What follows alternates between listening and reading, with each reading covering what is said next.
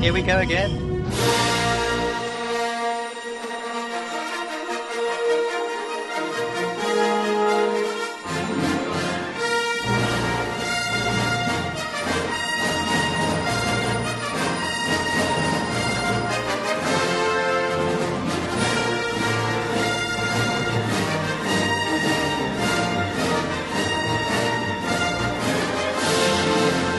Cześć czołem, witajcie w specjalu rozgrywki poświęconemu filmowi Star Wars The Last Jedi.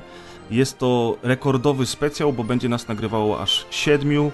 Ja nazywam się Grzegorz Wojewoda, a ze mną jest Mikołaj Dusiński z Electronic Arts, Siema. Piotr Szychowski z Xbox Polska, Dzień dobry wieczór. Tomek Pieniak z Wszystko Gra Cześć wszystkim. I panowie są tutaj dzisiaj prywatnie, będą to ich prywatne opinie wyrażone na nagraniu, a poza tym są z nami stali członkowie rozgrywki, czyli Amadeusz Łaszcz, E, Cześć, też jestem tu prywatnie. Maciej Ciepliński Niech moc będzie z wami.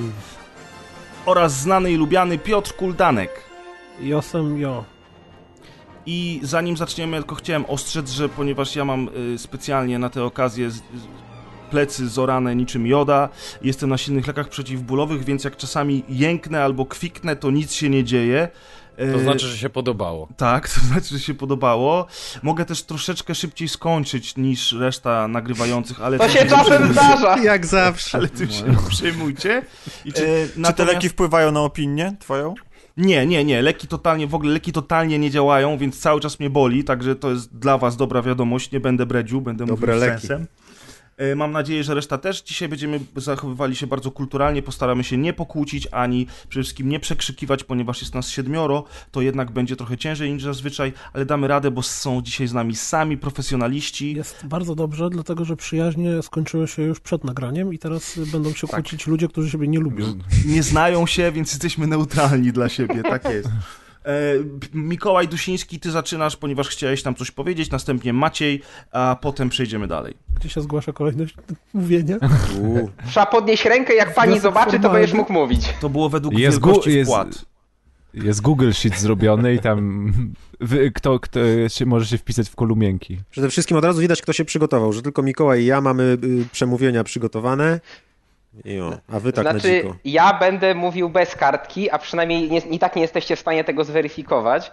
E, natomiast ja chciałem powiedzieć bardzo króciutko, mianowicie chciałem powiedzieć, że e, ja wiem, że, znaczy do, do słuchaczy bardziej niż do was, ja wiem, że my za chwilę ten film rozbierzemy na czynniki pierwsze i czy to będziemy go chwalić, czy będziemy go ganić, czy będziemy go za przeproszeniem od góry do dołu słowo na J, to na pewno będziemy go pozbawiać magii, bo będziemy analizować każdą każdy drobny element, każdy drobny element będziemy, będziemy poddawać w wątpliwość i tak dalej. Natomiast dla mnie i podejrzewam dla wielu z was, Gwiezdne Wojny to jest magia, to jest porwanie się iluzji i ja też, jeśli będę mówił swoją opinię, to będę mówił opinię człowieka, który w temu filmowi dał się porwać, dał się pochłonąć i dlatego być może jest w stanie wybaczyć, zrozumieć, albo wręcz zignorować pewne rzeczy, o których panowie tam już grzejący, y, grzejący silniki na odpalenie krytyki y, w, w hiperprzestrzeń, podejrzewam, że oni nie byli w stanie. Także to tylko tyle na początek ode mnie. Spokojnie, spokojnie, zobaczymy jak się rozmowa potoczy. Nikt tutaj nie jest przecież nastawiony na to, żeby od razu ze sobą walczyć. Na pewno wszystkich argumentów wysłuchamy i przedstawimy też swoje. Ja postaram się tutaj y, pozostać jakby y, jedynie jako prowadzący, ponieważ jest za dużo głosów na dzisiaj, żebyśmy wszyscy długo rozmawiali. Natomiast na pewno parę od siebie rzeczy dodam.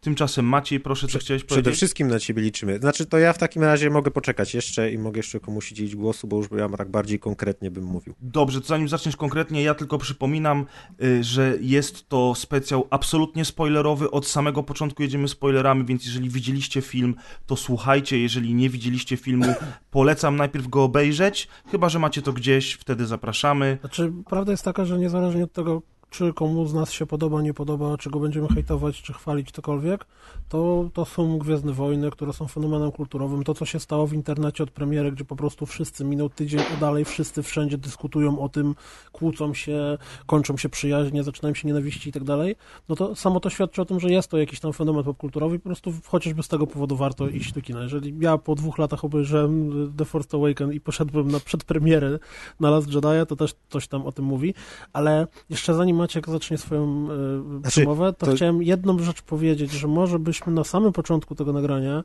określili się, e, w jaki sposób podchodzimy do Gwiezdnych Wojen, bo bardzo mam wrażenie, dużo ludzi e, tak było przynajmniej przy Rogue One, że bardzo często pojawiła się opinia, że jeżeli ktoś bardzo polubił The Force Awakens, to nie lubił R1 i odwrotnie, bla, bla, bla, bla, bla. Więc może by każdy z nas też przedstawił się w tym fandomie, jak bardzo kocha Gwiezdne Wojny, albo i Ale nie. to jest bez sensu, Piotr, dlatego że... No to y, trochę ma sensu, dlatego że wiesz, zupełnie inaczej patrzysz na opinię kogoś, kto tak jak ty jest e, starym fanem, który nienawidzi nowych Gwiezdnych Wojen po prostu już od początku, a dla odmiany polubił Rogue One, a zupełnie inaczej patrzysz na kogoś, kto lubi wszystko i tak dalej. No, dla Ale Piotrek jest sensu. y, byłym członkiem y, pięści Wejdera, polskiego oddziału, jest mega fanem, który Mhm. siedział w Gwiezdnych Wojnach, podejrzewam, bardziej niż ja, mimo tego, że jest ode mnie dużo młodszy. Bo I się Piotrek przebierał będzie- w sukienki Jedi. Przebierałem Widziałem się. jego zdjęcia w- z mieczem świetnym w ręku. Wstyd, to nie fu, były takie tak. zdjęcia, I jak tylko z myślisz. mieczem świetlnym. To on był, on, on, I nie on tylko w ręku. Natomiast tak, Piotrek będzie on chwalił był tą ten osobą, film, która się do Jabby przytulała. Myślę, że taki podział, kto tutaj jest większym fanem, a kto jest mniejszym fanem, nie ma sensu. Nie, ale własne nastawienie jest bardzo ważne. A poza tym chciałem tylko powiedzieć, że teraz jak Kuldan opowiadał o tym, że ludzie co wciąż dyskutują, to mi uświadomiło, że może to, że ta nowa część jest tak kontrowersyjna, jest zrobione specjalnie, żeby ludzie o niej y, nie zapomnieli szybko. Bo jakby była fajna, to wszyscy by zgodnie powiedzieli, jest fajna, albo jakby była beznadziejna, by wszyscy powiedzieli, jest beznadziejna i by wszystko ucichło. A teraz Mam jest taka że po- kontrowersja. Nie, No nie, nie, nie Maciek, tak nie jest. Po The Nie? Force. Awakens to tylko, tylko Grzegorz Nie. po tygodniu jeszcze rozmawiał o tym filmie, a No właśnie, uznali, wszyscy- że był fajny. Nie, nie, nie. nie, po Force Awakens nie. było tak samo długa i zażarta dyskusja, nawet większa moim, moim zdaniem, bo ludzie byli jeszcze bardziej emocjonalni, jeszcze bardziej sobie rzucali się do gardeł. Ja Ale wszystkim chciałem Maciek ma, przegryźć gardło Maciek ma trochę pamiętam. racji, bo po Rogue One było tak, że generalnie ludzie po tygodniu przestali o tym rozmawiać. Jedni Po Rogue powiedzieli, One to, tak było. to było fajne, drudzy powiedzieli, to nie było fajne i to właściwie tyle, no bo tak naprawdę o tym filmie Ale tak nie, naprawdę... możesz, nie możesz aż tak, aż tak dużo powiedzieć i go rozkładać na takie czynniki pierwsze, jak możesz to zrobić The Force Awakens czy, czy teraz The Last Jedi. A Więc poza to tym są- Rogue One był spin-offem, więc nikogo tak naprawdę. Nikt się tym nie, Nie, przejął. Rogue A tu One jest nie, no nie, ważna sprawa, bo to jest główna historia. I nie jest główną No historią. to też jest- Aczkolwiek faktem jest, że się sprzedał gorzej niż e, siódma część i prawdopodobnie ósma. Czyli też pewnie No i dlatego, że prawdopodobnie właśnie film o. Hanie Solo tak samo się sprzeda gorzej. y, O ile w ogóle wydaje. powstanie, bo tam są przecież spore Tak, problemy. tak. Ale to może świadczyć po- o tym, że każdy sobie spin-off ma odłożyć mniejsze szanse, nie? Dywagację na bok. Jeżeli Piotr chciałby, żebyśmy, Piotr Kuldan, y, nie drugi Piotr, chciałby, żebyśmy powiedzieli pokrótce, no to faktycznie, tak jak już zacząłeś, ja od dziecka interesuję się Gwiezdnymi Wojnami, spędziłem masę, masę czasu w Expanded Universe, byłem tym Lukasowym, który został skasowany, miałem encyklopedię, które czytałem, znałem na pamięć nazwy planet i jakie tam są rasy i naprawdę przeszedłem masę gier, bardzo kocham Gwiezdne Wojny, tak jak powtarzałem wielokrotnie, to jest jedyna seria popkulturowa, w którą tak naprawdę jakimiś uczuciami darzyłem, bo e, ja bardzo, jest, bardzo jestem geekiem, lubię wiele światów, czytam komiksy, gram w gry wideo i tak dalej, natomiast Gwiezdne Wojny były jedyną serią w historii popkultury, która jakieś realne y, emocje we mnie wywoływały. Ja się naprawdę do tego przywiązałem. No i tak jak wiecie, słuchaliście poprzednich naszych specjali o Gwiezdnych Wojnach, bo to już jest trzeci rok pod rząd, kiedy nagrywamy taki specjal przy okazji premiery filmu. Ja jestem y, dosyć krytyczny wobec tego, co robi Disney, natomiast ogólnie rzecz biorąc z marką związany jestem od lat. Tomek Pieniak. To ja. No teraz ty i tak po kolei będziemy wszyscy y, mówić. W kółeczku. Przedstawiać się. Ja do czasów e, części siódmej nie byłem wielkim fanem e, całego uniwersum. To nie znaczy, że nie lubiłem Star Warsów, tylko znałem je trochę bardziej od innej strony. To znaczy, mm, doceniałem i szanowałem absolutnie ich wkład w popkulturę. To jest w ogóle niezaprzeczalne. To nie można tego przecenić. To jest jedyna taka marka, jedyna taka saga i, i, i na pewno każdy na świecie mniej więcej ją kojarzy. Natomiast y, filmy nigdy wcześniej mnie nie ujęły, a epizody 1-3 były dla mnie fatalne wręcz. Mm, więc y, to nie było tak, że, ja się zakochałem w filmach i tymi Gwiezdnymi Wojnami przez całe życie żyłem, czy tam swoje dzieciństwo. Natomiast uniwersum bardzo lubiłem, bo znałem je ze świetnych gier. Więc dla mnie Gwiezdne Wojny, moje Gwiezdne Wojny to były bardziej gry mm, niż y, filmy. Dlatego też może to jest trochę inne mam podejście do tego wszystkiego, natomiast po, e, po obejrzeniu części siódmej absolutnie zakochałem się w e, klimacie, w powrocie do klimatu y, kina nowej przygody, do atmosfery, do, do, no właściwie wszystko, co w tym filmie było, prawie wszystko bardzo mi się spodobało. I od tej pory wsiąkłem zupełnie w nowe uniwersum i, i tak. Piotrek. Piotrek ja. Tak, ty, Piotrek. Ten drugi Piotrek E, będzie cooldanem dzisiaj. Dobrze, dobrze. No to tak jak już Press e, zapowiedział, pomimo iż prawdopodobnie jestem najmłodszy tutaj dzisiaj na, na naszym podcaście, e, tak mam wrażenie, mógłbym zaryzykować takie stwierdzenie, że chyba najgłębiej siedziałem e, w Gwiezdnych Wojnach i siedzę, znaczy teraz już trochę mniej, chociaż może też nie do końca w samych Gwiezdnych Wojnach, ale w fandomie. Tylko, że też jest taka różnica, że u mnie, u mnie ta miłość zaczęła się do samego uniwersum, bo, bo nie przeżywałem tak bardzo e, pierwszej trylogii, starej trylogii, bo byłem po prostu na to za młody. Ja starą trylogię e, kojarzyłem z e, filmów na Polsacie, tak, przerywanych pasmem reklamowym po 15 minut i nagranym na VHS-ie. Więc de facto zacząłem odkrywać jakąś tam miłość do filmu, jak poszedłem na Mroczne Widmo, bo miałem wtedy 9 lat, tak?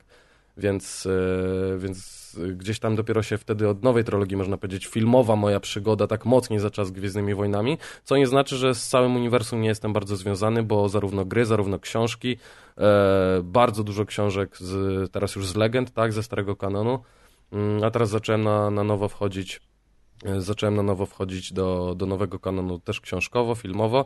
No i właśnie jest ten problem, że mnie się podoba wszystko poza, znaczy jeśli chodzi o filmy, to wszystko co dostałem mi się podoba na swój sposób. Nie, nie kategoryzuję sobie, że Imperium kontra- kontratakuje było super, a coś Mroczne Widmo gówniane, tylko z każdego filmu czerpię jakąś tam inną rzecz, która mi się podobała. Mm, I jedyne, co mi się nie podobało, no to sta- stary kanon książkowy, jakieś już tam odpały pokroju zamwągów, no ale to raczej ortodoksi tylko będą kojarzyć takie rzeczy. Ale tak, jestem bardzo związany, byłem też w fanklubie Gwiezdnych Wojen e, przez ładnych kilka lat, e, z polskim fandomem działałem na różnych eventach, więc no tak bardziej, bardziej prospołecznie i fandomowo, e, a nie tylko jako nerd i jako geek. No, Yuzan Wongi to już jest taki, taka ostateczna nitka starego Expanded Universe, gdzie już przegięli mocno pałę i faktycznie te książki już powstawały na, na potęgę, byle powstawać. Ja jeszcze zanim pozwolę przejść innym do głosu, to y, uświadomię może niektórym słuchaczom, którzy y, nie zdają sobie sprawy z, z tego, czym było i jest poszerzone uniwersum Gwiezdnych Wojen. Tutaj cały PR polega na tym, że marka Gwiezdne Wojny właściwie od pierwszego filmu stała się od razu marką marketingową i razem z filmem y, weszły zabawki, książki i komiksy. I od samego początku y, Gwiezdne Wojny nastawione były na zysk. Więc nikt z nas nie, nie wierzy w bajki i nie mówi, że kiedyś to było lepiej, teraz to wszystko jest robione dla pieniędzy, bo od zawsze to było robione dla pieniędzy. I od samego początku pod y, okiem Lucasa powstało coś, co nazywało się Expanded Universe, czyli poszerzone uniwersum, w skład w którego składały się gry, komiksy, książki, ale również filmy, bo były przygody Ewoków czy ten Christmas Special. Powiedz mi Grzegorz, znaczy Grzegorz, może wy, wy, wy również, bo wy wiecie lepiej ode mnie, czy mi się dobrze kojarzy, że George Lucas był pionierem, jeśli chodzi o pomysł, żeby z filmami wcisnąć, y, wycisnąć kupę pieniędzy na zabawkach, figurkach, y, jakichś komiksikach, y, karciankach i tak dalej. On był pierwszym przypadkiem- reżyserem, który poprosił, znaczy poprosił, wymógł w kontrakcie, żeby dostać część przychodu z tego, bo nigdy... Ja z kolei słyszałem, przepraszam, że się tak Mikołaj Nie, mów, mów, oczywiście. Że to właśnie było trochę na odwrót, że nie bardzo ktokolwiek chciał ten film sfinansować. Znaczy nie, to że, I- to, że tam Gwiezdne Wojny powstały i że właściwie y, przecież jest jedna I- z teorii, która mówi o tym, że, że czwarty epizod to jest tak naprawdę przedstawienie historii tego, jak to George Lucas, jako ten Luke Skywalker walczy z imperium hollywoodzkim, który jest złe i w żaden sposób nie No chce nie, no tak, zrobić tak, ale już, filmu, y, cho- wchodzę takie na bardziej- Znaczy, SF jest dla dzieci i w ogóle. Na takie bardziej e, ziemia sprawy, jest też płaska. Na takie bardziej sprawy związane z tym, jak on się układał z wytwórnią filmową. No on po prostu zamiast e, jakichś tam większych przychodów z filmu dostał po prostu większy procent udziału od całego merchandise'u. Cały bajer polega na tym, że nikt nie chciał tego filmu nakręcić i nie było Yep. na niego Tak, pieniędzy, tak. więc A w końcu jak drogą. znalazły się pieniądze, to Lukas powiedział, błagam, nakręćcie ten film, nie dawajcie mi garzy, ja chętnie wezmę y, procent z merchandise'u i wtedy producenci powiedzieli, "Pff, ale frajer, przecież ten film się nie sprzeda. Tak. I to była cała zagadka tego I dlaczego, dlaczego to się stało? I ja Kuldanu o tym zacząłem mówić, że właśnie, yy, że, że właśnie od samego początku weszły zabawki, komiksiki, cała reszta. I tylko szybko jeszcze powiem, żeby nie przedłużać. Dobrze, bo od samego początku, czy to było coś, co Po co było myśmy go zaprosili na ten w nagranie? 77 roku. Ja jestem, tymi, ja jestem głosem tych słuchaczy, którzy nie są fanami On Gwiezdnych jest duży, ciężko go było wynieść ze studia. Czy, czy w 77 roku merchandise tak rozpowszechniony to była norma w przypadku innych filmów, czy to było Nie, nie, czy, czy. Indiana Jones? No właśnie, czyli, czyli Absolutnie. Gwiezdne Wojny też w tej kwestii przecierały sz- szlaki. E, Tak, Tylko tak. Disney chyba wtedy robił masę merchandisingu, ale to głównie do kreskówek, e, a nie do No filmów to- rysunkowych. Nie, nie, takiego czegoś jeszcze wtedy, chociaż no nie, no może trochę kłamiemy, Był, było dużo zabawek, figurek kolekcjonerzy zbierali, ale to też były takie, wiesz, y, kolekcjonerki typu figurki Konana, nie, które nie były związane z filmami, tylko z książkami i tak dalej, i tak dalej. I w końcu to przeniknęło też właśnie do, do, do, do filmu. Mm, Natomiast wracając szybko do Expanded Universe, chodzi o to, że na licencji Gwiezdnych Wojen, w czasach, kiedy George Lucas miał prawa do marki, zezwalano autorom na tworzenie historii powiązanych z uniwersum, bardzo często dziejących się równolegle do filmów lub pomiędzy nimi, a później też po filmach, bo Lucas zastrzegł, że nie ma prawa nikt robić historii przed czwartym epizodem, dlatego że on powiedział, że on to nakręci, on to zrobi i absolutnie nikt nie może tego tykać. Jak się skończyło, wszyscy wiemy. Natomiast później, po szóstym epizodzie, to o czym powiedział Piotr, czyli Yuzan Wong i to ile gówna potem powstało, ale powstała też masa wspaniałych opowieści, tego wszystko się napiętrzyło i zrobiło się to wszystko nie do upilnowania. W związku z czym, kiedy Disney w 2012 roku wykupił prawa do marki od George'a Lucasa, powiedział, słuchajcie, my nie jesteśmy w stanie zrobić kontynuacji tych filmów, łącząc to, co już napisaliście w książkach, w komiksach Tak, bo i w grach. często książki i komiksy same sobie też potrafiły zaprzeczać. Tak jest. Bo to już było nie do upilnowania.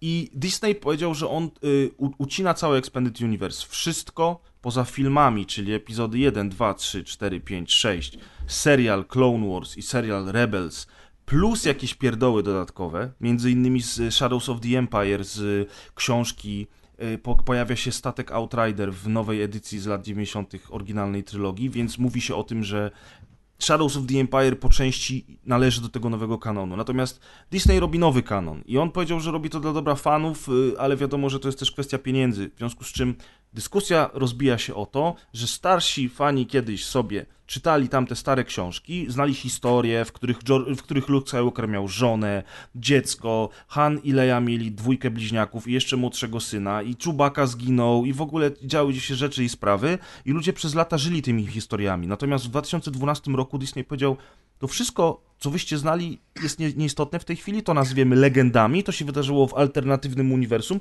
co nie jest wcale taką nowością, przecież komiksy robią to od lat, prawda? Marvele, DC, tam co chwilę się wszystko zmienia. Ziemia Natomiast- 52 w Marvelu, tak? Otóż Ale to, właśnie, ale właśnie, właśnie nie? ca cała wyjątkowość Gwiezdnych Wojen polegała na takiej pewnej obietnicy kontynuacji i tego, Tak. że wszystko jest pilnowane, jeżeli coś jest zgodne z kanonem, nawet jeśli tam przeczy samemu sobie, no ale jeżeli coś Tak, jest bo- sygnowane oficjalną publikacją, to znaczy, że ty masz w to wierzyć, drogi Problem w tym, że- fanie.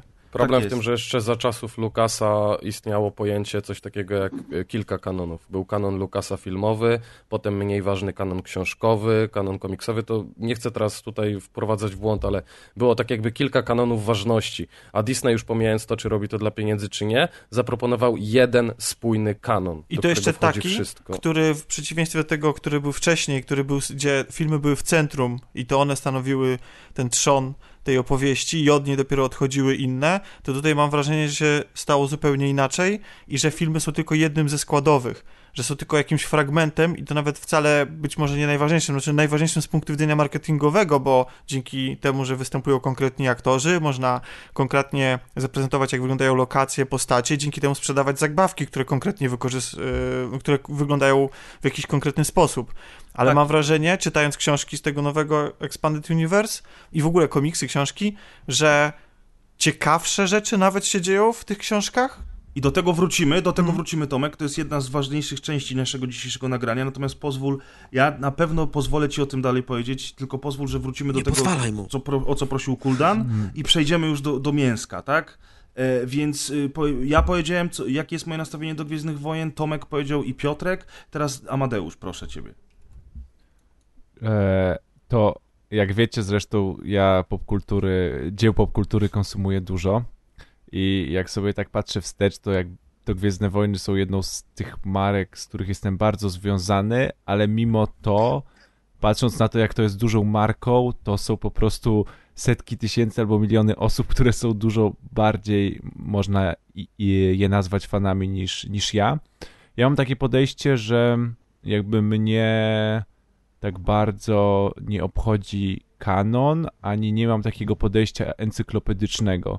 Znaczy, jak dostaję książkę w świecie Gwiezdnych Wojen, to oceniam ją jako książkę po prostu, gdzie e, osadzona jest w bardzo fajnym świecie, który znam. Jak dostaję komiks, to oceniam komiks, jak dostaję film, to oceniam film.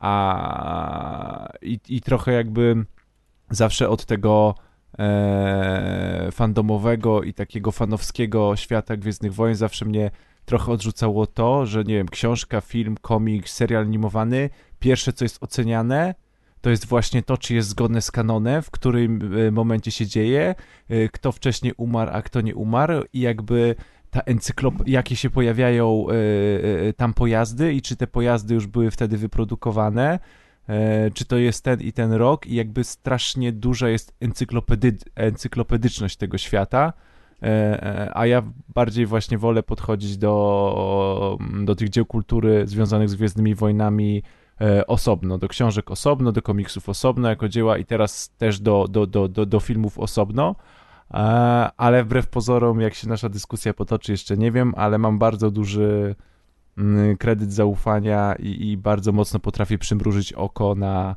e, na wszelkie, nie wiem, głupotki, które występują w tym świecie. To znaczy, jakby zdaję sobie sprawę, że to jest e, jakby w cudzysłowie oczywiście bajka dla dzieci o, o, o rycerzach i o walce dobra baśń. ze złem. I tak, baśń i, i, o rycerzach i jakby totalnie to kupuję. Tylko E, totalnie to kupuję i, i nie mam z tym problemu. Także, tak, tak, także takie jest moje wstępne stanowisko przed, przed każdą inną dyskusją.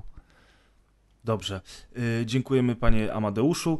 Maciej Ciepliński. Mm, no to ja tak samo jak tu my wszyscy zgromadzeni jestem bardzo do Gwiezdnych Wojen mm, przywiązany. No może poza Kuldanem, nie? bo wiemy, że on to w ogóle tak tylko przyszedł, bo się nudził dzisiaj wieczorem. E, Mam no i czasu. On, on, postanowił wpieprzać mi się w mój grafik i mówić, co mamy teraz powiedzieć. Tak? On jest na każdym nagraniu każdego podcastu. prezent na święta. No, no i od dekad te Gwiezdne Wojny są czymś wyjątkowym yy, i to jak się nad tym zastanawiałem, to właśnie tak pomyślałem, że to jest coś, co nie jest na przykład kolejnym letnim blockbusterem, czyli wielkim filmem reklamowanym, na który potem wszyscy idą, oglądają i potem o nim zapominają i się już nim nie przejmują pół roku później. I to nie jest kolejny jakiś film science fiction, których przecież od czasów tych Gwiezdnych Wojen powstało multum y, świetnych i, i, i jednoczęściowych, i jakichś tam kilkuczęściowych seriali i tak dalej. Ale zawsze to Gwiezdne Wojny były właśnie tym filmem. Było, to była ta jedyna historia, ta ważna, ta oddzielna jakby, zupełnie od tego, że są różne fajne filmy i są Gwiezdne Wojny. I, i ja jako y, tutaj przedstawiciel y, starszyzny y, pamiętam, że Nową Nadzieję, specjalnie to sprawdzałem, widziałem 27 marca 89 roku. To był poniedziałek wielkanocny, kiedy TVP1 wyemitowało właśnie Nową Nadzieję. Ja miałem wtedy 7 lat, czyli to był pierwsza klasa podstawówki. I pamiętam, że to właśnie, jak się cofnę do, do, do, do tamtych czasów, to dokładnie pamiętam, jak byliśmy u mojej babci, jakiś tam, na jakimś tam obiedzie, czy na, na wielkanocnym pewnie jakimś śniadaniu. I pamiętam, że właśnie na Wigilii, jak Wielkanocnej. Już, na Wigilii Wielkanocnej, jak już tam było pojedzone i ten, to ja sobie siadłem przed tym telewizorem i leciał jakiś film, ja nie wiedziałem w ogóle, co to jest. I pamiętam, że, że byłem w szoku, że tu jacyś bohaterowie idą do jakiegoś baru, spotykają włochatą wielką stopę, która okazuje się kumplem gwiezdnego pirata i tam są ci generałowie Imperium, którzy mają takie mundury i są tacy straszni i potem jest ten potwór w sypie, który Luka wciąga pod wodę. Ja byłem przerażony tym. Potem te X-Wingi latające. To było coś, czego, co w ogóle nie leciało w telewizji, to było nie do pomyślenia wtedy.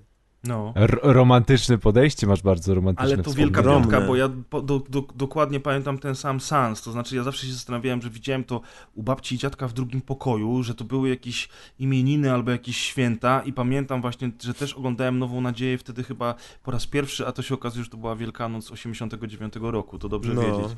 Ja nawet byłem młodszy od ciebie, bo ja wtedy, jeżeli ty miałeś 7 lat, to ja miałem lat 5 wtedy. Także w ogóle jedyne, Boż. co pamiętam tak naprawdę z tego filmu, to tą sekwencję, jak na Jawinie X-Wing wlat, wzlatuje się, jak oni lecą już na Gwiazdę Śmierci i ten kolo siedzi w takim śmietniku, wiecie, na tym słupie z, la, z lornetą. Na bocianim gnieździe, To było tak. takie piękne, jak on w Rogue One wciąż siedzi w tym słupie. Dalej siedzi, wiesz, to jest To dobra robota, dobrze płatna. był jego ojciec. Albo Może że był z dziada, ojciec. pradziada. Na Zginął, pewno. zginął chwilę Nie, nie, nie, no Rogue Na pewno One jest jakiś komiks, który opowiada historię te, tego Tak, rodu. od, oddzielne lore dla niego. I ten komik się dzieje w jednym sceny. kadrze, tylko i wyłącznie w tym świetniku. Albo to jest taka, albo wiecie, to jest taka, to jest taka Bo to jest Szymon metaopowieść, że to jest tak Słupnik naprawdę... w świecie Gwiezdnych Wojen. To jest one man show, on stand-up robi na tym słupie, na on- on Netflixie będzie. interpretuje wszystkie wydarzenia z, z, z tego, z tego punktu widzenia. Powiem wam zapisuje. o tej sceny, że pamiętam jak dziś, że jak obejrzałem tę scenę w telewizji właśnie wtedy, kiedy Maciek mówi, no może puszczali to częściej, nie wiem, ale nie sądzę, że w 89 to leciało częściej, Polsatu jeszcze nie było i generalnie rzecz biorąc, y, później obejrzałem już tę wersję w lat, z lat 90., która była poprawiona, jak on siedzi w tym śmietniku, to tam już są dodane, tam jest słońce dodane w tle, jakieś efekty w ogóle tego, ja mówię, kurczę, to, to nie jest ten film, to nie jest ten sam film. Ale drabinki wtedy. wciąż nie miał do tego śmietnika, nie? Drabinki Nie wiadomo, jak go tam tak. wsadzali. Pewnie zjeżdża hydraulicznie. On wiesz, No. biorą go na, sta- na ten statek i go zrzucają. No, w każdym Piotrze- razie, to je, jeszcze, jeszcze tylko dokończę, że Okej. właśnie te Gwiezdne Wojny są z, ze mną i z wami też już od tak dawna, że na przykład dla mnie to są jak e, moje własne wspomnienia z dzieciństwa, jak jakaś moja historia, którą przeżyłem. Jakby nie jestem w stanie jej rozdzielić, że to był film czy coś i dlatego wiem, że nie jestem w stanie ocenić starej trylogii racjonalnie.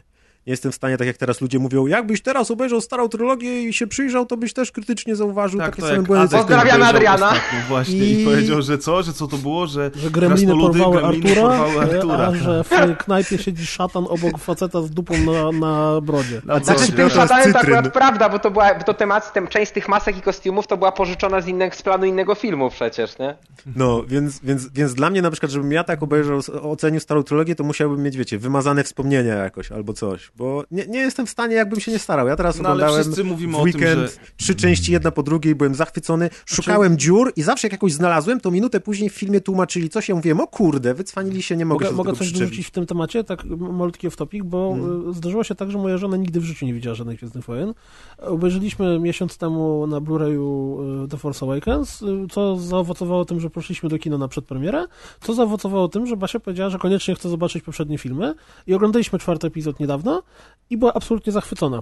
I mówiła, że no dobra, okej, jasne, efekty są stare jak świat, bo to jest stary film, ale ten film jest doskonały, jest pod każdym względem lepszy od tego, co ostatnio w kinie widzieliśmy. Co ciekawe, to wcale nie są, wcale nie są stare efekty. robimy, a Bo- Kuldan już tutaj agresywny podjazd, y, agresję tylko, zrobił, tylko bo nie? Maciek powiedział, czy, czy da się spojrzeć na, na te filmy bez nuty nostalgii, no to właśnie dla mnie Basia jest osobą, która w żaden Tylko sposób pytanie, nie jest związana z No to musi być ktoś, kto nie widział kiedyś, Wa- nie? Piotrze, ale to jest pytanie, czy jakby zaczęła oglądać od czwartego epizodu. Bo widzisz, No bo tak, właśnie bo The Force Awakens robi coś takiego, że podnosi tą opowieść. Znaczy, to jest film opowiedziany w, we współczesny sposób, z jakością współczesną. I on chwyta ludzi nawet, którzy być może wcześniej nie byli tak bardzo wkręceni w te filmy, jak na przykład mnie. Pytanie, czy gdyby się zetknęła dzisiaj z epizodem czwartym jako pierwszym, to czy by to ją ujęło tak Znaczy, samo? gdyby skoncentrowała się tylko i wyłącznie na fabule, a nie na efektach specjalnych, to tak, bo to jest ta sama opowieść, no. W każdym No razie... wiecie, ale no, jest J.J. opowiedziana, wiesz, Abrams zupełnie to nawet- jest mistrzem remake'ów, tak? Jest Ja ja to nawet powiedziałem, to nawet nie chodzi przy, o przy efekty okazji The Force specjalne. Awakens, że oczywiście, że ten film jest tak świetnie zrobiony i jest bardzo fajnym filmem przygodowym, że on y, chwyci spoko, nowych 7 na ludzi, 10. on chwyci nowych ludzi, on chwycił nowych ludzi, to jest to, o czym powiedział właśnie przed chwilą Tomek. Natomiast dygresja a propos fabuły, do tego jeszcze przejdziemy, ale poz- zróbmy to intro, skoro chcieliśmy zrobić to intro, a już lecimy od pół godziny, to y, Kuldan, proszę, y, jeszcze ty, potem Mikołaj i zaczniemy temat właściwy. Y, Ja, tak. No ja nigdy nie byłem wielkim fanem Gwiezdnych Wojen, ale y, mimo to, że tak o sobie mówię i tak samo uważam, to widziałem wszystkie filmy wcześniej. Znaczy starą trylogię, nową starą trylogię. E, grałem chyba w, za wyjątkiem gier z, z N64, to grałem chyba we prawie wszystkie gry poświęcone Star Warsom, które wyszły. No, Większość z nich przeszedłem. I Super Star Wars na SNESie też?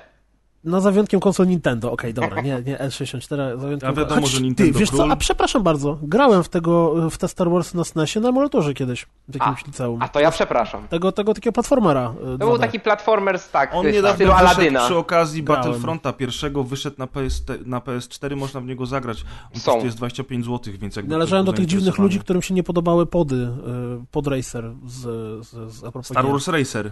Tak, Star Wars Czyli Racing. jedna z najlepszych gier Star Warsowych tak, w to historii. właśnie należy, Historii należy świata, do, tak. do tych, tych trzech osób na świecie, którym mi się nie podoba.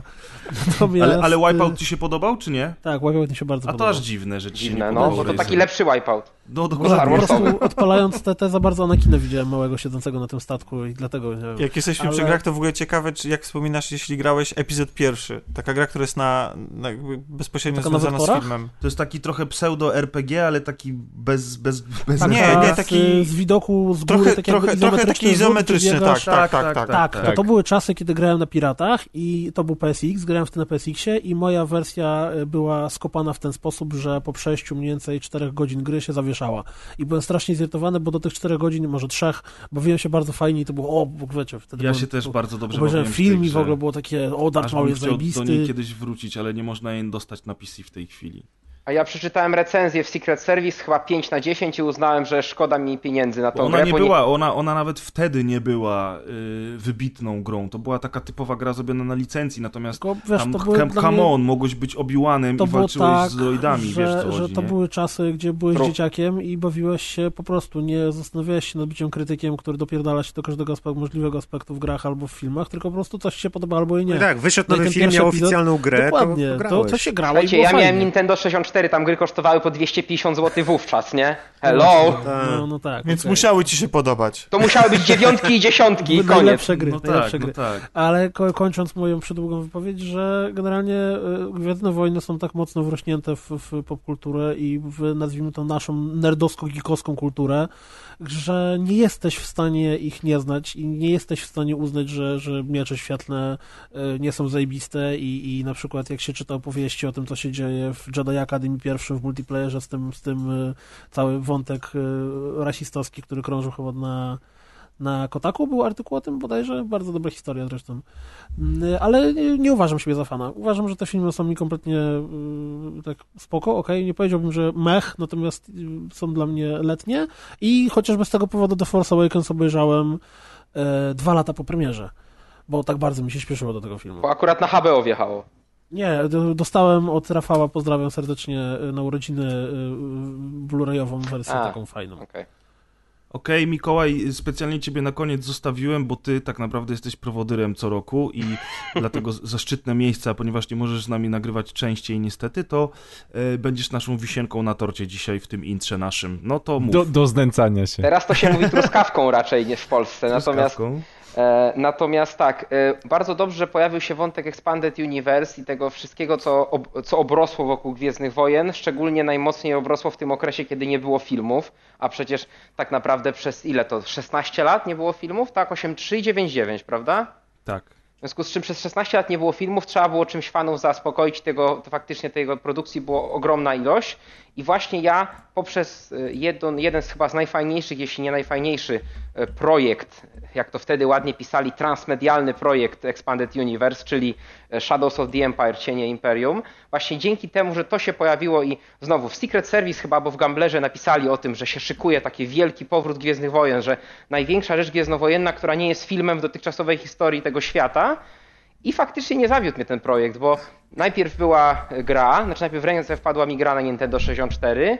E, Gra była na ówczesne czasy bardzo dobra, mimo tego, że Grzesiek ją polecał ostatnio na grupie, no ja jej dzisiaj ludziom nie poleciłbym z czystym Nie, sumieniem, no bo niestety to już jest ona mechanicznie jest, ale ona mechanicznie jest naprawdę koszmarna. Niektóre gry z tamtych czasów się bronią, te w 3D, jakieś Tomb Raidery, Mario 64 i tak dalej. Ta gra niestety jest strasznie drewniana, ale wówczas robiła niesamowite wrażenie, mimo Wiesz, tego, że... otwierająca misja to była bitwa o Hot, w której y, sterowało się Snowspeederem i niszczyło Dokładnie. ataty, więc wiesz, no to był Tak szok. A potem się szok. wysiadało z tego speedera i się biegało Tak, po bazie i niestety. strzelało I do wtedy to już był zawał serca, jak już się okazało, że możesz jeszcze z niego wysiąść w ogóle. Dokładnie. A potem jeszcze A leciałeś potem w kosmos. Tak jest. To, to, to ryłobanie totalnie. niesamowite, tak, to było W niesamowite. połowie lat 90. No a potem właśnie przyszedł, przyszły, przyszedł komiks, przyszła książka i to było coś, co sprzedało mi tą markę. W mniej więcej w tym samym okresie, być może to było nawet chwilę przed tym projektem, ale ten sam okres, ten sam rok prawdopodobnie na chyba ProSieben leciały Gwiezdne Wojny po niemiecku, jeszcze wersja nie zremasterowana, bo wersja zremasterowana dopiero później pojawiła się w kinie, rok chyba po tym Jak, projekcie. po- jak po niemiecku, to z dubbingiem oczywiście. To było z niemie...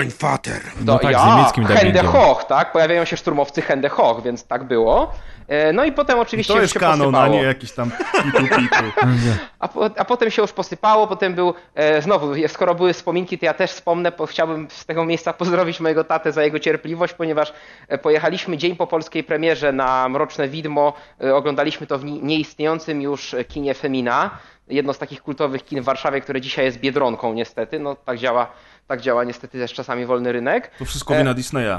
O Jezu, nie, nie, to kino już upadało zanim e, ten deal się w, został Ale wcielony. dali chujowe stikezy w Lidlu na licencji, więc coś No. zawsze, Te E, upośledzone. To nie, to nie Tak. stikezy, to bad plagi, ale wracając do tematu, bo znowu odpływamy. Maćku, nie wnikajmy w preferencje, ludzie No mają dlatego różne. musisz zebrać wszystkie, no. Naraz. A, Ach, no tak, bo oni dodawali do niego takiego wielkiego sokoła milenium, że można było sobie ustawić wszystkie na nim. To Okej. ma sens. ale dajmy dokończyć Mikołajowi. Dobrze, w każdym razie, dzień po polskiej premierze, czyli pół roku po światowej, bo polska premiera tego filmu była dopiero na jesieni, a w Stanach była chyba w maju. E, Natomiast e, pojechaliśmy właśnie na tą, na tą premierę. Obejrzeliśmy ten film chyba o 10, 10 rano, to był pierwszy seans właśnie dzień po premierze, obejrzeliśmy cały ten film, po czym wychodzimy z kina, pytam taty jak, się, e, tat- taty jak mu się podobało, a on tak, "Sy- syneczku chyba musimy szybko wracać do mławy, bo zaraz mi eksploduje e, dziąsło, tak mnie boli ząb. No i okazało się, że było rwanie, w związku z czym ojciec wysiedział cały ten seans, bo wiedział, jaki ja byłem nagrzany, po czym chyba ze 200 na godzinę ledwo ten samochód wyciągał, wracaliśmy 100 km do Mławy, żeby on mógł na pogotowie dentystyczne się zgłosić. Także, Sza- Szacun dla taty. także to tak, będę to pamiętał mu do końca moc życia. jest w nim silna. Tak, to była Ale mocna... zobaczcie, jakie to były czasy. Pół roku wytrzymał, wytrzymał Misiek na, na film e, bez spoilerów w internecie. Nie wiedział, nie? Że, że, że ma czekać na film. To prawda, piękne czasy. Chociaż a w, tej, w tej historii z ojcem jest jeszcze małe prawdopodobieństwo tego, że tata się tak najarał, że wymyślił historię z zębem, chciał jechać 200 km na godzinę, żeby wjechać w nadprzestrzeń, wiecie. Nigdy nie wiadomo. To nie ten film, to powrót do przyszłości. Znaczy, żeby było jasne, mój tata jest człowiekiem, który e, jest kinomanem, uwielbia, uwielbia kino, natomiast science fiction i fantasy to są jedyne gatunki, za którymi nie przepada. Nie to jest przepada. człowiek, który wyszedł z Władcy Pierścieni z kina, bo powiedział, że syneczku, ja nie dam rady, ja sobie pójdę na, na tutaj na drinka i poczekam na ciebie, nie? I taki biedny falił tą flaszkę tam w barze i mówi, kurwa, orki, naprawdę? Nie, to teraz to mówią to, co Bright na? Netflixie oglądają, tak mówią. Co z tego mojego syna wyrosło? No, mówi, kurwa, przecież ja go wychowywałem dobrze. Magia, elfy, naprawdę? Dobra, panowie, słuchajcie, więc mamy, mamy wstęp y, 36-minutowy za nami. Musimy się troszeczkę sprężyć. Ja... A możemy zanim się pokłócimy, jeszcze taką ciekawostkę chciałem rzucić jedną. Okej, taką dajesz. anegdotkę. E, Z dedykacją dla wszystkich, którzy nagrywają podcasty bez spodni. E, Wszyscy, to jest oficjalny ubiór podcastera. tak. Jeżeli nagrywasz Chciałem- w spodniach, to, to wiesz, to źle nagrywasz. Nie, nie, nie, no dlatego wtedy. mówię, że z dedykacją. Wiesz, jak fajnie jest na nagraniu kolaudacji, gdzie jest sześć osób, mieszane grono, tam dopiero się dzieje bez W jednym Ale w pomieszczeniu. jednym miejscu. W fizycznym tak, no mieszkaniu tak, Tomka przy fizycznym Pod jednym stole. stołem. Kolaudacja jest nagrywana przy, przy jednym stole z y, cukierkami i bez Co ten stół widział, to Tomek potem Specjalne- zdjęcia sprzedaje na, Zawsze Tomek necie, dlatego wiesz. No to posłuchajcie, posłuchajcie właśnie takiej historii a propos też kanonicznej. E, miałem przyjemność w 2009 roku na Polkonie spotkać się osobiście z Richardem Lapermentierem, który już nie żyje niestety. E, aktor wcielający się w admirała Mottiego, e, czyli jeden z admirałów, którzy na naradzie z Dartem Vaderem i Tarkinem siedzieli przy stole i ad, admirała Mottiego dusił Vader. Mhm. E, to jest tak a propos, to w Nowej Nadziei, tak? Dla tych, którzy nie wiedzą, te, nie pamiętają tej sceny. E, no i Richard e, zdradził właśnie na jednym panelu dyskusyjnym, że ta scena była nagrywana bez spodni. W sensie siedzieli bez spodni pod stołem, bo tak było gorąco w studio, tak? Bo to nie wiem, gdzie, gdzie to było Podcast chcieli nagrać. to też był jakiś tak taki stół jak w kolaudacji, no. Tak, tak, więc to taka... To A, taka czyli w nowym filmie ta scena z Kylo Renem to jest taki follow-up. Tak. Że inwerta zrobili. A to ładne. Dobra, panowie, nie będziemy rozdrabniać się w tej chwili, nie cofamy się do The Force Awakens. E, wiemy tylko mniej więcej, co się wydarzyło na przestrzeni 30 lat od powrotu Jedi do The Force Wiemy? Awakens. No, wiemy właśnie tyle, co nam powiedział film, czyli, czyli generalnie rzecz biorąc jest sobie Nowa Republika, natomiast gdzieś Znaczy tam już na jej nie ma? Gdzieś tam na obrzeżach galaktyki e, najwyższy porządek, zresztą chuj wie czemu taka nazwa, natomiast najwyższy porządek... Bo się e, buntuje przeciwko chaosowi Republiki. Kanon to O. tłumaczy. Okej, kanon to tłumaczy, natomiast właśnie problemem tutaj Ale film nie. moim zdaniem, y, zresztą nie tylko moim, problemem nowych filmów, zresztą Tomek o tym napomkniał na początku, jest to, że o ile przy starych Gwiezdnych Wojnach, czy przy starym kanonie, y, kanon, znaczy twu, Expanded Universe, poszerzało ten świat o dodatkowe historie, bądź też takie historie, które działy się pomiędzy filmami, jak na przykład Shadows of the Empire. Natomiast tutaj ewidentnie Disney postanowił pójść krok dalej i wiele wątków, które pojawia się w filmach, jest totalnie niejasnych, niewyjaśnionych i to jest wyjaśniane w książkach. Pod względem budowy scenariusza jest to niedopuszczalny błąd, pod względem marketingowym jest to pierdolony geniusz. I teraz, właśnie dlatego się śmiejecie, że tak naprawdę nie wiemy, co się wydarzyło i tak i chociażby Disney y, zaklinał się, że on to zrobił dla naszego dobra, doskonale wiemy, że te 30 lat przerwy między filmami wypełni masą książek, gier i filmów. Miejmy nadzieję, że to wszystko będzie dla naszego dobra. Ja liczę na naprawdę dobre gry w tym czasie. I serial aktorski. Serial aktorski może być. Wszystko, co pokażą, jeżeli to będzie fajne, jestem za. Natomiast epizod siódmy mówi nam o tym, że jest sobie Nowa Republika, która jest totalnie bezradnym takim rządem, który nic nie potrafi zrobić i na jej oczach pod samym nosem rośnie First Order, który w... przejmuje planetę, buduje w niej Starkillera. E, Starkiller to jest w ogóle nazwa, którą wzięto z pierwszych szkicy Gwiezdnych Wojen, dlatego tak że jest. Luke miał mieć na nazwisko Luke Starkiller. Potem y, zrezygnowano z tej nazwy, ponieważ producenci uznali, że Starkiller będzie nie- trochę zbyt negatywną nazwą dla pozytywnego bohatera, którym jest Luke Skywalker. Dlatego Luke jest teraz chodzącym po niebie zamiast zabójcą gwiazd. Starkiller potem pojawia się w e, The Force Unleashed, które też już nie jest kanonem. E, Główny bohater ma nazwisko Starkiller, bo to jest taki właśnie hołd dla, dla tego pierwszego scenariusza Lucasa. I ostatecznie Starkiller ląduje też w kanonie jako nazwa tej zabójczej broni, która, e, którą wykorzystuje najwyższy porządek. Najwyższy porządek likwiduje jednym strzałem całą Nową Republikę. O tym jest głównie The Force Awakens, jeżeli mówimy o warstwie politycznej. Nie będziemy się teraz skoncentrować na losach bohaterów, bo to już wiecie. Jeżeli widzieliście The, The, The Last Jedi, no to musieliście siłą rzeczy wcześniej iść na The Force Awakens.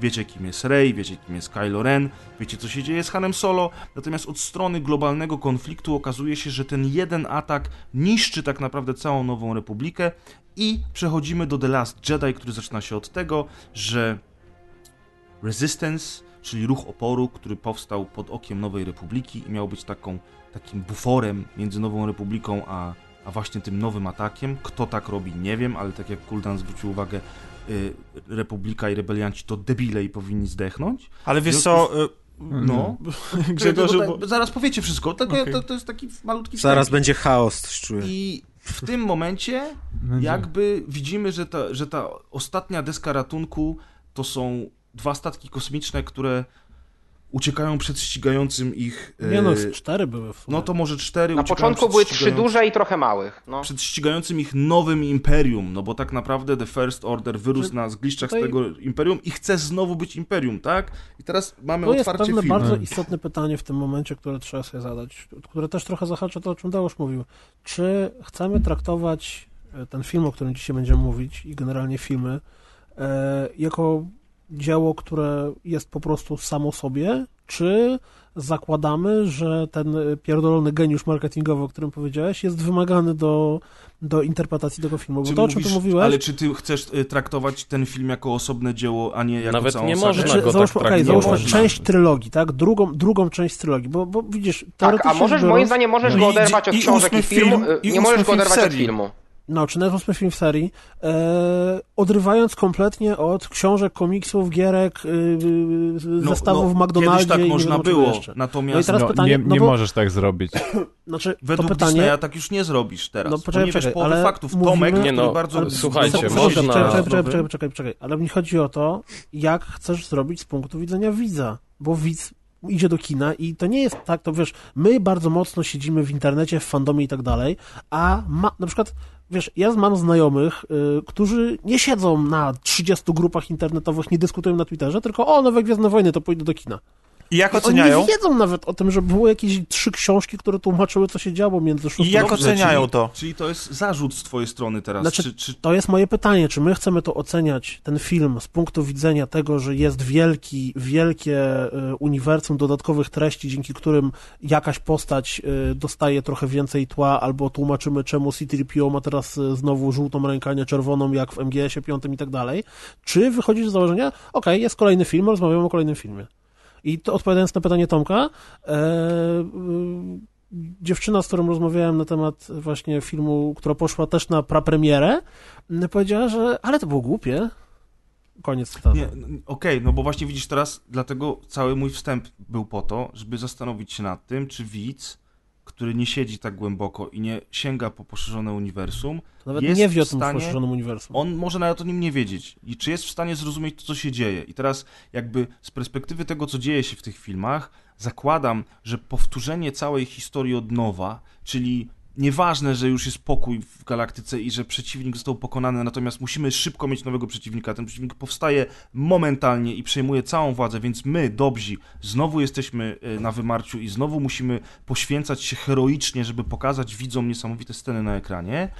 Teraz pytanie brzmi, czy widz przeciętny, który oglądał te Gwiezdne Wojny w latach 90., potem coś tam zobaczył jakieś prequele i teraz w ogóle absolutnie nie pamięta tego, co się działo, natomiast o, nowe Gwiezdne Wojny, idę do kina, oglądamy, czy on się nad tym zastanawia tak samo jak my tutaj dzisiaj? Poczekaj, bo, bo, bo, bo cała rzecz rozbija się o to, że tak naprawdę to, co robi nam Expanded Universe, to aktualny kanon i wszystkie książki, cała reszta, to rozszerza nam wiedzę o poszczególnych postaciach, bo, no przepraszam cię, ale The Last Jedi to nie jest film, który nie znając nic innego nie zrozumiesz go. Tam historia jest banalna, tak? To, to jest bardzo prosta opowiastka. o. Halo? Czy wy, czy wy słyszycie Kuldana? Nie, przestało Nie. mnie na chwilę, ja też nie, nie słyszałem. Kuldana Tak. odcięła ciemna strona mocy. Ja myślę, że tam zwolennicy The Last Jedi mu odcięli po prostu internet. Czyli Nic mądrego nie, i tak nie miał Kot mu wskoczył To pewnie na internet. to- to Czekając ja- na to, aż Kuldan wyjdzie z nadprzestrzeni i To ja akurat bym wykorzystał to i wrócę do tematu, y, y, do którego się nie zdążyłem wbić, bo wiedziałem, że się chaos rozpęta zaraz.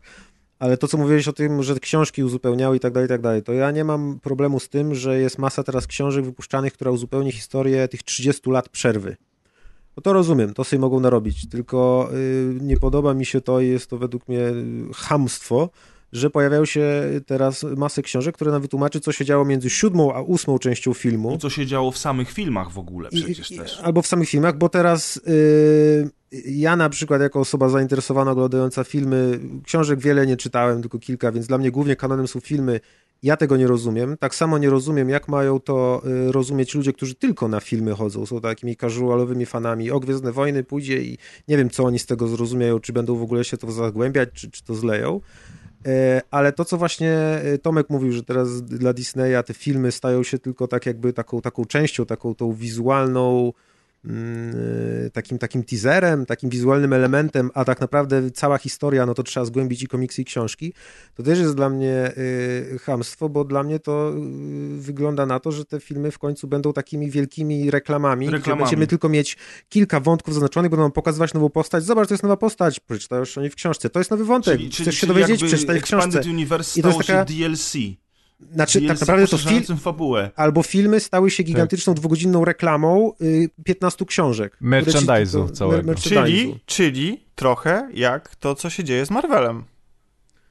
Bo przecież filmy, bo, bo, bo, bo pro, problem, tych powiedzieć. filmów jest to, że one z punktu widzenia rzemiosła filmowego, sztuki, opowiadania historii, może w ten sposób, nie są poprawne. To znaczy, wylatują z nich ekspozycje i to nawet z najbardziej ułożonego i takiego jasnego w przekazie Rogue One wylatują sek y, sekwencje, które tam powinny być, ale ich nie ma i to jest błąd, błąd w sztuce moim zdaniem.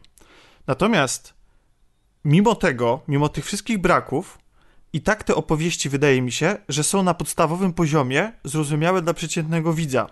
To znaczy, jak ktoś, kto nie jest y, w stanie, znaczy nie obchodzą Gwiezdne Wojny na takim poziomie, żeby siąść i przez kilka godzin nagrywać o nim podcast, czy kłócić się przy, przez dwa tygodnie w internecie, to, e, to dla takiej osoby ci są źli, ci są dobrzy. No podstawy i tak musi kumać, dlatego że to jest ósma część serii, więc coś Ja musi wiedzieć o tym W świecie. którym To jest, momencie mnie wywaliło z mojej Nie. wypowiedzi? Wiesz co, tak naprawdę to Dawno. dawno. I Cztery wątki temu. Nie wiemy, w którym momencie przestałeś mówić, więc pozwolimy ci za chwilę Kontynuuj na bieżąco. Natomiast Tomasz, pozwól, Jeszcze tylko, jeszcze, przerwę. jeszcze, jeszcze tylko dokończę, że, że zobaczcie, jak ten świat w ogóle jest skonstruowany. On jest skonstruowany w taki sposób, że masz złych, którzy są wizualnie już tak bardzo źli, że się bardziej nie da. Mogliby być orkami z Władcy Pierścieni. Oczywiście, Tomasz, Więc- tylko że tak już było w tylko- pierwszych filmach i w pierwszych filmach No miałeś tak samo właśnie. prostą ekspozycję. Dokładnie. Są Bo- bo źli, to jest są to, dobrzy, ja muszą jak walczyć. Poczekajcie, teraz ja mówię, proszę, dajcie mi dokończyć, zaraz ci dam prawo głosu. Są źli, są dobrzy i mamy pewną ekspozycję, która jest prosta dla widza. Natomiast w dzisiejszych czasach ten film ma podobną ekspozycję, ale brakuje mu podstawowych elementów tła fabularnego, żeby widz miał pełen obraz tego wszystkiego. I ty mówiąc, że taka forma filmu jest odpowiednia dla zwykłego widza, Nie. tak naprawdę stwierdzasz, że to jest człowiek, który nie zadaje żadnych pytań, tak? Czyli Nie, robimy Grzegorz, filmy poczekaj, dla ale- debili. No czy nie, no nie jest dla debili, tylko wiesz, jeżeli mówisz o człowieku, który idzie na to jako na film rozrywkowy, no to, który, który, którego nie obchodzi, wiesz, to, kto, kim jest tam Snoke na którymś tam nie wiadomo jakim poziomie, po prostu to jest gość, który jest zły.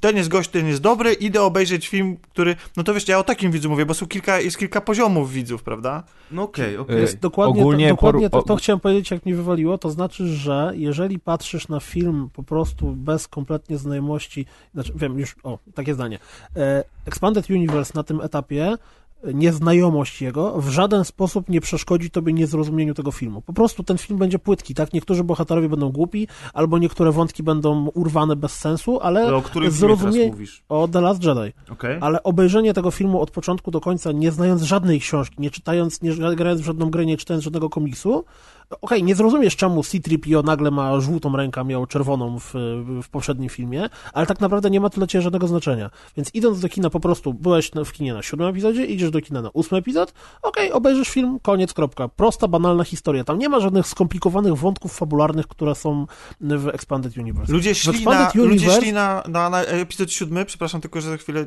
ci się wetnę, ludzie szli na epizod siódmy i twierdzili, że Stormtrooperzy to są kloni.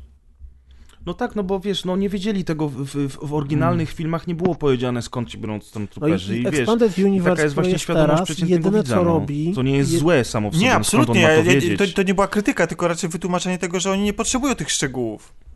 No tak. Dlatego mnie się wydaje, że dla fana Gwiezdnych Wojen, za jakich my się mamy, nie jest zasadne kłócić się, że filmy mają dużo niedopowie niedopowiedzeń, bo skoro dla przeciętnego zjadacza popcornu ten film, e, tak jak powiedział wcześniej Kuldan, będzie płytki, ale będzie zrozumiały, e, to dla fana Gwiezdnych Wojen e, to, czego, to, co, to, co będzie za płytkie, to, co będzie za płytkie, uzupełnimy sobie w e, Expanded Universe. A teraz Jest właśnie, prawda, słuchajcie, jest ale- jedna ważna rzecz, którą należy tutaj powiedzieć, bo e, są ludzie, którzy są fanami marki, uważają, powiedzmy, że czują tą markę, a nie czytali żadnej książki z Expanded Universe i niespecjalnie mają ochotę. Grali w jedną grę z, z, z fabułą, bo tylko jedna gra z fabułą się na razie z nowego ukazała, albo w ogóle w nią nie grali. E, I obejrzeli trzy filmy. I to na przykład jestem ja. I ja nie uważam, żeby ten film był płytki. Ja nie uważam, że ten film, żeby, temu, żeby temu filmowi albo któremuś z dwóch pozostałych brakowało czegoś, jeśli chodzi o ekspozycję, czy jeśli chodzi o historię. Wręcz dla mnie fakt, że przenosimy się 30 lat do przodu, mamy tych samych ludzi, tylko starych, zniszczonych, przerażonych momentami tym, co się dzieje, Zmienionych. nierozumiejących tego, co się dzieje, zmienionych przez ten świat, dla mnie to jest dokładnie atrakcyjne, bo gdybym ja dostał Luka Skywalkera starszego o 30 lat i dalej świrującego w myśliwcu, czyli wersja z epizodu czwartego, albo super buddyjskiego mnicha z epizodu szóstego, który był nudny w mojej opinii w szóstym epizodzie niestety, to ja bym się czuł rozczarowany.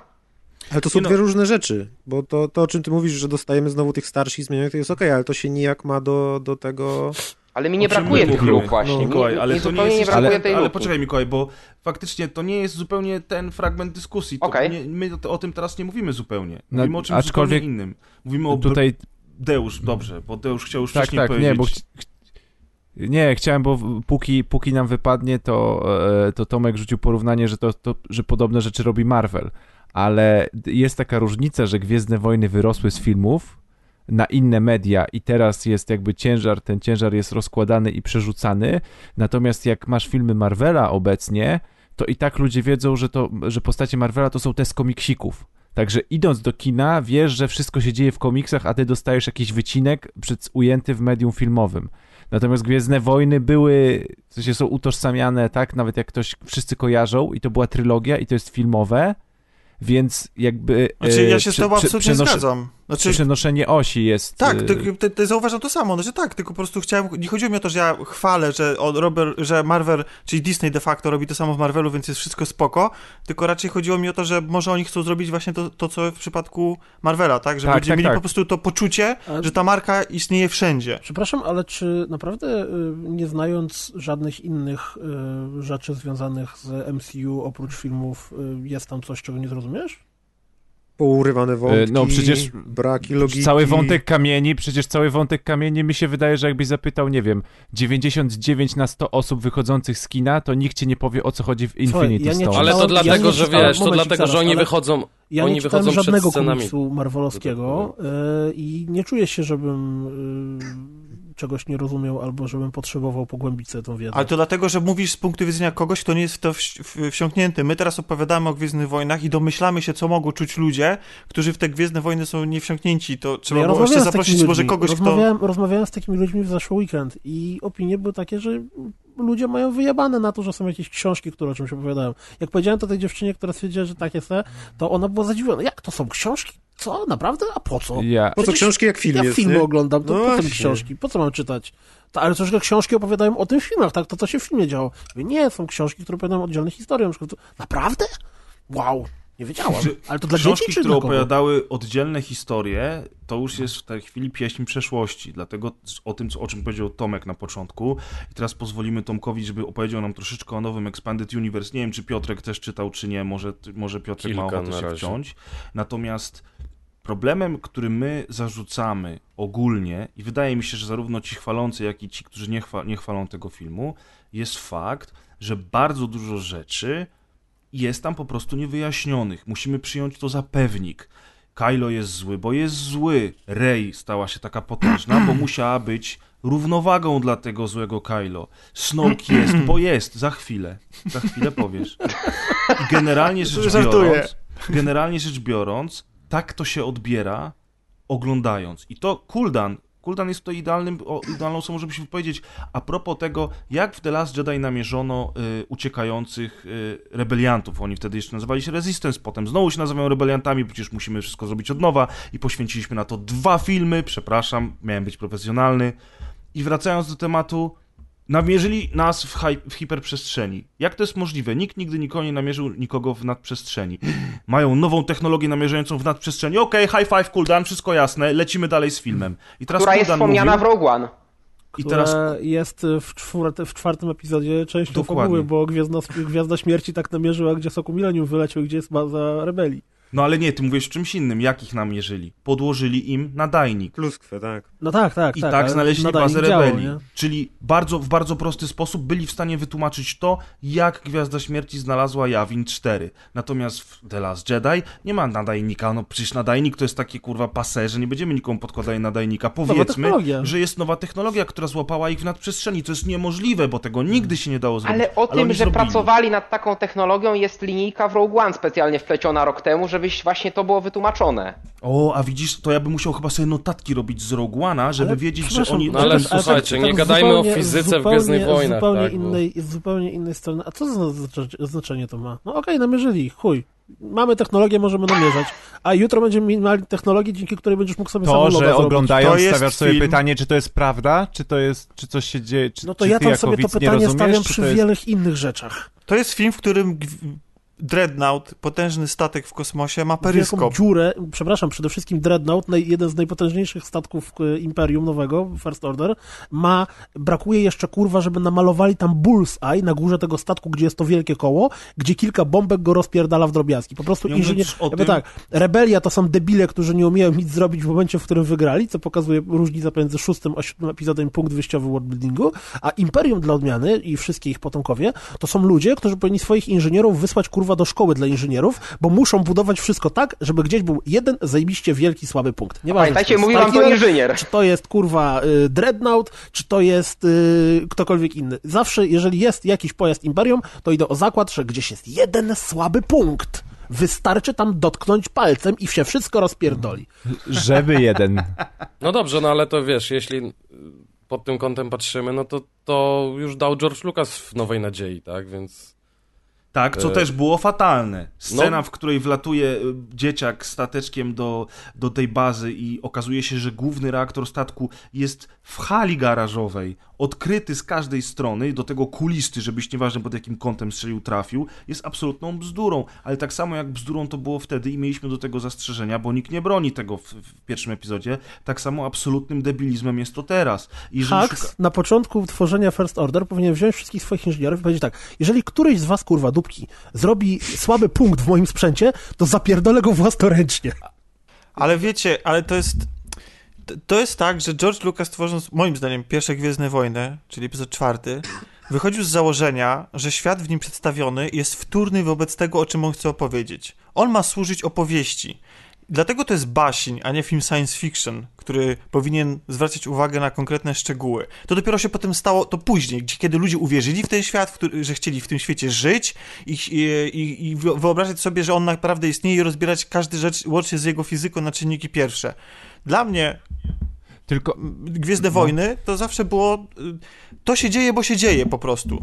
No widzisz, ale to Ja- nie było tak, że się dzieje, bo się dzieje. Ja nie mówię o tym, że będziemy analizowali technicznie, y, jak działa, kurczę, napęd Sokoła Millennium, ani dlaczego y, miecze świetlne, które są stworzone z laserów się kurwa kończą, bo laser albo się że nie dźwięki kończy. w kosmosie się Albo że rozchodzą. dźwięki w kosmosie, ale jak widzę bombardowanie bombowca z II wojny światowej, który przelatuje w próżni nad drugim statkiem i zrzuca na niego pionowo bomby w dół. Ale I czym to się nawet mają- różni?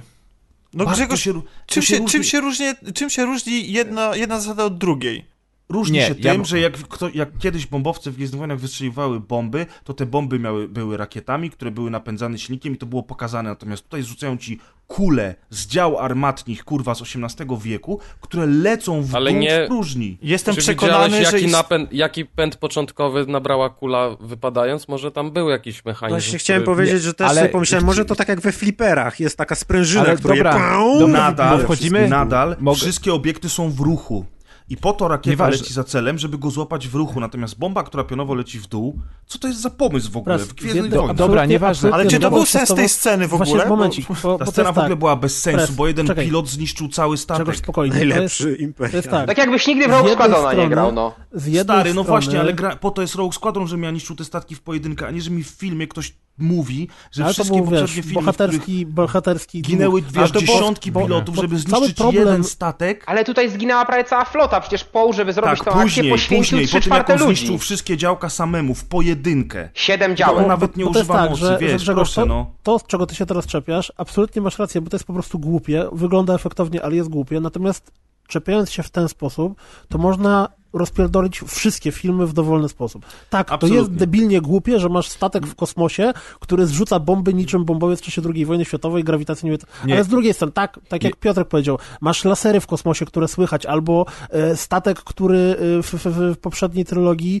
oni miały pęd, a nie po prostu się zatrzymywał i się odwracał, tylko musiał, wiesz, w, niczym myśliwiec, to się, więc to, to są rzeczy, których można się czepiać tak po prostu dla zasady czepiania się, żeby pokazywać głupotki. Ale to, że inżynierowie tworzą wielki statek z jednym słabym punktem, to to jest głupota z A nie, punktu widzenia ja się mogę wciąć?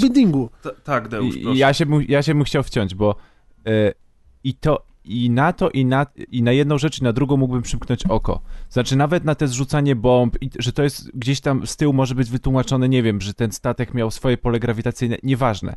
Bo jeśli te głupotki były wcześniej, to, że, że się rzeczy mogą palić w kosmosie i tak dalej, że to nie jest próżnia, okej, one zawsze były w Star Warsach, one tylko e, służyły jako, nie wiem, taki środek plastyczny, estetyczny i tak dalej, i tak dalej.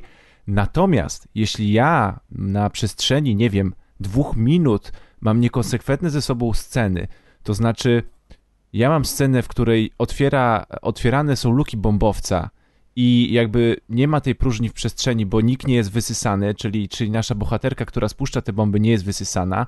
Za trzy minuty mamy scenę, gdzie jest przebita e, rakietą mm, e, e, Most- Mostek. mostek dowodzenia i nagle jest wysysana, cała ekipa razem z mostkiem jest wysysana do przestrzeni, a następna scena po cięciu to jest scena, kiedy Leia wraca, otwierane są drzwi z powrotem do przestrzeni kosmicznej i już nikogo nie wysysa. I ja sobie zadaję pytanie, nieważne od głupotek Star Warsów, ale czym się różni sytuacja ze sceny poprzedniej do tej sceny?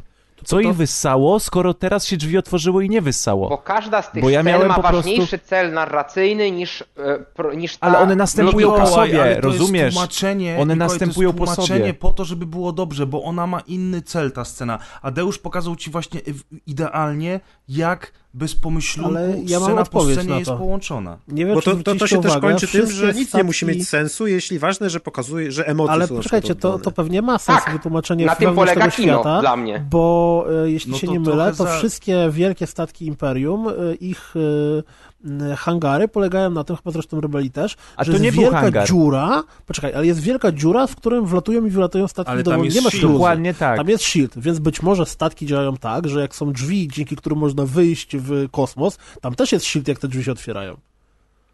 Tak, ale mówimy Dokładnie czym... taki sam jak... Nie, no bo Wiesz, Deusz mówi no, o tym, że ale teraz shielda jej, jak rozjebało statek. Tego shielda nie było, bo pół statku było rozwalone. Nie no, ale poczekaj, rozjebało, rozjebało, rozjebało statek, więc ją wyssało, bo wszystko wybuchło. Ale ona doleciała do drzwi, które może były drzwiami jak- awaryjnymi do To wychodzenia jest ten sam poza... rozjebany statek był. Ale jakby to był ten sam shield, to by nie rozjebało statek. statku, nie? To jest takie, w Rozumiesz? ogóle można w nieskończoność. Można, tak, ale Piotrek, pytanie, pytanie od No ale której znaczy- ona... ty. Od, wiesz, no, od której ona strony doleciała do tego statku? Ona nie musiała wcale wlatywać tamtędy, gdzie był rozwalony most. Od tej samej, ona wleciała do mostku i przez y, śluzę, która szła z korytarza do mostku, pukała w szybkę.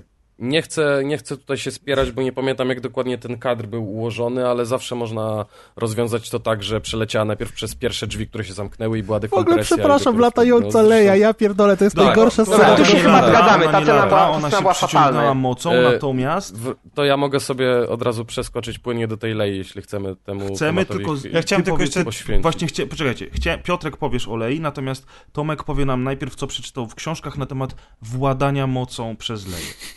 Nie, ja chciałem tylko się jeszcze odnieść do tego, co mówił Deusz. To jest. Y, Deusz ma rację i Mikołaj ma rację. Niestety ten film się wykłada w wielu momentach, jeśli chodzi o taką o realizację o, i o przywiązanie do, do detali. I, I Deusz ma rację. To znaczy, powinna być konsekwencja tego świata budowanego w obrębie jednego filmu, no jeśli nawet nie serii, to jednego filmu, bo to, że coś było wcześniej i dlatego może to być teraz, a nie było tego, a teraz jest to, to dla mnie to nie jest argument, bo jest To jest teraz... jakaś konwencja Bo, to jest, bo jest teraz, tak się stało, no to za dwa, za, za, za dwa filmy dalej ludzie będą mówić, no tak, to jest okej, bo to było w ósmym epizodzie, ale teraz jak jest w dziewiątym, tam w dwunastym się coś dzieje, to już nie jest okej, bo to jest nowe. Także to jest tak, że tam każdy twórca dokłada kolejną mm, cegiełkę do tego, do, do tego uniwersum i wymyśla je sobie na nowo. Natomiast, natomiast zgadzam się, Deusz ma rację, nie powinno być tak, że patrząc na to, boli cię i oglądasz scena po scenie, że w jednej scenie jedne zasady działają, a w drugiej nie działają, bo to jest zła reżyseria. Na poziomie y, aranżacyjnym po prostu, aranżacji. Natomiast Mikołaj też ma rację, że są ludzie, którzy na to kompletnie nie zwrócili uwagę ze względu na poziom emocji, które te sceny Dokładnie oferują. I z jednej strony jest to błąd, tak jak, y, a z drugiej strony y, po prostu nieważny. No, wszystko zależy od tego, jak bardzo się wkręciłeś w daną sytuację. Ja tylko powiem dwa zdania, że ta scena miała osiągnąć dwa cele i w mojej opinii, znowu mojej prywatnej opinii, te cele są osiągnięte świetnie. Miała zbudować na początek Poł, przypomnieć widzom, którzy zdążyli zapomnieć albo pokazać tym, którzy z jakiegoś powodu poszli na epizod ósmy, nie znając siódmego, że to jest zajebisty pilot, to jest facet, który jest przezajebiście przekonany o swojej wysokiej wartości bojowej i o swoim charyzmie i o swojej najlepszości, że tak powiem, bo tak ten bohater się prezentuje, robiąc sobie cho- chociażby za przeproszeniem podśmiechujki z Haxa na poziomie filmów Marvela, czy Co tego lubimy, nie czy nie. z poprzednią częścią, gdzie facet w ogóle się nie, nie sadził na to, kim jest, tylko po prostu robił swoje, no. Ale dalej był, ale był zajebisty. Wiesz co, Niestety wiesz co problem jest był taki, że- trochę, bo on, bo on, zobacz jak on rozmawia w pierwszej scenie w The Force Awakens. W, Właśnie, z, umie, z, Ale to, chciałem jest, to jest To jest wystarczająca tak, ekspozycja. jest Jesteś pilotem, polecisz, umiem latać wszystkim. Okej, widzimy co on robi Ale na wiesz scenie, co, scenie, Nie, ale on, bo to on jest- też bo to jest coś- Kylo, który był na jego oczach, wiesz, zatrzymywał lasery, tak? Tak, Ale ale to to jest coś-. Mikołaj, Mikołaj, słuchaj, mówimy o Gwiezdnych Wojnach, gdzie jest moc i ludzie używają mocy, y, Je- Jedi są bardzo potężni, widzieliśmy to nieraz, y, natomiast nigdzie nie jest powiedziane, że. Poe y, używa mocy i dostajemy Nie, scenę absolutnie nie wiem, że w używa. której on y, jest niczym Spider-Man, przeskakujący pomiędzy wszystkimi strzałami, niszczący wszystkie działa, robiący przy tym heheszki i w ogóle równie dobrze mógłby lecieć do góry nogami jak Tom Cruise w Top Gun, jeszcze zrobić zdjęcie przeciwnikowi. On tam Bo- zakręca na no ręcznym Właśnie przecież, nie? No właśnie, scena, to było fajne.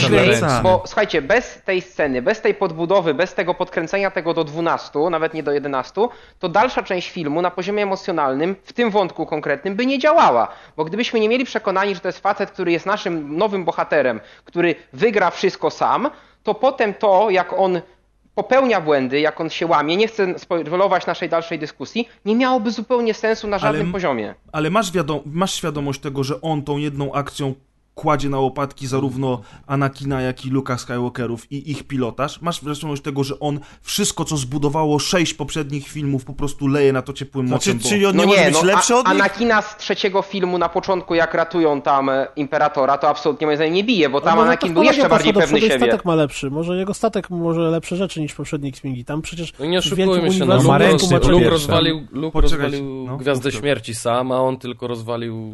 No widzisz, co? ale Siedem Luke rozwalił tej? Gwiazdy Śmierci sam. Luke miał całą, cały składron, jak nie która więcej, przygotowała mu wlot do... Ale zresztą pomagał. wiecie, to nie jest tak, że to jest pierwszy film, w którym on jest taki zajebisty, bo przez całe The Force Awakens słyszymy, jaki to jest niesamowity pilot. Jasne, Przecież ale on- on jest nad on zamkiem rozwala przecież nad Starkillera. mają jest świetna majtkach, jak scena. go widzą. I na, nad zamkiem Jak jest rozwala genialna chyba scena TIE. Fighterów 6 jednym, Tak, jednym to jest ciągiem, nie? świetne, ale, No to właśnie. jeszcze Ale- nie, ale to jeszcze nie, nie zawiesza mojej niewiary. Ale wiesz Stary, dlaczego? ale wiesz, bo, wiesz, bo to ja mam jest... większy problem z tą sceną, jako ten człowiek, który nie jest fanem, że ona jest po prostu głupia. Scena, w której ta scena, y, bo to, o czym mówi Mikołaj, byłoby spoko, gdyby nie to, że moje emocje zostały sprowadzone do zera kompletnie w momencie, w którym Po sobie śmieszkuje z Haksem.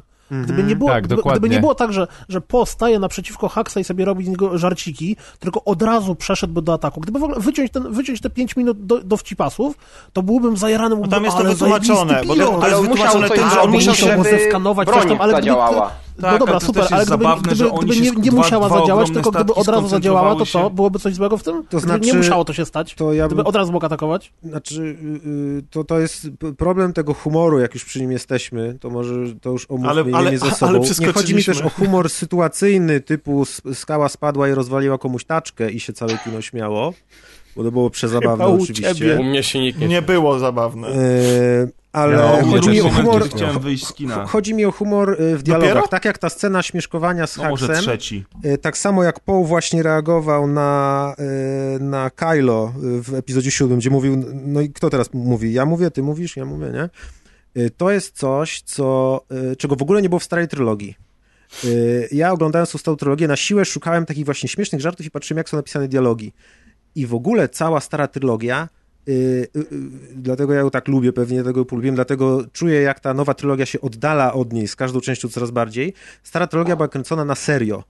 To był film o gwiezdnych y, czarodziejach, którzy mają miecze świetlne i tak No dalej. powrót Jedi chyba miał teraz trochę powiedz, takich sytuacyjnych. na serio. ale oni wszyscy grali tam na serio. Oni, y, y, ci wszyscy generałowie Imperium, ten Tarkin, Nie, no Piet to prawda jest. i tak no. dalej. To nie oni były takie osobiste byli, pojazdy względem oni, siebie, załóżmy, Oni na przykład jakby, żarciki. oni zachowywali się naturalnie. Hux w The Last Jedi jest taki zły, że krzywi y, brwi i się uśmiecha. Jestem taki zły, atakujmy ich No, i się on jest uśmiecha. karykaturą tych On jest karykaturą, on jest komiksową Bo on postacią. chce być tak jak oni, a nie jest w by go stanie. wyjebał za Yy, luk natychmiast, jak Tarkin tylko by go był po- zobaczył. To byli poważni ludzie, to byli generałowie, tam, tam wszyscy byli na poważnie.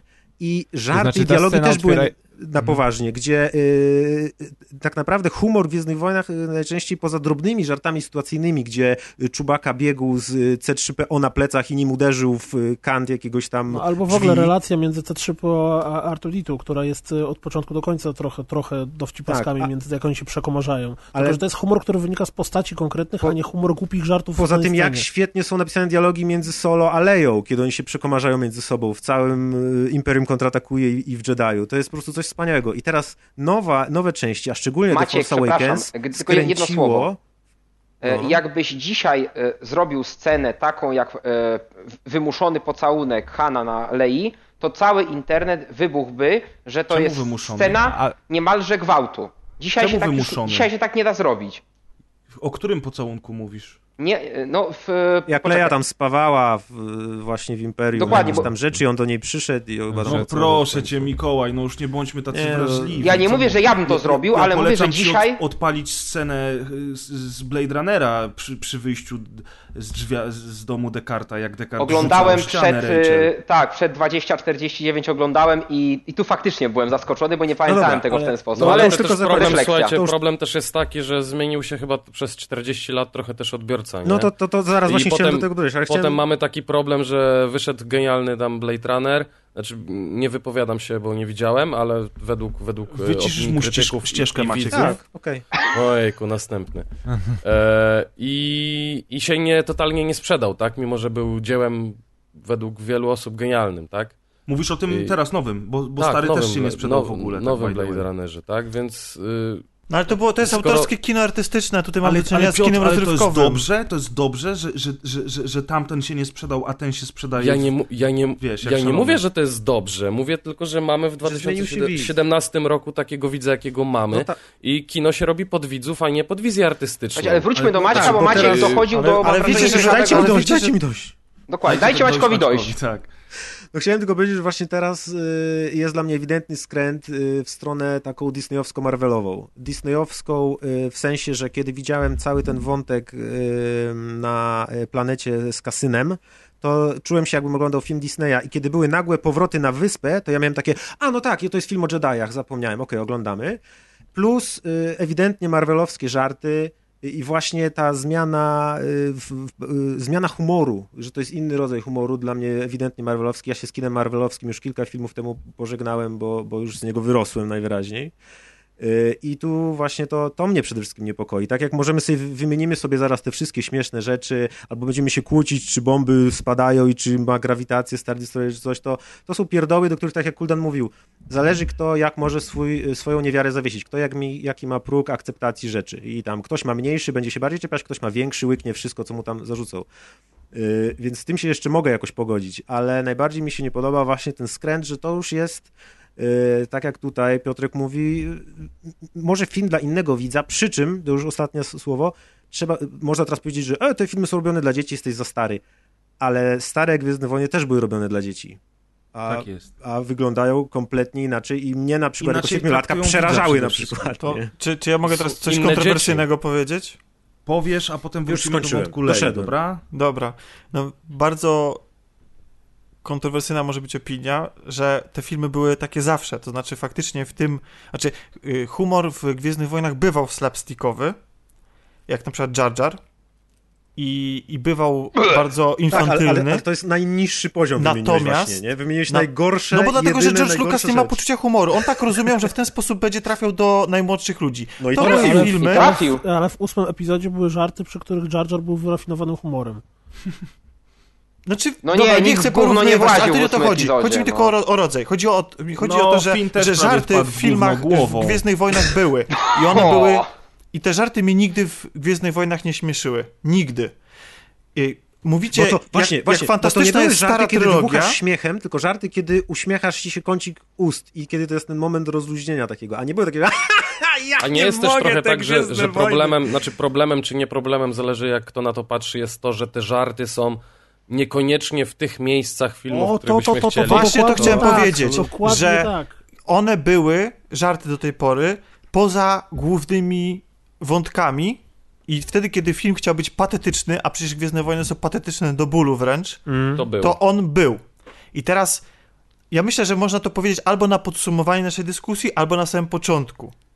I że my będziemy ten film porównywać i mamy do, A, bo do tego jesteśmy pełne... na początku teraz, y, tak? y, tak, bo wciąż. Godzina 16. Do, e, możemy ten film porównywać papcie, i Piotr, mamy do tego pełne posiedzimy. prawo do poprzednich filmów z serii i oczekiwać, że on będzie rozwijał to, co poprzednie filmy zrobiły. Tymczasem ja mam wrażenie, że ten film, i to robi na tak wielu poziomach i tak wielu aspektach z tego filmu, bierze to, co my już znamy i traktuje niemalże dosłownie jako archetypy i figury. To znaczy, że on przeszłość musi umrzeć. To znaczy, znaczy tak, znaczy to nawet, y, nawet y, nie chodzi o samą ogólną wymowę filmu, chociaż to się absolutnie uzupełnia. Tylko jeśli chodzi o ten humor, on mi się, od razu zaznaczę, on mi się nie podobał. Ja byłem zażenowany w wielu momentach.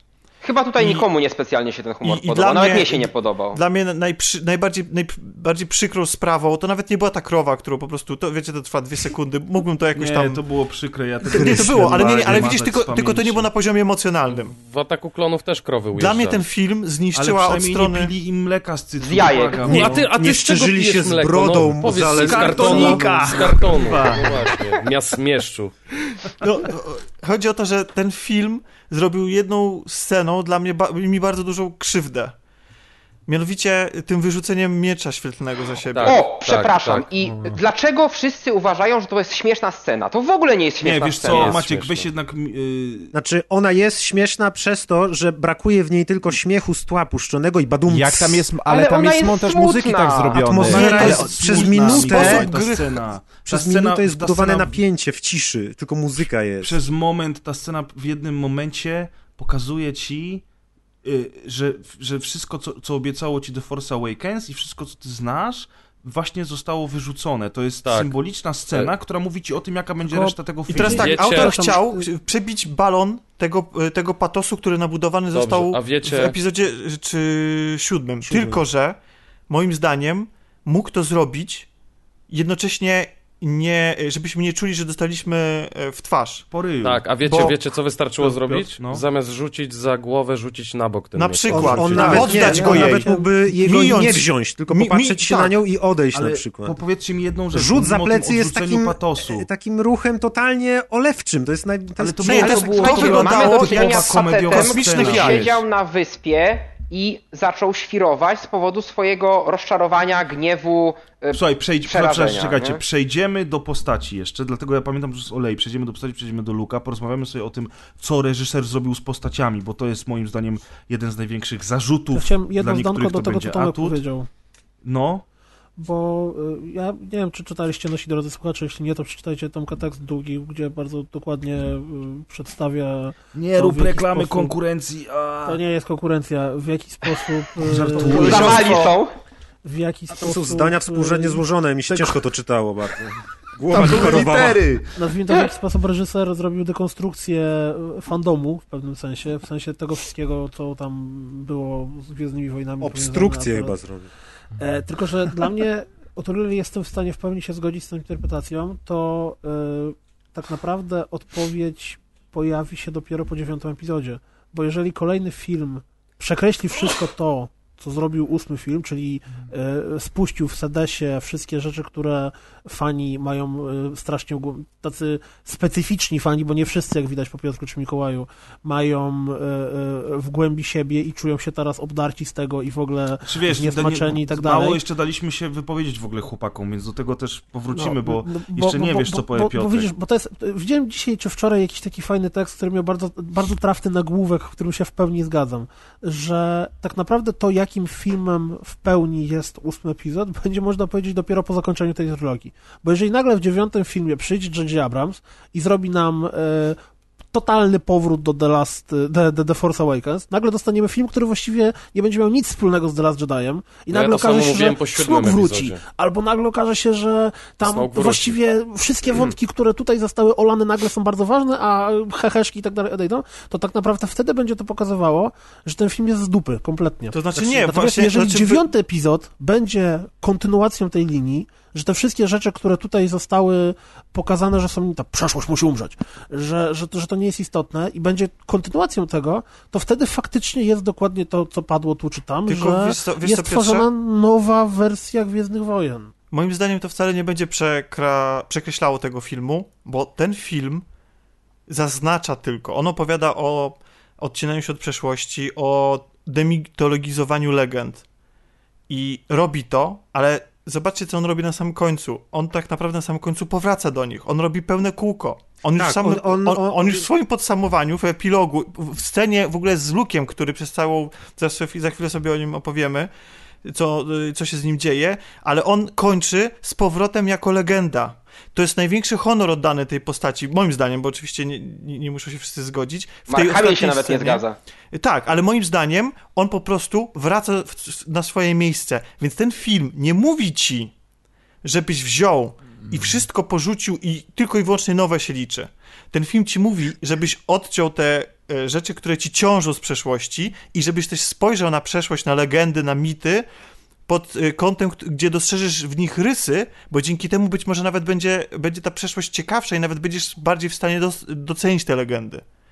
Że i, i, i, i ten film robi pełne kółko pod koniec. Pod koniec znowu mamy y, mitologiczne Gwiezdne Wojny. Znaczy, Znaczy- dla mnie to, że on robi kółko, to jest właśnie dziwne, bo tak naprawdę jak spojrzymy na tą historię, to nic się nie zmienia. Bohaterowie są prawie, że w cudzysłowie, są w tym samym miejscu, gdzie byli na początku. Yy, Tak. Jest ich po prostu mniej, tych dobrych, ale yy, jakby będziemy oglądać dziewiąty epizod, to tak jakby ósemka nie miała znaczenia, Zaraz, bo... zaraz, zaraz, no, zaraz. Kylo Ren Jak? Co? Gdzie?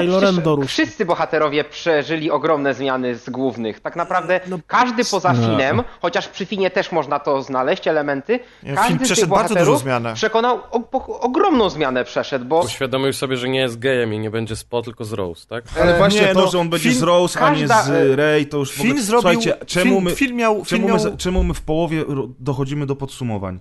Trzymajmy Właśnie. się Dla, jednak dlatego tego, ja co powiedziałem, że można to powiedzieć na końcu albo na początku. Chciałem Tak, tylko po bo... prostu... No, No to ja... To... Bo Tomek coś chciał powiedzieć jeszcze. Nie, no chciałem tylko powiedzieć, że po prostu, że to kwestia tego, jak będziemy na to patrzeć, że my możemy jako fani oczekiwać rozwoju, rozwinięcia tego, co było wcześniej i jak najbardziej to jest w porządku, bo tak powinniśmy też tego oczekiwać, bo tego, do tego nas Gwiezdne Wojny przyzwyczaiły, ale można też na ten film spojrzeć jako na film, który jest po prostu, bierze i te rzeczy, dlatego mamy po, po podkręconego na 11, bo on bierze po z epizodu siódmego i wykorzystuje go do tego, żeby ci opowiedzieć jakąś tam rzecz, on chce opowiedzieć o człowieku, który jest, masz go uwielbiać, a potem masz dostrzec, że jednak popełnia błędy i że nie jest krystaliczny, a jego bycie kapiszonem, czy tym tym bycie pistoletem, Pistoletem. cynglem, hotshotem, no. e, hotshotem to jest, e, to jest sama super sprawa, bo czasami to potrafi doprowadzić do zguby. Tylko widzisz, ja nie jestem w stanie go uwielbiać po tym, jak reżyser mi pokazał otwierającą scenę i powiedział mi, zobacz, zobacz, jak on fajnie robi, wiesz, popisy na szosie, no. No nie jestem podoba- w stanie potem Nie tę ci się ten zakręt na ręcznym? Nie, nie podobała Mi mi się się, cała podobał. ta scena, bo ona, to, cały ten film, tak jak mówisz, masz absolutną rację, Tomek, cały ten film od pierwszej sceny burzy wszystko, co do tej pory znaliśmy y, o Gwiezdnych Wojnach.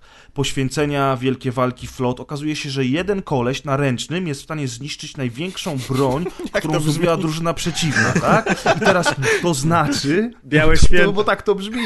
To znaczy w tym momencie, że Ryan Johnson i spółka uznali, że, tak jak mówicie o tym patosie nawet też, że tego z patosu też się rezygnuje, że poprzednie siedem filmów, w tym siódmy film, który oni sami stworzyli i go przygotowali według własnego pomysłu, nagle nie jest ważny, bo my robimy coś nowego, robimy teraz w stylu Marvela, robimy heheszki, robimy jeszcze bardziej odjechane rzeczy i jebać ten wasz patos, Luke, wyrzuć miecz do tyłu, jesteś nie wiem, dobry, nie wiem, dobrą czy wy, małpką, nie, Luke, nie wiem, czy widzieliście może konferencję prasową europejską chyba. em, z okazji premiery Gwiezdnych Wojen. To jest taki panel, gdzie siedzą wszyscy twórcy, Mark Hamill... Mark Hamill płacze. Ma, ma, Hamill tak, Mark płacze, Hamill jest tak. obrażony i mówi, i mówi cały czas, jak mu się zadaje jakieś pytanie, które mu nie pasuje, to on mówi, e, przepraszam, nie słuchałem. Co prawdę mówiąc, jest tak, dobrze, tak jest. No właśnie, szczerze mówiąc, takie sobie. Ja rozumiem jego obrażenie, ale on mam wrażenie, że już w pewnym momencie zaczął grać obrażonego po No, on prostu. zaczął gwiazdożyć, no wiesz, kasę A może to przytulił. wszystko było ustalone? Ale, Na ale pewno. wracając, wracając, jest y, mm, jakiś widz, słuchacz y, będący na tej konferencji, widz, zadał pytanie, wstał i zadał pytanie, e, ponieważ on wyczytał, że jest szansa na to, żeby się w tym uniwersum pojawiła Ziemia i czy ten reżyser może obiecać, że on nigdy nas nie zabierze na Ziemię, na Ziemię, ta naszą Mhm. Ziemię, nie? Planetę. Na co y, ten, ten reżyser mówi tak. I to, i to ja myślę, że to też dos, tłumaczy doskonale, jaki on ma stosunek do tego wszystkiego. On mówi tak. No, nie, mogę ci obiecać, że na pewno nie będzie takiej sceny, że y, Luke Skywalker ląduje w Nowym Jorku i ma problemy na przykład z obsługiwaniem windy. Po czym robi taką zawiechę i mówi tak, ty, ale to byłoby niezłe. Wiesz co? Właśnie dzięki tobie powstanie taki film. Wiesz, to jest facet, który po prostu ma gdzieś zakodowane tą dekonstrukcję. Bo taka prostu scena była w torze przecież niedawno, gdzie Loki nie wiedział, jak komórki działają. No, nie? nie, to jest- okej, ja może mogę, wiecie, może, może ja nie do końca zrozumiałem, że chodziło konkretnie o windę, ale generalnie tak, on, on go umiejscowił w, w, No- w Nowym Jorku i, i chodziło mi o, tylko o I to, uznał że, to, że fajny pomysł. że tak, że dla niego im bardziej odjechane, im bardziej odejście od tego, co już znamy przez te 40 lat istnienia marki, to dla niego wydawało się to atrakcyjne. Tomek, ale my to rozumiemy. no to- My mówimy Nie, nie, o tym, ale że ja nam tylko- to się nie ty- podoba, rozumiesz? Ale że on nasi słuchacze mogą za nas tego tak nie wszystkich. widzieć, więc dobrze też im takie spojrzenie wyłożyć, nie? To ja mam Oczywiście, ale on zadecydował za nas wszystkich, jakie my chcemy oglądać Gwiezdne Wojny, No rozumiesz? stary, ale to jest reżyser, który dostał to kurwa. Ale no właśnie to on jest reżyserem, on tu on jest ma artystą. prawo zadecydować, on ma prawo zrobić taki film, a ty masz prawo, żeby on Tak. ci się nie podobał I teraz- lub podobał. No, To teraz chciałbyś mi- mieć jak, jak od, od Marvela, że masz sformatowane po prostu wszystkie filmy niemalże wyglądają w identyczny sposób, nieważ, nieważne kto je robi? I jak Nie, no, nagle ale- masz 5% zmienione w torze, to się okazuje, że to może być coś fajnego, bo, bo wszystkie trzy poprzednie filmy były takie ale, ja same. rozum, ale ja rozumiem, na czym, na, na czym polega cały proces tych zmian. Ja rozumiem, ja widziałem, jeżeli pierwszy i drugi tor były pompatycznymi, średnio udanymi filmami, na, natomiast trzeci tor, który zrywa z konwencją, robi to w bardziej z beką i uderza w zupełnie inne nuty, okazał się naprawdę udanym filmem, y, który się świetnie przyjął. Ja to rozumiem. Natomiast to ten eksperyment, który wyszedł z The Last Jedi, moim zdaniem, się absolutnie nie udał. I odejście od konwencji y, tego, tego patosu w stronę żarcików z Marvela spowodował, że tego się już nie odbiera tak samo jak do tej pory. Ja mam w ogóle tak, takie wrażenie przez te półtorej godziny, że to jest trochę tak, że, że my, w sensie te osoby, które w tej rozmowie mają bardzo krytykanckie, czy też krytyczne podejście do tego filmu, czepiają się bardzo konkretnych elementów. Że ta scena jest głupia, że humoru jest za dużo, że to jest dekonstrukcja tego, co było ważne i tak dalej, i tak dalej, i tak dalej. A Mikołaj i Piotrek, którym się filmy podobało, o czym wiemy z innych rozmów, bardziej mówią o ogólnym wydźwięku, że tu były kwestie emocji, że tak jak dla nas, dla mnie czy dla Deusza debilna była scena z Leją, która leci przez kosmos i wraca, to Mikołaj powiedział coś takiego, wy, wy, wyciągnąłem gdzieś tam, że istotny był ten emocjonalny ładunek, który e, dzięki czemu można było... Po... Nie, przepraszam, to ze sceną z Po, tak? Dokładnie, nie. Scena z Leją jest czepiam, głupia że po prostu. Jest głupia. Scena, scena z Leją jest głupio zrealizowana. Tak, Okej, jest źle że- pokazana, bo wygląda jak Superman. Tak, Znaczy ja przede wszystkim Po. myślałem, że ona tam umrze i że to jest nawet nieźle, To jeśli jest tam chyba umrze. To że- byłoby bardzo grube, tylko by nie nie? pozwoliło na inne wątki niestety, nie? Natomiast wracając, e, Na szczęście, że, że tak jak scena z Po, że dla mnie ta scena była głupia, a, a dla Mikołaja Słyszałem jest okej, dlatego że ona y, pokazuje, daje podbudowę pod postać i, i tam mówi o ważnych rzeczach, czyli że mi się wydaje, że my na takim najbardziej podstawowym poziomie w zupełnie inny sposób odbieramy ten film. I z tego, że zupełnie inaczej odbieramy ten film, to wam on się podoba, nam się nie podoba. Że Dobrze, dla was panowie. to wszystko, co, co, co nas w nim denerwowało, dla was w pewnym sensie nie miało znaczenia, bo były inne rzeczy, które były istotne. Ja Czy bym chciał się dowiedzieć, rozumuję? jakie były te inne ja- rzeczy, a bo ja- na przykład to- ja to jeszcze właśnie, widziałem w tym jeszcze- filmie i dlatego damy zaraz, y, damy znać, tfu, damy prawo głosu, bo w, w, ja mam wrażenie w ogóle, że Piotrek się nie odzywa, Mikołaj też mało się odzywa, y, Tomek tutaj st- staje... Deusz w y, ogóle się nie że- odzywa. Że, tak powiem w obronie. Deusz, ja, ja się boję, że jak Deusz się odezwie, to kurwa... O, Ja nie- zerwie audycję. Ja nie bronię tego filmu, tylko go Nie, tłumaczę. nie, ale bardzo dobrze, bardzo dobrze Tomek. I bardzo dużo Bo, ważnych bo ja kwestii jestem, bo, bo ja bo ja po prostu w momencie, w którym Luke wyrzucił miecz, ja miałem ochotę wyjść z kina. Mhm. A ja wiedziałem, że o kurwa, to Moje- jednak nie będzie dobry autentycznie, film. jestem- no, co, jestem- co się dzieje, nie? Jestem fanem No. od siódmego epizodu, co może być śmieszne dla niektórych, a już mi pękło serce w tym momencie. No, A to ja wiecie, co mnie złapałem potem fotel jeszcze i już bolało? wiedziałem, że będzie, że będzie coś innego, że będzie, że jest odważnie, tak? I wtedy Ale wiedziałem, widzisz, że mi się... nie, nie, nie. Ja, ja, ja bym się tu wciął w tym momencie, ponieważ okej, jakby rozumiem tą scenę. Fatalnie zrealizowaną z tym wyrzucaniem miecza, nieważne, ale mamy jakby odcięcie się od tego całego patosu z, z, z poprzednich części, ale nie wiem ile mija, kilka minut i mamy Rey, która przekonuje, e, e, przekonuje Luka do treningu Jedi. I nagle mamy z powrotem e, taki rwany montaż, podniosłą muzykę, e, mówienie Luka o, o mocy, nagle widzimy jaka ta moc jest potężna i nagle przed chwilą, przed chwilą wyrzucaliśmy miecz świetlny i jakby odrzucaliśmy wszystko i, i, wcale mm, ta, ta cała mitologia Jedi się okazywała nieważna, a nagle znów jest budowany film, że to jest jednak istotne, że to jest potężne, e, e, e, że to jest podniosłe i, jakby tego nie rozumiałem, bo tu znowu było na przestrzeni kilku minut e, e, e, niekonsekwentne sceny. e, Bo to chyba, e, chyba, chodzi o to, co, o to chyba chodzi o to, co symbolizuje miecz świetny. Miecz świetny symbolizuje Jedi.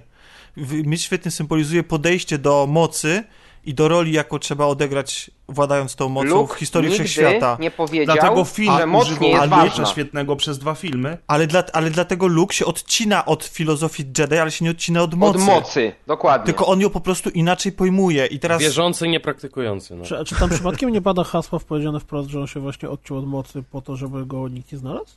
Odciął Znaczy, się. no, od te, Znaczy zależy nie, ale na, chodzi- jakim, na jakiej płaszczyźnie on się odcina. On nie od- przestał od- w nią od wierzyć, on- on przestał jej używać. Fizycznie się odciął, tak. To, tak, to, nie. co powiedział Piotrek, znowu to, co powiedział Piotrek, jest bardzo, bardzo, przodu, bardzo... panowie. No właśnie, ja w ogóle miałem jeszcze nawiązanie do trzech wątków temu, jak rozmawialiśmy o reżyserze. Jak go teraz nie powiem, to już w ogóle będzie. To powiedz Maćku, odpalaj przejdziemy rakietę. do Lei, a potem przejdziemy do Luka. I takie, taką kolej, takiej kolejności się będziemy trzymać, bo inaczej tam. nikt niczego nie może powie. właśnie, może a ja bym pójdźmy bardzo Grzegorz po bohaterach, jednak- tak jak mówisz, po, po, Tak. po tym, co się z nimi dzieje. Dziękuję Mikołaj, że mi podpowiedziałeś. Dziękuję.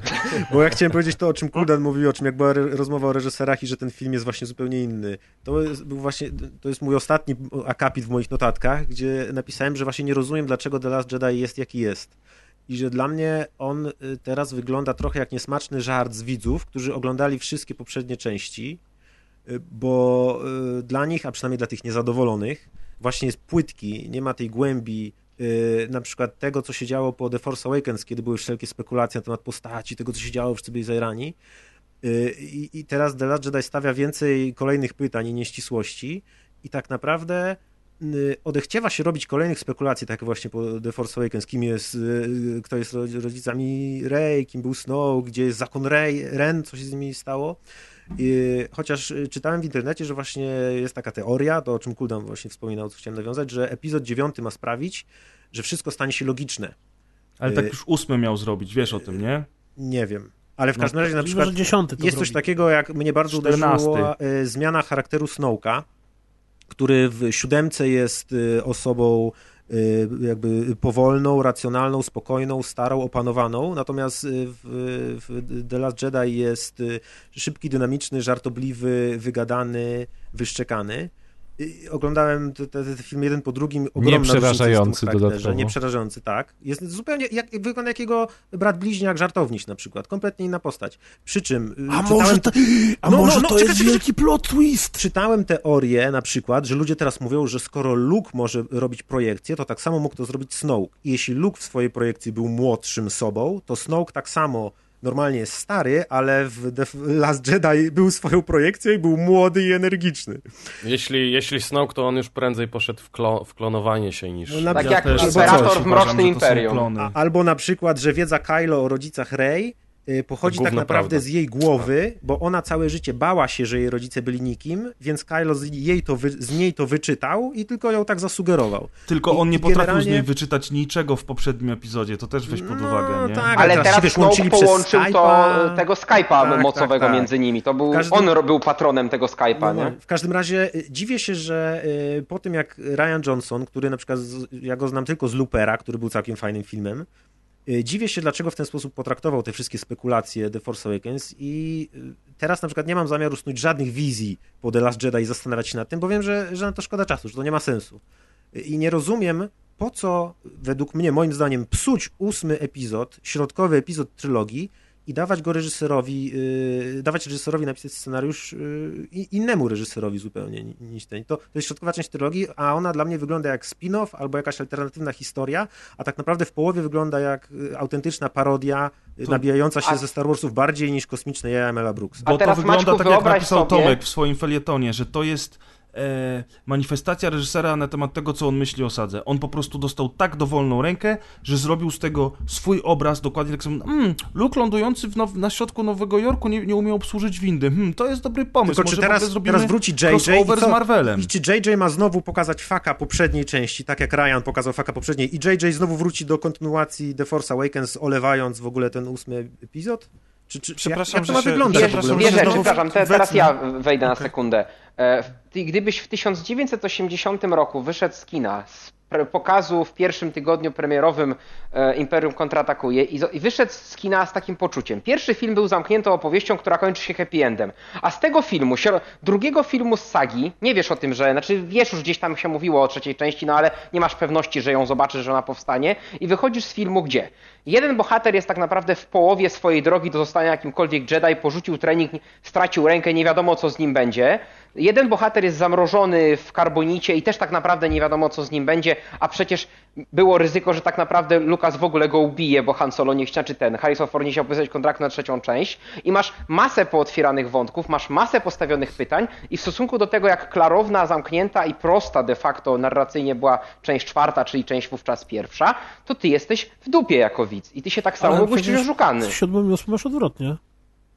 Oczywiście, że masz siódmy epizod odwrotnie. kończył się e, niezamkniętymi wątkami. Rey, która wystawia miecz w stronę Luka, kim jest Snook, co się stanie z Imperium i tak dalej, czy jest First Order.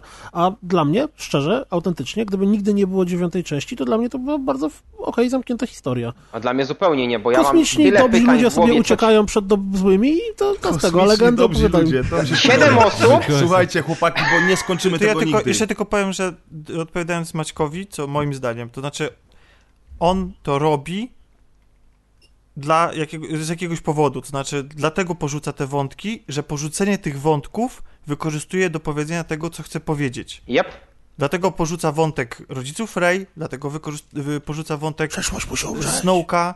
No nie, nie Ale on chodzi go o nie on porzuca, on go on wykorzystuje powiedzieć. świetnie w znaczy tak, no tak, on po prostu go ucina, powiedzmy, tak? Ale Nie ucina, chce on go powiedzieć? No to, już, właśnie- to wszystko zależy od wątku, bo w przypadku wątku Rey to chodzi o to, żeby ci dać do zrozumienia, że wszyscy, że, że wszyscy są równi, że nieważne, że twoja Na każdego determin, może trafić. determinizm Tylko ona nie jest Jedi. równa, ona jest lepsza od wszystkich No bo jest lepsza, Ale ale, chodzi to, że ale to nie filmach. o tym jej pochodzenie, o to chodzi. To jest ta wymowa tego jej wątku, że To nieważne, jest czy się bardzo fajne, urodziłeś... Tomasz, tylko dopóki nie powiedzieli o tym w filmie, ty sam byłeś piewcą teorii o tym, że Gwiezdne Wojny to jest saga Skywalkerów i Rey musi być związana z tymi postaciami. No ale i Mówiłeś dlatego właśnie, dlatego temu. ten wątek tak teraz wymawia, dla- dlatego on to zrobił, dlatego on go uciął, uciął moje wszystkie i wszystkich innych teorie, po to, żeby powiedzieć, że to nie ma znaczenia, jaki... Ale wiesz, ale wiesz, co by było fajne? Na przykład, gdyby skoro, skoro rebelianci wygrali i nie ma Imperium i Luke jest Jedi nowym, po to się był, kurwa, był tytuł Powrót Jedi, gdyby on miał tą jebaną swoją szkołę, której nawet nie pokazali i właśnie szkolił ludzi, którzy potrafią się obsługiwać mocą. I ale wtedy byś miał powiedziane, że wszyscy mogą to robić. Ale to jest Natomiast zupełnie inna oni historia, Grzegorz. znowu- No ale to jest, to jest zupełnie inna historia. To teraz cofamy się do sytuacji sprzed siódmej części i ty mówisz, że stary kanon powinien istnieć. No, no nie, no trze- trzeba, bierzemy te klocki, które już są. Niezależnie od tego, czy reżyser ósemki... Ale te klocki śmierdzą gównem te nowe, no. No właśnie nie, No to- Grzegorz. no to- Te no i klocki właśnie, ale śmierdzą, to- bo przyzwyczaiłeś się do starego smrodu i nowy wy tu- smród ci nie pasuje. Ale, Ło, to dobra, było, to, to było kontrowersyjne. ale wytłumaczcie mi tylko jedną rzecz, tak z, na, z logiki. Yy, z tym wątkiem Rey i ja jakby rozumiem, że to pokazuje to, że jakby nie liczy się twoje pochodzenie, ale jakby Rey w żadnej mierze jakby nie zasłużyła na to, co ją spotyka, na to, że moc w, jej, w niej jest taka silna. Bo jeśli byłoby wytłumaczenie, nie wiem, przez czyny, e, czy w jakikolwiek sposób człowiek potrafi, jakby nabywa to, że moc zaczyna być w, w nim silna, to okej, a ona dostała to losowo. Ten... Więc dla mnie to, ale więc dla mnie to, czy na przykład ja się urodzę Skywalkerem, to czy ja się urodzę, nie wiem, Janem Kowalskim i to, i, i, a Jan Kowalski akurat w tym momencie dostanie moc, bo to jest losowy, to dla mnie to dalej to jest, to, dla mnie to jest to dalej taka sama skala ważności jak pochodzenie, bo Ale- to jest dalej losowe, nie zależy od moich A działań. jak masz, jak masz, y, Deuszu, w życiu? Dostałeś dar od losu, że jesteś inteligentnym człowiekiem, który swój czas przekuwa na naukę. I który... Też. To, to tego chyba cię najbardziej za, zazdraszczam, nie? Więc tak, ja się chyba nie lubię, wiesz? Przepraszam. Ale ty nie lubisz się, czy nie lubisz jego? jeszcze pewnie będziesz bogaty, Jego. nie? No jak cię, Okej. jak cię Mnie lubić się- można? I jednego i drugiego nie lubię. W każdym razie, rozumiesz, i to jest, wiesz, i to jest...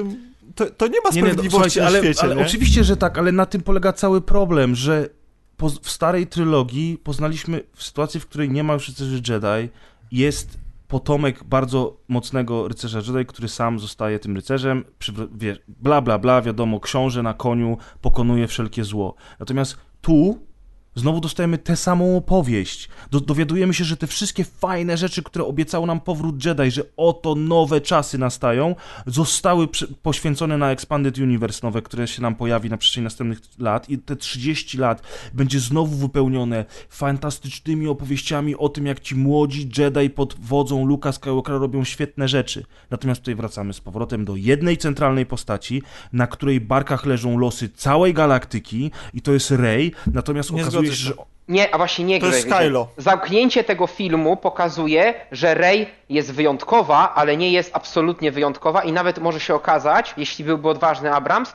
że to nie Rey będzie bohaterem i to nie Rey będzie tym, który uratuje świat po raz kolejny. Czyli Bo cała ten jakby- chłopiec na końcu pokazuje, że w tym świecie dalej istnieje moc i to, co Luke jej mówił w trakcie treningu, to jest prawda, że w tym świecie przepływa moc i są, jest, są jednostki, te jednostki nawet... Czy, czy Treningu to w dużym cudzysłowie. no tak, oczywiście. Czy z Je- ale wiesz, no, trening u, u Jody Nie, też był e, dziury, umowny, co, tak? co więcej Nie za no, ale słuchajcie, o co mi chodzi? A- Że ta trylogia prawdopodobnie pokaże nam poko- nowe pokolenie rycerzy Jedi, które pojawi się w czwartej trylogii. Że wszystko to, co można było pokazać już teraz, jako to, co się dzieje po pokonaniu Imperium, tak naprawdę dostaliśmy od nowa jeszcze raz walkę z wielkim złym Imperium i pokazują nam chłopca, który potrafi mocą przyciągnąć pierdoloną, Musieli- kurwa, słuchajcie, miotłę. musieli jakoś- Cio, Szkoda, że na nie widzimy ten świat w pieluchach po prostu. Chcieli jakoś Tak, wybrnąć z tego, że to było 10, 10 lat przerwy, tak? Chcieli naprawdę wielu nowych fanów przekonać. A założę się, że pomiędzy czwartą trylogią a trzecią nie będzie aż ty takiej odległej... Nie no, e, Johnson tam już powolutku zbiera ekipę, bo to Johnson E, będzie robił tą nową, tą trzecią, są- czwartą Panie, ale nie mogę się doczekać. Chcąc jeszcze, słuchajcie, na chwilę wrócić do tych e, teoretycznie pourywanych wątków. One z punktu widzenia konstrukcji filmu faktycznie są pourywane, ale wchodząc na poziom fanowski, przynajmniej mi się tak wydaje, to tak naprawdę gówno, a nie żaden wątek jest urwany. Bo przede wszystkim e, widz, który jakoś tam mocniej, głębiej wchodzi, wchodzi w te Gwiezdne Wojny, zaczyna rozkminiać, rozkminiać ten film, to doskonale widzi i ma ku temu przesłanki, że po pierwsze, Snoke nie zginął, po drugie, mamy Kylo Rena, więc jeśli e, Rey, chociaż uważam, że i tak Rey się okaże Skywalkerem, e, mamy Kylo Rena, który należy do rodu Skywalkerów, bo jest z linii, tak, siostry, siostry Luka, e, to nadal te, ten, to kontinuum jest, jest zachowane, że te wątki wcale z, no, z, z perspektywy historii o, o, o rodzie Skywalkerów, o, o tym, czym są Gwiezdne Wojny, no nie, nie bez powodu, kurna, robią cały czas takie podstawowe elementy, zachowują ciągłość takich podstawowych elementów, jak to,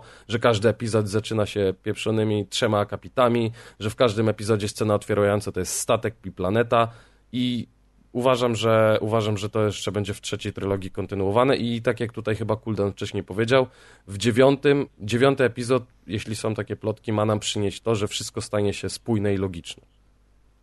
Okej, dobra, I w ale tym to momencie myślę, że inaczej. możemy wrócić... e, Już wracamy. Właśnie. tylko, że ucięte wątki to jest co innego niż wyjaśnienie wątków z poprzednich części, które polegają na tym, że na przykład to, czego dowiadujemy się w The Last Jedi, czemu Kylo zniszczył szkołę, bo przyszedł do niego Luke, bo Luke już wtedy podejrzewał, że Kylo jest już po ciemnej stronie mocy, Kylo zobaczył, że Luke wy, wy, wyniuchał bazę, co się dzieje, przeszedł. To jest wytłumaczenie naprawdę, to nawet prequele, które są gównianymi filmami, lepiej i umiejętniej pokazują, dlaczego Anakin zrobił to, co zrobił. Natomiast tutaj się dowiadujemy, no tak, poczułem, że Kylo jest zły, on się skumał, że ja wyczułem, że on jest zły i Kylo wszystko zniszczył. No nie, Koniec. dodatkowo Ka- Kylo mocno już był związany ze Snokiem w tym Tak, czasie. bo to jest powiedziane w filmie. Ja wiem, ja wiem Piotr, ale właśnie o chodzi. zdaniach jest To jest w powiedziane. trzech które zdaniach są, powiedziane. e, Oni budują całe napięcie siódmego epizodu właśnie tą tajemnicą, a wyjaśniają ci to w trzech zdaniach w ósmym. i mówią, Ale ten film już i, i tak to miał jest 2,5 tak. godziny, I nie? dziękuję. Y, jednominutową retrospekcyjną sceną, gdzie po prostu minę, jaką robi Hamil w tej scenie, jak on gra,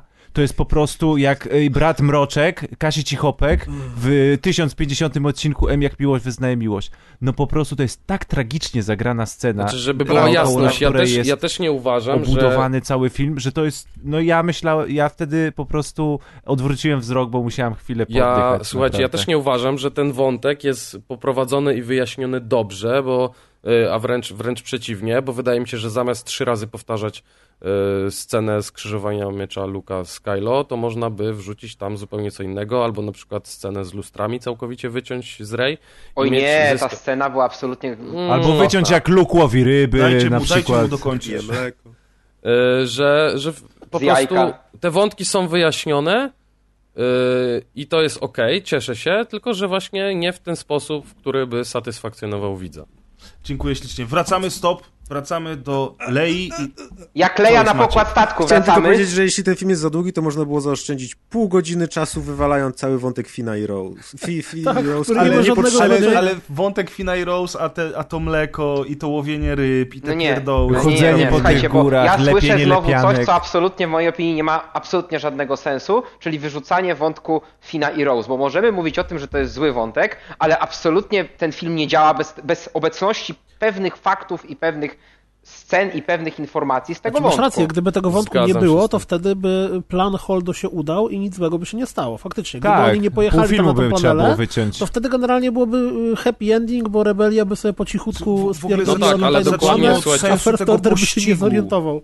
Zacznijmy od sensu tego pościgu, gdzie większy statek goni mniejszy statek, który jest wolniejszy, O, gorzej o, uzbrojony, o. ma gorsze Szybszy i bardziej i zwrotny. ten większy To statek ja mam nie pytanie. nawet do- do myśliwców Mikołaja- za nimi. Nie, no tam to pada hasło wspaniałe, że są poza zasięgiem myśliwców. Och ale jej, ja mam, tylko nie to. ale ja mam pytanie do Mikołaja i do Piotrka, którzy bronią bardziej od nas tego filmu. Dlaczego To ty tak. trzeci raz p- p- podkreślasz jakby, czy ty Właśnie, jak, establishujesz bohaterów? tej- wiesz, no, bo, no bo i nie, nie zadam tego pytania y, Deuszowi czy, czy Maćkowi, bo oni powiedzą, bo tak, A to- bo to jest głupie. to jeszcze a a wy propos- może a propos- będziecie w stanie mi to wytłumaczyć. Ale ja mam a propos prędkości, a propos Ale pościgu, Poczekaj, Maciek, mam przecież Kuldan coś, coś pyta, spokojnie. Chłopaki, bo się tak. zaraz chaos zrobi. Statek e, rebelii, znaczy e, ruchu oporu, jest szybszy. Tak? Tak. Mhm. Statek Bo jest Żółw porusza się z jest, punktu A do punktu B z jest prędkością. wolniejszy, tak? Tak. Czy z tego nie wynika, że odległość pomiędzy statkiem Imperium, znaczy First Order, a statkiem rebelii powinna się zwiększać? Powinna się zwiększać cały Tak, czas. Dokładnie tak wynika. Ale nie ma tego. To, to Z jest jaką prędkością pytanie. idzie haks, który idzie do tyłu? czy, czy, czy gdziekolwiek film sugeruje, że oni mogą im uciec, czy to jest tak, że oni sobie lecą Nie, i jest oni nie mogą im uciec, bo mają, mają paliwa na 18 godzin lotu, a są marginalnie szybsi od Imperium, Okej, więc Dobra, jak dwa tiry wyprzedzające się na dostawie, jeden jest dokładnie. duży, drugi zwiększa. 90 One de centymetr facto- To teraz ja mam drugie pytanie. Teraz ja mam drugie pytanie. Jak widzimy z wątku Fina, w trakcie tego pościgu, hipernapęd działa tak, że właściwie można w trakcie trwającego 18 godzin pościgu skoczyć na planetę, pograć trochę w kasynie i wrócić i jest na luzaku.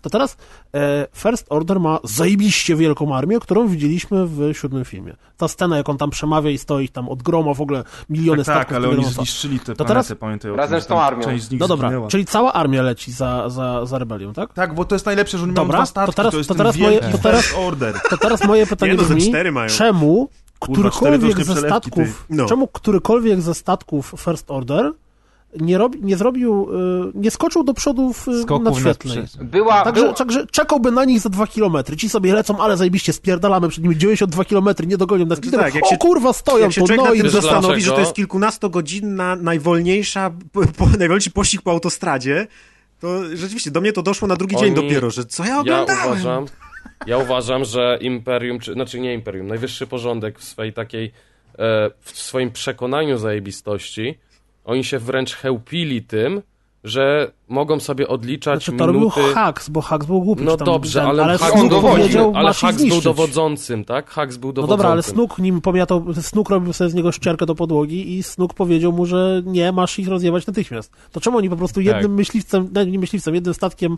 tym krążownikiem nie zrobili myk do przodu i na nich tam czekali. I cały plan... Bo nadal, bo nadal ciężar decyzji leżał na, na To tym, zna- co powie Hux. No, No, ale Który jest, wiemy, niekompetentny, mu, bo to nam ma na jest filmy pokazują. I Hux też jest głupi. Okej. Ale, to, jest ale ja mam ten lepszą taktykę.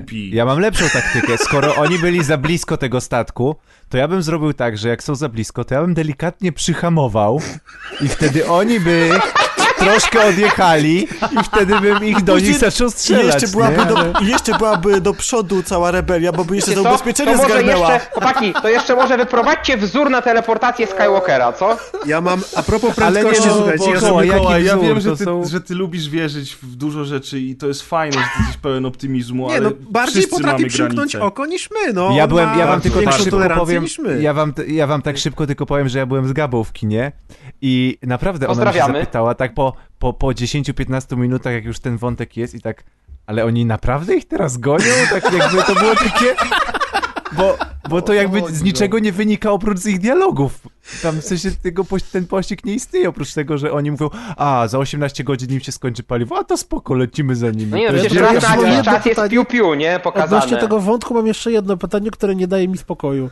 E, Jak widzimy na końcu tytanicznym poświęceniem admirał, czy tam generał, czy pies ją jebał Holdo, odwraca się i taranuje e, First Order, nie wiedząc, czy to się uda i tak dalej. O Jezu, jaka to była Czemu- piękna scena. Czemu dokładnie tego są... Tak, zwłaszcza, że ta cisza, kompletna cisza w tym Tak. momencie była bardzo super. Była jak Ale- Ta cisza była świetna, innego natomiast to 10 180 Czemu? stopni na ręcznym znowu. Poczekaj, ale czemu dokładnie tego samego nie zrobił ten koleś, który siedział w tym e, karawanie medycznej, którego rozjebali i ten drugi, którego rozjebali? Bo oni się skupiali na tak ewakuacji ludzi. Kuldan. Oni się skupiali na ewakuacji ludzi, bo jest to sobie- pokazane i powiedziane, Sam sobie że... też odpowiedziałeś. Nie wiedzieli, czy to się uda. No ale to mogli spróbować. Ale poczekaj, No, bo... Holdo też tego próbuje. Ale poczekaj, Ale Holdo Kuldan, już nie ma nic do e, stracenia. Kuldan, No, a on fregata... ginął w tym statku, czemu to, Posłuchaj, to on miał coś do fregata, stracenia? Kuldan, fregata medyczna ma na pokładzie iluś rannych i Nie tak ma dalej nikogo, ludzi, bo ci ludzie się ewakuowali. ewakuuje, Ewakuowali wszystkich. dokładnie, których ewakuuje i w tym momencie No. dostaje strzał przecież i, i zaczyna się palić. Aha, dobra. masz To rację. bardziej, ja, Dobra, ja to dobra, bardziej Mikołaj, zrozumiałem na okej, zasadzie, że rację. e, karawany właśnie już doleciały i było zajebiście, pozdrawiam. I w tym Dobra, momencie zamiast zajebiście to- pozdrawiam, to gość się odwraca i A propos No tego, tak, tylko że Holdo też musiała wykręcić, e, Aha, wiesz, Trochę to To, jak taki w ogóle to było piękne, to było piękne, że BB-8 jest bym zostawił, przecież korweta, BB-8 ta potrafi wszystko prowadzić. na fotelu. Złapała joystick. Wszystko, wszystko zrobiła sama, nie? A w Star Treku na przykład trzeba 12 osób na mostku, żeby obsługiwać statek. Star? Trek jest głupi, wiesz. Ale chciałem powiedzieć Gwiezdne tak, chciałem powiedzieć tak, lepsze. chciałem powiedzieć tak, że e, e, e, mam, mam dwie... BB-8 tu umie prowadzić statki. mam no to dwie uwagi. nawet- BB-8 to jest taka żenada, co on odpierdalał w tym Ej, filmie. Cicho, e, mam dwie słuchaj, uwagi, Artu Ditu w emocjonalne. prequelach był jeszcze gorszy pod tym A czy względem. ktoś powiedział, że prequele są fajne? Przepraszam, czy ktoś to Mówiłeś na tym podcaście, że prequele są lepsze. Już raz dzisiaj to Oczywiście powiedziałeś. Fabularne tło i cały polityczny wątek jest genialny w porównaniu Tak. do tego, co To nie ma polityki, w, w nowej trylogii nie ma w ogóle Ej, polityki. to było tak zajebiste, Polityka zginęła w pierwszym filmie. BB-8 zabił Kylo Rena. To Mam było tak dobre. mam dwie uwagi co do tego pościgu i do tego wszystkiego. Jedną emocjonalną, drugą bardziej techniczną. Emocjonalna jest taka, że przypomniało mi się, e,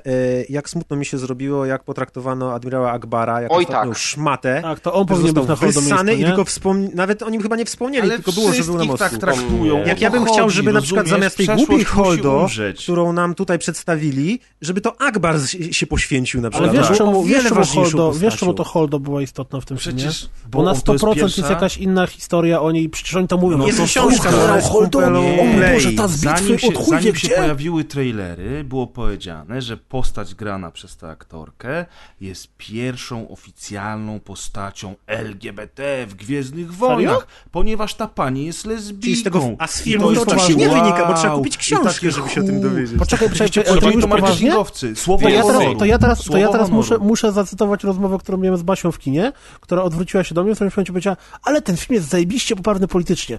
Mamy Murzyna, który z Azjatką próbuje uratować wszechświat, brakuje wszystkich, tylko przydałby się ktoś z LGBT. Kurde, nie wiedziałem. Mówisz masz, mówisz To teraz masz. mam drugą I uwagę. właśnie to propos- jest, przepraszam, i to jest to, co Grzegorz i teraz Kuldan robicie, to jest dokładnie to, czym bardzo mocno żyje internet, czyli że dawni fani Gwiezdnych Wojen tak bardzo przeżywają, że te filmy są straszne, bo między innymi i to nie jest was zarzut, bo ja was znam i znam wasze poglądy, ale właśnie między innymi dlatego, bo ten film jest dostosowany do dzisiejszych realiów i dostosowany do dzisiejszych dzieciaków, Jasne, które to są mogło różne. źle zabrzmieć, to Nie, mogło no, to w zabrzmieć. ogóle- w ogóle nie ma Absolutnie żadne żadnego. rasistowskie ani seksistowskie Ale ja wiem, no. z naszej strony. Nie, bo ja ci powiem Absolutnie, inaczej. no. Ja uważam, że Finn jest jedną z najciekawszych postaci w, w nowej trylogii i uważam, że został fatalnie potraktowany w ósmej Fatalnie. części, bo, bo jest rewelacyjną postacią. Ja mówię o czymś innym. Ja mówię o tym właśnie, o czym powiedzieliście. Akbar zostaje wyssany w kosmos, bo to jest stara trylogia i nikogo 40-letni Akbar fani też nie mógł być lesbijką. Nikt nie pamięta. Poza Nikt nie tym, pamięta Akbara. Mógł być lesbijką. Mogli, powiedzieć, że Puściłeś Kochani, słuchajcie, ja mam wrażenie w ogóle, że Piotrek ma jeszcze dużo ciekawych rzeczy do powiedzenia, Mikołaj i, i Tomasz też, oraz Deusz, To który się mało... rzecz, Deusza zostawimy sobie na koniec. Moją techniczną uwagę jeszcze tylko chcę dokończyć, a propos No. pościgu, ponieważ właśnie jak oglądałem w weekend y, trylogię starą, oglądam Imperium kontratakuje i zaśmiewałem się na kanapie, turlając się i spadając na podłogę. Y, Ja wiem, że y, zaraz mi powiecie, że to jest inna technologia i to jest 30 lat i, i te statki są inne, ale w Imperium kontratakuje Londynu. y, Soku Millennium, cytuję, najszybszy statek w galaktyce slash najszybszy statek we flocie rebelii nie może uciec przed Star Destroyerem. Oni ich gonili i, Tak. i, i Sokół bez y, hipernapędu nie był w stanie zgubić Star Destroyera. Soku Millennium najszybszy No właśnie widzisz, no i to 12 jest kwestia, kwestia tego, że e, soku Millennium, ro, znaczy zależy w jakim kontekście rozpatrujemy najszybszy, bo to frachtowiec YT 1300, czyli soku Millennium, tak, to był statek, który był do jakiegoś stopnia zmodyfikowany przez Hanna Solo. Ale co zapewniało temu statkowi szybkość? Przede wszystkim to, jak Han Solo go pilotował, a pokonywanie, przywoływanie tutaj, że on jest najszybszy, dlatego że trasę na Kessel potrafi przy, prze, w 12, 12 parseków.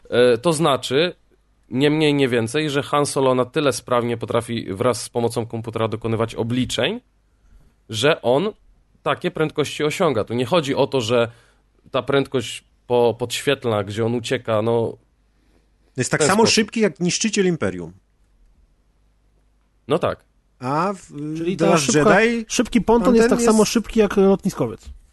No, a w The Last Jedi co Maciej? no w The Last Jedi statek y, y, y, Imperium nie może dogonić wielkiego tam y, jakiegoś tam transportowca, czy tam czym oni lecą. No, ci, ta scena rebelia. w ogóle to jest już takie zawieszenie niewiary, że... Ale dobra, y, na pewno jakbyśmy chcieli się zagłębiać w, chociażby w te szczegóły, o których powiedział y, Piotrek teraz, y, to musielibyśmy poświęcić na to jeszcze kolejne dwie godziny. To, To ja to chciałem znowu tylko noc. powiedzieć je- jedną Albo rzecz, całą noc, trochę tak? chyba podsumowując te, z mojej strony ten wątek, że wszystko to, co powiedzieliście, to jest prawda, tylko dla mnie z tego wątku to w ogóle nie miało żadnego znaczenia, bo najważniejsze dla mnie było to, że niesamowicie było, ja tak odczuwałem to, niesamowicie odczuwałem to, że rebelia dostaje w dupę.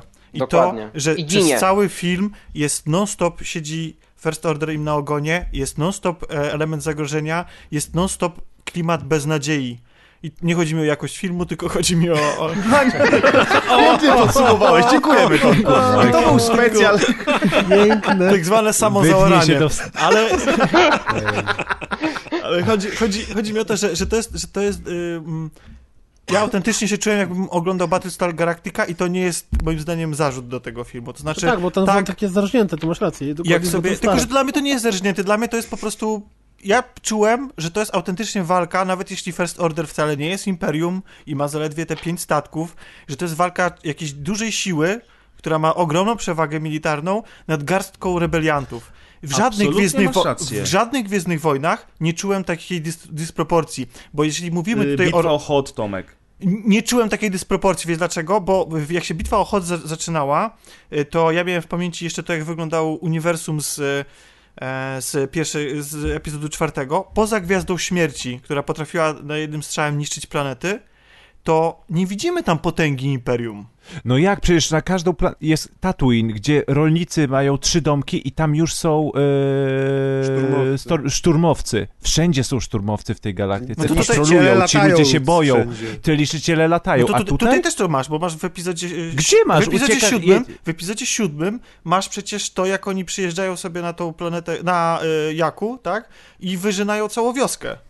No to siódmy epizod, to siódmy epizod. No, no ale- mi się A ósmym masz planetę e, tych e, posiadaczy, e, wielkich posiadaczy kasyna, którzy współpracują z. Imperium i, i, i finansują de facto tą maszynę wojenną. I Jednocześnie nie ma mają żadnego, i tam nikogo y, nie ma na tej Bo oni mają spokój oni- właśnie, oni który sobie przylatują- kupili, handlując z nimi bronią. No ale Po pierwsze- przepraszam, masz po tam pierwsze- powiedziane wprost, że właśnie nie tylko z Imperium, że oni po Y, prostu tak. handlują bronią. A to, a to swoją drogą jest ważny wątek, ale oni I głównie... nie ma żadnego patrolu First Order, jakiegokolwiek. Epizodzie na Jaku przylatuje garstka pod wodzą Kylo Rena, szukając planów i nikt nie wie jeszcze tak naprawdę o tym, co się zbliża.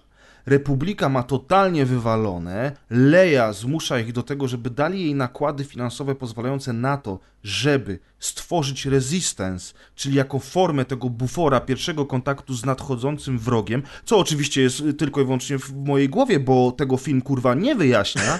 I potem nagle w środku znanej galaktyki, którą rządzi Republika, pojawia się Starkiller, który jednym strzałem niszczy wszystko. No ale też mamy I w mówione, że Republika nie zasługuje na nic. filmie I w ósmym filmie nadal nie mamy potęgi tego First Order. Wy sobie to dopowiadacie. Oni zniszczyli wszystko i teraz zamiast przejąć władzę w tym, w tym części wszechświata, postanawiają gonić Leję i garstkę tych ludków, żeby... To, to w sumie nie jest głupie, bo y, rebelianci popełnili błąd, nie wybijając ich wszystkich do nogi, Znaczy, ale już stary, o tym to masz wiemy. wytłumaczone Tak, w Battlefroncie z... dwójce. Nie, nie, nie, znaczy też, ale poza tym masz to wytłumaczone w filmie dialogiem Snooka z, z tym całym Haksem, czy tam jak on się nazywał, No z Rudym, no. z Rudym, gdzie Snook mówi mu, że dopóki nie zostaną zabici wszyscy z ruchu oporu i dopóki nie zostanie zabity Luke Skywalker jako ostatni Tak, Jedi, są głównie to First. Order nie będzie bezpieczny. Tak? I to, jest, mądre, i to jest mądre, tak? Natomiast faktycznie Republika została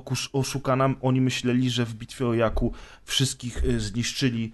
Czy oni byli idiotami, czy nie, to już wiemy. Byli idiotami, że w ogóle dali się na coś takiego złapać. Natomiast tutaj rzeczywiście ten pościg powiedzmy, że ma sens. Ale to nie jest tak, że First Order przejął teraz władzę w całej galaktyce. I nagle się okazuje, że w tym świecie nowym, w tej nowej trylogii, tak naprawdę każdy sobie rzepkę skrobie. Bo ta planeta, na której są ci wszyscy możnowładcy, którzy sprzedają broń jednym i drugim, to jest takie trochę... Jak ja oglądam nową trylogię, to ja nie widzę już walki dobra ze złem, tak jak to było w starych częściach, znaczy w tych środkowych, bo prequele też były nieco inne. Że, czyli co, cały świat ma wyjebane, a tam ci się gryzą. Tak, to jest konflikt dwóch krajów na kontynencie pełnym innych krajów. Tam nie ma tak, że Republika wszystko przejęła i okazuje się, że Republika miała faktycznie te kurwa cztery No planety. dobra, słuchajcie, ale... Moim zdaniem to jest Pres. taka sytuacja, jak w momencie, w którym się rozpoczynała druga wojna światowa i Niemcy wjechały do... No Polski. tylko, że to są Gwiezdne Że- Wojny. No Piotrek, tak, ale... No, no. przepraszam. No uważam, słuchaj, w nowej, w nowej trylogii, w sensie 1-3, jak e, Imperator Republikę przemianowuje na Imperium, to 3 czwarte galaktyki i tak też ma na to wypierdolone, bo oni nie są w Republice i tam Imperator nawet nie ma takich, wiesz, sił przerobowych, żeby wysłać gdzieś na jakiś kurwidołek y, swoje wojska, tak? Więc też uważam, że ten konflikt e, który zawsze był w Gwiezdnych Wojnach, on nie dotyczył całej galaktyki. Tutaj jest po prostu na jeszcze mniejszą skalę, ale to z tego powodu, że najwyższy porządek jest nieudolny. E, Ale nigdy nie było tak, że Imperium władało całą galaktyką. Nawet No jak oni całą mówili, nie, nawet jak że oni nie. mówili, że, że władają całą, to, to Republika, patrząc sobie na jakieś mapy z Expanded Universe, to też była tylko fragment całej galaktyki. Nie? No ale to wy- wychodzi na to, że ta nowa republika, która powstała po powrocie Jedi, po zniszczeniu drugiej Gwiazdy Śmierci nad Endorem, to po prostu były cztery planety ziomków, Nie, no, no jasne, była sama oczywiście, sobie, tylko nie? weźmy pod uwagę, że, y, że Nowa Republika musiała powstać y, w 30 lat, a, a Stara Republika, ona, no nie wiemy tego, A tak, First teraz, Order bo... w 30 lat zdążył się uciec, przegrupować i zrobić wielką armię ze Starkillerem włącznie. No tak, ale... to jest trudniejsze, bo zbudowanie rządu przez 30 lat czy machiny wojenne? Jest, jest trudniejsze zbudowanie rządu. A wiesz dlaczego? Bo y, to jest tak i to jest, to jest to, co ja teraz wyczytuję sobie Bo w spójrz na książkach. nasze państwo. Nie mamy ani machiny wojennej, ani Jeszcze, rządu. jeszcze zostaje... No jak to, mieliśmy mieć helikoptery, co z 30 tymi helikopterami? Miko ostatnio sznet rozpierdolił. Dobra, y, Y, Tylko chciałem powiedzieć, że to, Mikołaj jest z nami jeszcze? Bo to jest... Y, Mikołaj się wściekł i poszedł sobie. to jest tak w książkach Cukierka jadłem, no. Miałem mikrofon wyłączony, bo jadłem cukierka, przepraszam. Wybaczamy ci. Ostatnio ktoś pisał, że na Twitterze, że y, jedzenie i picie w trakcie audycji powinno być niedopuszczalne. Na szczęście No, no. nas wskazał tylko, że u nas to nie do, za bardzo tego nie dotyczy, ale tak mi się przypomniało. Dobra, Tomek, mów i będziemy powoli do tych głównych wątków y, przechodzić i, i wiecie, Do sedna. to już dwie No godziny to, dobiliśmy. to ja po prostu tak- nie będę się rozwodził, tylko powiem, że w książkach jest przedstawiona sytuacja, w jaki sposób Republika sobie radziła z budowaniem rządu po tym, jak wygrali w epizodzie e, po, po, po, po, po epizodzie y, szóstym. Szóstym. I to nie była wcale bajka. sobie. Oni, jest powiedziane, y, przynajmniej, znaczy, bo ja nie skończyłem tej trylogii Aftermatch, czyli koniec i początek po polsku, którą w ogóle polecam, bo mi się podoba. kończę teraz drugi tom i jest, jest taka scena w, w tym drugim tomie, gdzie e, która tłumaczy, że po wyzwoleniu kilku planet, bo tam cały czas się toczyły walki i po wyzwoleniu kilku planet, czy nawet systemów, po prostu trzeba było zacząć tymi systemami zarządzać. Co powoduje, że musisz nagle środki, swoją uwagę i środki finansowe em, rozkładać pomiędzy walką z, dalszą walką z Imperium i wy, wysprowadzanie dalszych planet, a tym, że musisz zarządzać i y, ogarniać te planety, które już, y, które już, y, mm, które już zdobyłeś. I tworzy się senat i w tym senacie są frakcje i planety, które już są wyswobodzone, dla nich najważniejsze jest to, żeby kontrolować swoje planety, żeby ich planety miały jak najlepiej. Dalsza walka już wcale nie jest im tak bardzo na rękę. Dla nich jest etap wojny zakończony, ludzie są zmęczeni tą wojną. I to jest tak, że pozostaje pytanie i to jest, podejrzewam, i to, to, dlatego mnie ten okres w ogóle w, w tym uniwersum bardzo ciekawi, dlatego właśnie lubię te książki, że pozostaje pytanie, czy skupić się na dalszej walce z nadal potężnym Oła! wrogiem, jest Kurwa, sorry, to nie to, że przecież głupoty, tylko mój kręgosłup, przepraszam. Ach. No mów, mów dalej. Dobrze, sorry. nie, to już skończę. Chodzi o to tylko, Nie, nie, że- nie, no przecież...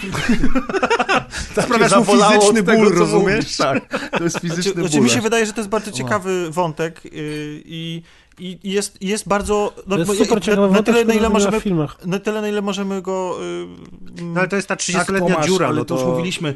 Trzy zdania w filmie, trzy zdania w siódmym epizodzie. tak, ja absolutnie się z tym zgadzam. ukontentowany. Uważam, tylko tyle, że po prostu filmy uznały, że to nie jest im potrzebne, ponieważ To- mają bo w sumie- książki. Bo No de to facto w sumie nie jest im zarzut, potrzebne. To jest, bo to jest, bo wiecie, ja się z jednej strony bardzo mocno czepiam tego budowania świata w filmach, ale z drugiej strony to prawda jest taka, że te filmy, one jak je oglądasz, to one A do Z opowiadają jakąś historię. I to, że ta historia przez braki w wiadomości o świecie może nie mieć sensu, albo może być jakieś dziury fabularne, to to jest zupełnie inna sprawa, ale gdyby oni chcieli to wszystko zmieścić w filmach, to wtedy pierwsza trylogia, znaczy ta y, siódmy, ósmy i dziewiąty epizod y, działby się tak naprawdę w te 30 lat. No ale to jest saga rodu Skywalkerów, no jak chciałeś pokazać yy, Nikogo w- tak w- naprawdę, nie? wnuczka wnuczka Darta Vadera i Anaka, No tak, nie, no Anakina właśnie, no Skywalkera, właśnie jak mówię, nie że- wyprzedzając. Poza tym aktorzy są o 30 lat starsi, czy tam 40, Tak, tak, tak. Nie, więc- no, ja nie mówię jako zarzut, ja to No, mówię, no. że to, to niestety Więc- Więc ten. tak, no a jest to bardzo ciekawe tło i jeśli jesteście wkręceni w tą nową trylogię, to polecam wam te książki, bo to nie jest tak, że to jest jakieś objawienie, ale czyta się je bardzo fajnie i naj, mnie najbardziej właśnie ciekawi, tam jest mowa w ogóle o tysiącach planet, o tysiącach światów. No wiecie, to jest ogromny ogóle- obszar. To ja mam No, pytanie no, do, do hello, fanów, Tomek, do fanów, witaj w Gwiezdnych No, Wojnach. Nowa do Republika, Nowa Republika zrezygnowała z odbijania kaszyka. Tak. Czuł. Ja mam pytanie do fanów Gwiezdnych Wojen, e, tych Kurde, 10 Czy- na 10 impresja Łuki. Będę grał Łukiego w następnym filmie. Czy yy, możecie mi odpowiedzieć na pytanie, Piotrek i Grzegorz liczę na was, jako tych hardkorowów fanów, E, czy jest jakiekolwiek dzieła z dawnego kanonu, bo wiadomo, że z nowego już nie, które pokazywały polityczne aspekty istnienia Imperium?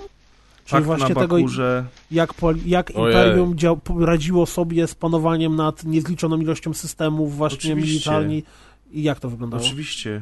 Piotrek, No właśnie, właśnie, tak jak- ty trochę Ojejku, mało mówisz, teraz- więc nie, proszę. nie, nie, nie, nie chcę, nie chcę zagłębiać się w książki, bo Pięść Imperatora, pamięć Panie i pamięć, panowie. jest, pamięć jest dziurawa. Nie, nie, nie. Pięścia, nie jasne, głowa. że nie powiemy ci teraz z głowy. Wiem, że są, są takie książki, na pewno są takie książki. Ale jest, tam jest opisany cały, przecież jest cały, cały ten, jest opisany cały system polityczny, są gubernatorzy wyznaczani do tych planet, mają oczywiście swoje garnizony tam zrobione i tak dalej, i tak dalej. Wszystko jest pod władzą imperatora, natomiast to... Myślę, że o, o, o, o. No. Nawet to y, już o, odbijając, bo, bo Kuldan powiedział, że chyba w nowym kanonie tego nie ma, ale mi się wydaje, że w pewien jakiś tam sposób zahaczają o to y, ta, kre, znaczy nie kreskówka, tylko ta, animacja Star Wars Rebel- Rebelianci. Aha. Tak, i y, Rebels, tak. Y, tam są właśnie pokazane tam planety, które są właśnie zarząd, zarządzane. Piotrek, no, ale nie lepsze- przerywaj, misiu. lepsze, lepsze niż Clone Warsy, mam wrażenie, chociaż tych nie skończyłem.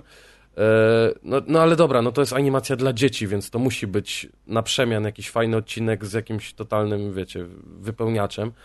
E, Chodzi, o, chodzi mi o to, że w Rebelsach pojawiają się takie elementy właśnie jakichś gubernatorów, zarządzania jakimiś konkretnymi planetami, e, że, że są jakieś, wiecie, filie imperium, tak, biura, które są, są w najważniejszych miastach danych planet i że to faktycznie, faktycznie jest i, i funkcjonuje. E, Tak samo ja akurat czytałem mm, wstęp do, książkowy wstęp do Star Wars Rebels, e, gdzie, gdzie też jest taka planeta górnicza, która tam się zajmuje wydobywaniem pewnych minerałów, które potem służą Imperium do, e, do, do, do budowy statków. Mm, I tam Imperium też posyła ludzi, którzy mają od strony totalnie nie, niewalecznej, tak? Tylko od strony nie, nie Dyplomatycznej. dyplomatycznej pilnować tego, żeby to wydobycie było większe, mniejsze, tak, żeby, żeby to szło. Więc no, Imperium naprawdę też inwestowało w, tą, e, w te struktury swoje e, takie urzędowe. Mhm. Więc, więc tego jest i tego było. I podejrzewam, że jakby poszperać i przypomnieć sobie, no to w starym kanonie na pewno znajdzie się książek wiele było książek. mnóstwo, nie? Ja pamiętam dobrze Pakt na Bakurze, ale też w bardzo dobry sposób, dla- dlatego też ta trylogia była tak bardzo chwalona, bo jakby y, w bardzo dobry sposób system zarządzania Imperium i to, dlaczego Imperium przetrwało po bitwie o Endor, pokazuje trylogia Trauna, która pokazuje, że tak naprawdę ta część floty, która została zniszczona nad Endorem, to był ułamek tego, co było, natomiast y, po śmierci Imperatora admirałowie zaczęli między sobą się kłócić, tak, wiecie, jak, jak normalnie, jak w polityce, jak w historii naszego świata. I tak samo tam musiał wreszcie wyłonić się ktoś, kto twardą ręką zgarnął resztę pod siebie, innych wykończył i tam właśnie też jest w bardzo mm, szczegółowy sposób wytłumaczone, jak to wszystko w Imperium działało przed i po, po tym, jak, jak Imperator zginął. Także tak, jest bardzo, jest bardzo duża masa tych y, rzeczy, które opowiadają ci szczegółowo, jak to wyglądało. Natomiast tutaj, jeżeli miałbym bronić trochę nowej trylogii od Disneya, to rzeczywiście w starej trylogii te aspekty też nie były jakoś szczególnie poruszane w filmach, nie? Natomiast jakby wszystko, moim zdaniem tu oczywiście, było na tyle jasne, że, że nie, zada, nie zadawało się po w oryginalnej trylogii tylu pytań, ile się, które zadaje się teraz po, po siódmym i ósmym epizodzie. No ale właśnie, czy to nie jest przypadkiem trochę też y, rola tych filmów, żeby tyle pytań fani zadawali? To jest moim zdaniem ważne. E, I, I po to oni też trochę te, te filmy robią. tak, ale sensie, że Oni rozgraniczamy, robią to z premedytacją, tak? Wiesz, rozgraniczamy cały czas te pytania na zasadzie nawet y, skąd wziął się miecz Luka? Nawet Luke nie zadaje tego pytania w ósemce. Ja byłem przekonany, że ja się dowiem tego w ósemce. Bo może wie.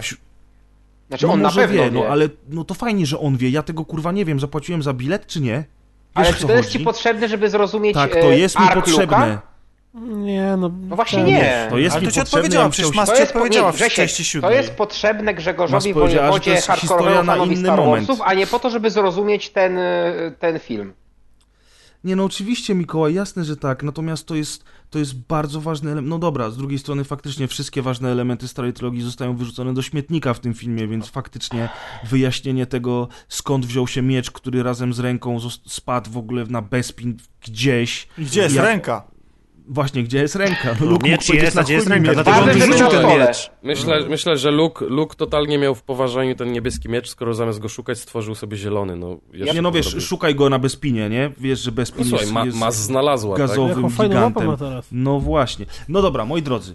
Tomek powie nam teraz, jak nowe książki z Expanded Universe e, opisują Leję i jej stosunek do mocy, czy też... A to jeszcze szybciutko tylko e, sprawdziłem, czy, że pa, e, czy pakt na Bakurze to jest na pewno to, o czym myślałem. Aha. E, Nie podobało mi się to, bo poza tym, że rebelia się łączy z Imperium, ale robią to, żeby walczyć kurwa z dinozaurami, więc No, Nie, stary Expanded Universe! nie polecam, nie polecam. 8 O na ty 10. Cze- Kurwa. czemu, czemu, czemu tego tak nie gramy? Kasuj im ścieżki, gramy? Maciej! Kasuj Znaczy, ścieżki! przepraszam, Ci dam dinozaura. przepraszam, zmieniam zdanie. Nowa trylogia jest totalnie do dupy. Ja bym chciał zobaczyć absolutnie. Ja się dziwię w ogóle, że, że ten reżyser nie wziął właśnie tego, przecież idealny materiał właśnie dla niego. Dinozaury. Totalna dekonstrukcja wszystkiego. Tylko Cadillacy No ale w przydali. trzecim epizodzie były A wulkany. y, W... Przyjmując narrację Grzegorza, widzicie? Nawet tego oryginalnie nie potrafią wymyślić. Nawet nie potrafią oryginalnie zepsuć Gwiezdnych Wojen. W piątce były Towntowny, które były prawie tymi No dobra, ale to były kurwa myślące dinozaury, no mordo. O Jezus, no dobra, no wiesz, no, ale ile tam takich rzeczy było, no. No potem byli Yuzan Wongowie, więc było jeszcze Dobra, gorzej. ja tylko, ja tylko zakończę tę dyskusję jednym słowem. Porgi. No ale właśnie, no i widzisz, no i Porgi widzisz, są to jest zajebiste. ten problem. kurwa! Pres. No. Dobra, do porgów przejdziemy po lei, tak? Jezus Maria. Szkoda, może- że no, porgi porgi przed leją. Słuchajcie, bo jeszcze nie zaczęliśmy tych bohaterów nawet. Właśnie, y, i zrobimy to myślę w takim skrótowym. Ja będę musiał trochę szybciej się urwać, więc najwyżej dokończycie. Natomiast Leja Nie ma, i Luke nie, ma, nie, ma, nie ma odchodzenia przed końcem nagrywania. Urwiemy i zrobimy następ, w następnej, czyli trylogię z tego podcastu zróbmy. E, czyli w następnym drugiej zabijemy Maćka, Deusza i Piotrka, żeby się nikt nie spodziewał. Druga tak? część będzie To beznadziejna. jest najstarszy Maciek, całe I do- szczęście. nie dokończymy Musisz żadnego zginąć w tej wątku. części. Dzięki. Ła, kurwa. Y, słuchajcie, bo bardziej, nie wiem co mnie bardziej boi, mój kręgosłup, czy to, że zjebali tak The Last Jedi. W każdym razie. Y, Leja. Tomek nam powie, jak bardzo dobra jest Leja we władaniu moc, mocą według nowego kanonu Expanded Universe. Wiecie, to jest Tomek najlepsze, bo, bo, bo, bo zadajesz to pytanie od jakichś dwóch godzin, a ja prawdę mówiąc nie znam do, na nie odpowiedzi. Nie doczytałeś godziny. Mówiłeś mi o Nie, tym, że przeczytałeś, Poczekaj, że Leja tłumaczę, praktycznie nie potrafi w ogóle władać mocą. E, Leja, nie, ja chodziło mi o to, że chciałem się No, odnieść do tego, że, że Leja miała jakieś przeszkolenie od Luka, dlatego że w książkach, które czytam, e, jest na przykład sytuacja, w której ona medytuje i próbuje się z nim połączyć em, w, w jakiś tam sposób, taki świadomy. Więc to jest Świadomy tak, że, sposób z, z własnym bratem? God damn, son. No, jak... Jest- y, Tylko Taki ciebie to rozśmieszyło, w, nowej, w nowych Gwiezdnych Wojnach od Disneya głównym zajęciem Nie Luka... wszyscy są z Pomorza. Rzeszkoust? No Tak. mów Tomek, mów. Nie no, w, nowy, w nowej trylogii, w nowych Gwiezdnych Wojnach od Disneya głównym zajęciem Luka jest y, niebycie. Więc y, Luka Świetnie, nie ma... najważniejsza postać serii, no super I... pomysł. Ja, ja, ja Mhm. myślę, że Jedi w ogóle mają chyba w tym praktykę. W końcu Yoda też jakby nie był, nie? A Nie, i no, no, no tak, jakby... No więc... Y, więc y, podejrzewam, że to się dzieje w tym samym momencie, w którym w pewnej grze, niedawno wydanej, e, pewne wątki e, dotyczące e, historii Luka się pojawiają. Myślę, że to jest właśnie to, to, co się, to, się, to się dzieje w, w tym samym czasie. Em, więc tak, Leia to jest tak, że, że no, musiała rozmawiać ze swoim bratem, on musiał jej dawać jakieś przeszkolenie. Znaczy, w, Tylko w zobacz, oryginalnej trylogii jest pokazane, że ona go wyczuwa. To jest jedyne, co ona potrafi robić, zresztą w ten sposób też Vader się dowiaduje o tym, że Luke ma siostrę. tak, natomiast... y, Jest w stanie się z nim łączyć właśnie tak, właśnie tylko i wyłącznie, powiedzmy, nazwijmy to telepatycznie, na odległość, jest w stanie wyczuć, kiedy on jest w kłopotach, czy, czy jakiś tam ode, od niego odebrać sygnał. Natomiast jeżeli, to jest wszystko, co ona potrafi. I byłem ciekaw, myślałem, że, no, że to Expanded Universe w jakiś sposób to wytłumaczy. Nowe Expanded Universe przede wszystkim poświęca jej bardzo dużo uwagi. I, i, No i- Women Power, wiemy, i, i, i same ją- główne, i, główne i kreują postaci. ją na, na absolutną ikonę Gwiezdnych Wojen i prawdę mówiąc wcale mi to nie przeszkadza. Ona jest taką po prostu jednym wielkim symbolem i wydaje mi się, że ta scena i w ogóle to... Zobacz, Leia w tej scenie, ona jest właściwie wobec mocy bierna przecież. Ona, ona nie, nie, nie, nie robi żadnych sztuczek, nie, nie wykorzystuje jej czynnie. Wydaje mi się, że to jej, ta jakaś jej wola albo zetknięcie się z, ze śmiercią czy tak, i tak dalej, po prostu aktywowało jakieś automatyczne w niej, instynktowne wręcz zachowanie. Znaczy, to jest twoja teoria, bo nie wiemy, co się tak, stało. Tak, tak, nie, no ja wiem, tylko dla mnie jakby znowu nie jest istotne, co ona właściwie zrobiła i to, że ona wcześniej nie korzystała z mocy. No 30 lat minęło, może przez przypadek sobie po nocach dla, kurs dla opornych w weekend sobie przeczytała i, i, i ogarnia no tematy Jak używać nocy, będąc, Tak. nieprzy... będąc y, ten, nieprzytomnym. Dokładnie, Jedi, tak. Jedi w domu i zagrodzie, no. Piotrek, teraz ty, co ty sądzisz o tej... Już nie będziemy się przez wszystkich siedmiu panów przebiegać, No teraz, ja! co, co sądzimy o latającej Lei. Zresztą Kuldan ona nie leciała, tylko ona się ona siebie przyciągnęła do statku, Nawet natomiast nie, nie, Ja a może uważam, statek do że- siebie przyciągnęła mocą w ogóle, czemu nie? to już na pewno, bo no, to, to, to się Uważam, zgadza. że ta scena jest po prostu fatalnie zrealiz- zrealizowana właśnie w stylu księżniczki Disneya. E, zupełnie inaczej odbierałbym tą scenę, gdyby to był he- hołd dla śmierci Lei w próżni, byłoby super. Powinien być. E, Tak, do momentu, ale- kiedy ona się nie obudziła, to był piękny hołd. Tak, y, i, i nie, le- ale nie leży mi ta scena tylko pod, y, pod kątem tego, jak została zrealizowana, bo bardzo się cieszę, że Leia używa mocy. No bo kurwa. A nie śpiewałeś sobie tak? pod nosem w trakcie tej sceny, mam tę moc, mam tę moc. Nie, no właśnie, no właśnie o to chodzi, że ona w ten sposób Tam została przedstawiona, że to, Believe I Can Fly. że, to jest, że to jest słabe, że to jest aż takie po prostu, no, no gównianie wygląda, tak? Ale samo to od tej strony fanowskiej podejście, że Leia używa mocy, no super, bardzo A się wiecie, cieszę. co dla mnie jako nie dla fana jest smutne? Bo gdyby Leia zginęła w tej scenie i byłoby takie, o mój Boże, Leia zginęła, to straszne, bo tak de facto ona potem w tym filmie nie robi nic ważnego. No jak nie? robi no, no, bardzo ważną rzecz. Super. I co? Naprawdę nie mógł to ktokolwiek inny zrobić? Nie, bo e, to jest... prze- Za chwilę powiem dlaczego, ale skończ myśl najpierw. Dobrze, yy, ro- rozproszyłeś mnie tym, że ona robi coś ważnego. w każdym razie, gdyby, gdyby Leia zginęła w tej scenie, to moim zdaniem dla postaci... Bo właśnie, wydaje mi się, że dziewiąty epizod, pierwsze zdanie dziewiątego epizodu to będzie informacja o tym, że księżniczki już nie ma. Nie, Zmarła, oby, zabili ją coś oby tam. tylko na nie zdanie. napisach. Niech to będzie pogrzeb. Jas... No będzie dobrze, może pogrzeb, będzie no. pogrzeb, ale dowiemy się o tym, że ona nie żyje w napisach. Ot pewnie. tak. Gdzieś Znaczy, tam umarła tak przeczytacie w będzie- książce. Jeżeli tak będzie, jest- to yy, Będą pluszaki sprzedawali z nią. Będzie to przykre, że z tą postacią pożegnamy się w ten sposób, a nie Okej, ale w... tego jeszcze nie wiemy. Nie analizujmy tego, co będzie. Bo to się Bo- nie sprawdzi. Natomiast ja bym dwa lata czy za trzy znowu się przejść- pokłócimy o tym, jak zrobią dziewiąty epizod, jak ja bym nam chciał będzie płynnie dane. przejść z tego, co powiedział Kuldan, czyli że ta postać dalej nie ma roli. To jest absolutnie totalna, w mojej oczywiście prywatnej opinii, bzdura. Ta postać jest kluczowa dla tego, jak rozwija się, nie dla tego, jak się Leia zmienia, bo Leia się w tym filmie nie zmienia. Ona używa raz mocy, poza tym jest smutną, zmartwioną liderką, która wie, że przegrywa. Najpierw jest nieprzytomna. Jest No ale to- Poza tym jest Jakby ona, tragiczną aktorką. z- Ona jakby cały czas jest smutna, cały czas jest zafrasowana i ma bardzo ograniczoną przez starość No bo umie grać jedną minę, dlatego i, cały czas e, tak samo. e, Ten, natomiast, natomiast, Jakbyś 30 Ona- lat nie grał, tylko wciągał koks, to wiesz, gorzej się e, wygląda. natomiast e, Ale nie, no bo kluczowe- tak jest. Ona jest A płaska, dajcie mi koło Kluczowe jest, ja sobie, ja sobie poradzę spokojnie. Kluczowe jest to, że ona w istotnym momencie, bo ona jest pokazana jako ta liderka, która wie, że jej czas się kończy, wie, że być może wręcz czas całej tej rebelii w tej formie przynajmniej się kończy.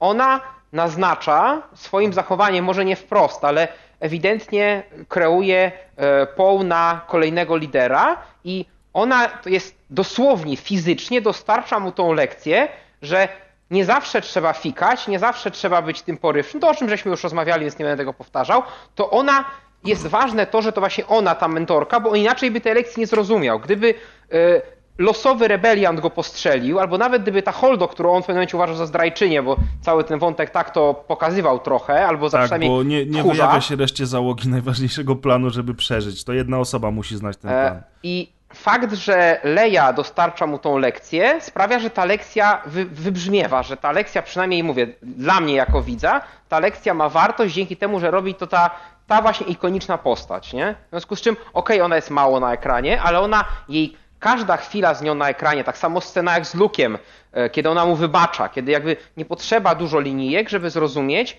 że już, że starczy, że już odet- odetnijmy tą przeszłość, bo ja ci wybaczyłam i bo ja zapomniałam i, i ja się oczywiście wzruszyłam na chwilę, bo tam te, są te, te, te kostki i tak dalej, ale ja ci wybaczam, bo ty jesteś moim bratem, bo ty jesteś kimś ważnym, kimś wielkim, tak? Znaczy to nie tylko wybaczenie, ona przeżywa moim zdaniem właśnie po to, między innymi, żeby się z tym Lukiem pożegnać. Tak, Słuchajcie, dokładnie. zobaczcie, to jest pożegnanie na tylu poziomach. Po pierwsze, Mark Hamill się żegna i, i jako Luke Skywalker się żegna z Carrie Fisher.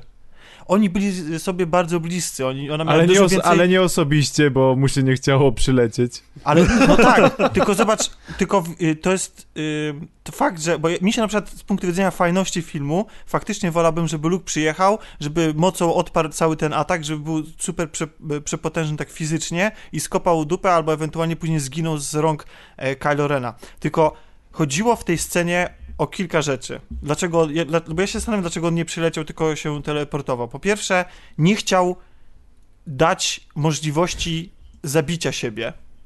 To znaczy, on mógł sobie umrzeć, ale nie chciał pokazać swojej śmierci wszystkim świadkom tego wydarzenia. On musiał być nieśmiertelny w tej scenie. On miał być legendą, którą później mają później powtarzać dzieciaki i ma się, bo, bo ma, on ma być tą iskrą, z której później, y, która spali Ta nadzieja, która Order, powtarzana była I tyle razy. jeżeli on by przyleciał osobiście i dał się zabić Kylo Renowi, no na przykład, nie, przez przypadek, Jak przez... Albo tym maszyną w ogóle. Albo tym maszyną. Gdyby coś poszło nie tak, to byłoby właśnie zaprzeczenie tego, po co on tam się zjawił. Tymczasem on właśnie, on, on y, tam pojawił się jako ta legenda nieśmiertelna. Kylo nie mógł go zabić. Po drugie, Kylo nie mógł go zabić, w związku z tym też jest jeszcze ratunek dla Kylo. To znaczy, Kylo może z tego wy, jakoś, w jego mniemaniu, w mniemaniu Luka, wyciągnąć jakoś, y, jakiś wniosek, jakąś lekcję. I, no Ale- i, a lekcję. jednocześnie, i jednocześnie widzimy go jako super potężnego człowieka, który jest w stanie swoją, e, swoją osobę, nie wiem, w- zwizualizować na, e, na obcej planecie. Tylko Dobra. wiesz, ja mam problem, z, a propos tylko jak już nawiązałeś do tej, do tej ostatniej sceny, to znaczy super pojedynku Kylo i Luka, kiedy ja mam w pamięci e, poprzedni epizod, gdzie Kylo pokonała osoba, która pierwszy raz miała w życiu miecz I świetny. za każdym No razem, jak słyszę ten argument, to po prostu mi skacze gula, bo Kylo był ledwo żywy w tej scenie, kiedy walczył z Rey. On, dostał był, z kuszy. on dostał strzała, on był roztrzęsiony, on był rozbity tym, że przed chwilą, za, mimo wszystko, zamordował swojego ojca z zimną krwią. On się nie nadawał w ogóle do funkcjonowania i dlatego ona, która umiała jako tako walczyć, bo ona jest pokazane wcześniej, że ona walczy kijem, że ona potrafi sobie poradzić, ona wzięła tą, ten miecz i wali, waliła nim jak cepem, za przeproszeniem, i dlatego go prawie pokonała. Nie Właśnie dlatego, że ona jest chodzi. potężniejsza od walczyła, niego. Ona walczyła tym mieczem jak kijem, zadawała sz- y, pchnięcia, Dokładnie. a nie uderzenia. Ja też, ja przy drugim seansie bardzo na Tak to jest, ja to no, uwagę. dokładnie jak teraz sobie powtarzałem przed pójściem do kina na HBO sobie powtarzałem Przebudzenie, ona nie umie walczyć jak Jedi, ona się bije jakby się biła na targu na, na, na trąba. dachu. A poza tym, Tak. słuchajcie, jakie tam muszą być odżywki w tym uniwersum. W, ty w tydzień zobaczcie, jakie buły mu urosły. Przecież No, on, był, prawda. on był totalnym sucharem w poprzedniej części, a Słuchaj, akcja nie, dzieje nie, się... Nie, nie, nie, Poznaj ten aktor, siłę nie, nie, nie, ciemnej nie, strony. Ten aktor był już taki przy, przyjebany od dawna. On był taki Tak. napakowany do innych filmów. No on Marines był chyba, nie? On był w Przecież ogóle byłem- żołnierzem, zanim, A, tak, okej. zanim No, zaczął byłem być Marines. aktorem i on zawsze To nie był tak wyglądał. Wyglądał na No nie wyglądał. na Dlatego widzisz, O to chodziło właśnie, że on ma chciał pokazać, jak co, potrafi chłopak. Natomiast tutaj Słuchajcie, chciał jeszcze, jeszcze teraz, teraz, ja, teraz ja. Ja was niedługo opuszczę yy, yy, i będziecie Jak Luke? kontynuować dalej jak Luke albo Obi-Wan To albo Yoda. musisz najpierw... Natomiast y, Leja, wracając do Lei, tego co poruszyliście już tutaj trochę y, po, poniekąd powiedzieliście jedną rzecz, a mianowicie, że fajnie, że Leia jest kreowana na taką silną, centralną postać nowej trylogii i też jest dużo takich, takich w eterze rozmów na temat tego, że ona wreszcie dostała rolę, na jaką zasłużyła, natomiast ja się z tym absolutnie nie zgadzam, ja to już mówiłem Tomkowi wcześniej, nie zgadzam się z tym, że ona nie miała odpowiedniej roli w oryginalnej trylogii. I teraz spójrzcie tak, w Nowej Nadziei Leia jest jedyną osobą, która pyskuje Vaderowi i która się mu stawia. W powrocie, tfu, w Imperium kontratakuje, Leia zarządza obroną Hot. Następnie y, jest, jest y, Shadows of the Empire, które jest tą książką, o której wspominał Mikołaj, w którym Leia też odgrywa bardzo ważną rolę, tak naprawdę najważniejszą rolę. E, I następnie mamy powrót Jedi, gdzie Leia organizuje najpierw odbicie Hana i to ona stoi za całym planem. Następnie pod koniec razem z Hanem ramię w ramię niszczą generator, generator tarcz, który chronił tą drugą Gwiazdę Śmierci. Więc to nie jest tak, Z że bronią w Leia była ręku ozdobą... na pierwszej linii, tak jest. Tak, i, te, i mówienie o tym, ja rozumiem, że Disney, który był seksistowski i rasistowski przez kilkadziesiąt lat swojego istnienia, teraz przeprasza za to świat i kreuje głównie kobiety w- na, na, swoje. To, co wcześniej mówiliśmy, nie jestem, nie jestem rasistą, nie jestem seksistą, podoba mi się to, jest spoko. Natomiast jak widzę po raz trzeci czy czwarty w ciągu trzech ostatnich filmów same postaci kobiece, z czego większość z nich jest płytka, płaska i zupełnie nie ma żadnego tła dla siebie, to jest dla mnie obraza dla kobiet, a nie pochwała kobiet. Plus biedny Finn, którego wyciągnięto do rangi głównego, głównego bohatera w pierwszym filmie nowej trylogii, natomiast w drugim filmie widać, że na siłę stworzono dla niego jakiś wątek, żeby on w ogóle tam był. To też jest niefajne. Ja widzę te wszystkie komentarze. Czarny, Azjatka, baby, kurwa, lesbijki. Ja widzę, jak się prawaki tam gotują, wiesz. Najgorzej, kurwa, wiesz, on już z widłami Święta niech przygotowują. Nie w tym problem. No, gdzie do garów. Nie w tym problem jest z tymi postaciami. Z tymi postaciami jest właśnie problem nie? taki, że one zostały cynicznie wykorzystane przez Disneya. To jest cynizm. I to, co zrobili Finowi, to jest moim zdaniem potwarz, bo to jest zajebista postać, która Ale została nie potraktowana płaski w bardzo słaby Grzesiek w sposób. tym filmie. On w ogóle nie Jaki? jest płaski. On nie jest płaski w tym filmie, on nie jest Ale w którym? w tym W ósemce? W ósemce. On jest ciekawy w tym filmie. On film zaczyna od znowu powrotu do Fina z początku siódemki, czyli znowu budzą się w nim te lęki, znowu budzi się w nim ta taka ta e, jakby ten defetyzm, że zaraz zginiemy, zaraz przegramy, ten e, First Order jest najpotężniejszy, trzeba spierdalać. Nie, nie. Oczywiście, nie, że tak. Nie, A- a kto do- nie, do szalupy absolutnie. spieprza? A czemu? On Ray ratował. O Jezu, to była wymówka przed sobą No to samym. po chuj by No. zabrał ten... y, Nie, on chciał ratować, on chciał jakby pomóc Rey, tak, ale on jednocześnie spierdalał, a to była dobra, go, to była dobra wymówka godna, która przed nim samym Nie, po- robiła z niego bohatera. Po siódmym epizodzie my wiemy, że on się pod niej podkochuje. Oczywiście, że I- tak. więc Ale jedno drugiego nie wyklucza. Ja nie widzę tego jego defetyzmu, kiedy jego rola jest podbijana tymi takimi ziomeczkowymi żarcikami. Zwłaszcza, Bo- poczekaj, gdyby on był Właśnie- defetystą, to minutę później nie rzuciłby się na samobójczą misję e, ratowania wszechświata. Zobacz, że on, on chciał... On to robi w następnej scenie on, to od robi, razu. on prawie na ty... po chwili rozmowy z Rose natychmiast już mówi, okej, dobra, to lecimy... Nie, nie, to nie jest po chwili Więc- rozmowy, tylko to jest po tym, jak e, ta zwykła dziewczyna wykazała się 100 razy większą odwagą niż on, poraziła go tą pałką e, elektryczną i on w tym momencie gdzieś właśnie to, do, do tego cały czas zmierzałem, że zaczęli z, tej, z tego samego poziomu niemalże jak Finn, jak spieprzał od First Orderu na początku siódemki razem z Poe, ale bardzo szybko w wyniku, literalnie w wyniku szoku, wraca na pozycję bohatera. Moim Ale zwróćmy on- też on uwagę na to, że zwróćmy też uwagę na to, że on y, nawet w tej wyprawie niby takiej strasznej na, do tego kasyna, on nadal upatruje tam szans na swoją ucieczkę, bo przecież też Rose y, mówi coś takiego, nie? Że tutaj jest fajnie, że, że on tu najchętniej by został w sumie. A Więc potem on- Rose mu Ale pokazuje, że ci ludzie robił to to chuje. samo. Han Solo robił to samo w starej trylogii. Han Solo też cały czas stoi w rozkroku i nie do końca wcale jest pewien, że on chce poświęcić wszystko tej sprawie. I dlatego był fajnym, ciekawym jeżeli bohaterem. Jesteśmy, jeżeli jesteśmy przy Finie, to ja mówiąc kompletnie nie rozumiem planu zniszczenia działa, że to on by wleciał w to działo i co, wybuchłoby od tego, to jest jedna rzecz. A Za, druga rzecz, nie wiesz, że jak wlecisz to... w działo, to ono zawsze wybucha, stary? To Bo jest to jest logika tego świecie. świata, dokładnie. Zwłaszcza, że to działo, które w tym samym czasie topi już wielkie To nie jest wrota, działo, to się reżyser zorientował, że w sumie Gwiazdy Śmierci nie było, więc zrobimy mini Gwiazdy Tak, Śmierci właśnie, do bo to jest ta sama, sceny. ten sam Gwiazda To jest- technologia. musi być... Technologia jest, kurwa, ta sama, tak- tylko w miniaturce, to jest no. taka głupota, że to się w to, ogóle... e, Dla mnie to jego poświęcenie wydaje się jakieś takie, bo... Poczekaj, czekaj. Deusz, co jest głupiego w miniaturowej Gwieździe Śmierci? Wszystko! Ale co jest? Y- Tak, na poziomie naukowym, skoro zakładamy, że w tym świecie może istnieć wielka stacja kosmiczna, która napierdala laserem w planety, to jak zmniejszysz tą samą technologię, to będziesz miał mniejszą To czemu moc. to nie było wcześniej która- podczepione do któregoś jego statku, tylko się 18 godzin za statkiem ganiali. ciągnęli no, a to mają- Bo może, po tej tak, soli. może na przykład te małe działo z jakichś powodów technicznych znowu nie działa w próżni. Może Może, działa tylko w zestresowane w próżni. Widzisz, yy, Było zmęczone Mikołaj i ma wytłumaczenie. No, A tobie jest głupio.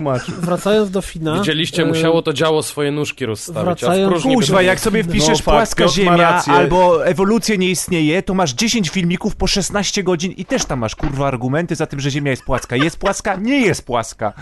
Uuu, Deusz, Ale use wiesz your co, anger. naprawdę, Use bo- jak- use Deusz, your oddychaj. anger, Nie możemy stosować, e, mojej opinii oczywiście, znowu, Fizyki osobistej. newtonowskiej. Nie możemy stosować e, zasad analizy naukowej do filmów, które są nawet nie są science fiction, bo gdyby to był Star Trek i on by próbował być science fiction, to jestem w stanie, nawet No podejrzewam, właśnie, że siedziałbym no z tobą w tej samej łódce, e, atakując tych Niemców na tej plaży, e, że tak powiem, Deusz, ale nie mogę wejść do tej łódki w sytuacji, kiedy rozmawiamy o bajce. Znaczy, mnie to śmieszyło, że, że to mu, musieli to powiedzieć, że to nie jest taran, to jest miniaturowa Tak. technologia Gwiazdy Śmierci, żeby to słowo Nie, padło. fakt, to jest Patrz, Paczek pierdoła. przemycił ładnie, Paczek przemycił ładnie z tym.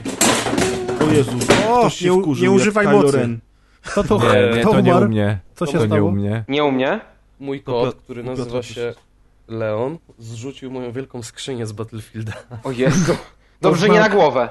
Nie, nie, nie. Skaka, skacząc na dwumetrową Ale szafę. ładnie, Piotrek, product placement zrobiony, przelew będzie po świętach. Dokładnie, słuchajcie, y, okej. Wracając do Fina, y, co miało dać jego poświęcenie? To, że on pokazuje, że jest gotowy. Bo, bo jeżeli trzymamy się interpretacji Mikołaja, gdzie on od początku znowu chciał spierdolić, no to Nie, wtedy ta to znaczy, scena że on się w tej pokazuje, scenie że on się nauczył... nawrócił, tak? Że on Nie, jest gotowy na poświęcenie. Tak, Ta A scena ona pokazuje, pokazuje, że że go on kocha. 20...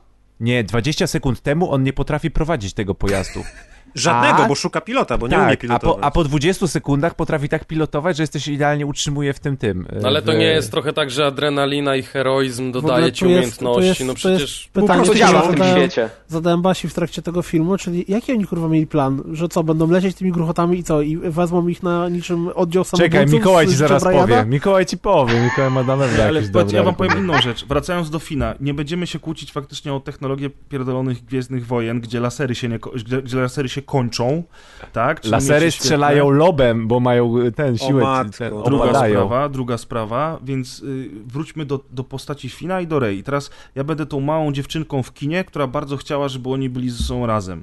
E, I to byłoby dla mnie najbardziej y, nowoczesne, właśnie takie wyzwolone podejście Disneya do tematu. Nie jakieś pierdolenie, że admirał Holdo to jest tak naprawdę postacią LGBT, w piździe to mam.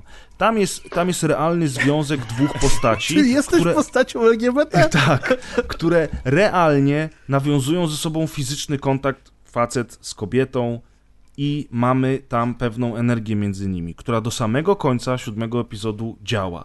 I to było bardzo, bardzo cyniczne również, że jedna z tych postaci jest czarnoskóra. Pamiętajcie o tym, że to się wszystko robi dla pieniędzy i odbiorca musi każdy przyjść do kina, bo ten film kosztuje 300 milionów dolarów i musi zarobić przynajmniej dwa razy tyle, żeby w ogóle opłacało się ten film zrobić. Musimy zadowolić wszystkich.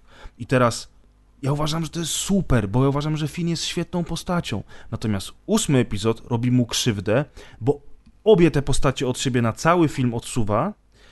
y, Podsuwają mu pod nos Rose, która pod koniec mówi, że go kocha i daje mu buziaka. A on ma minę, międzyczasie- jakby ona mu w tym momencie zabiła matkę i ojca, bo on nie chce No tej miłości. oczywiście, że nie, bo on kocha Rey. I to jest Natomiast super. Bo jakbyś był mało czasie- dziewczynką w kinie, to byś wiedział, że najlepsze romanse to są trójkąty. Jakbyś był Okej, dużym chłopcem mistrzu, też ale zauważ, co się dzieje, zauważ, co się dzieje z trójkąty w ogóle. Poem chyba.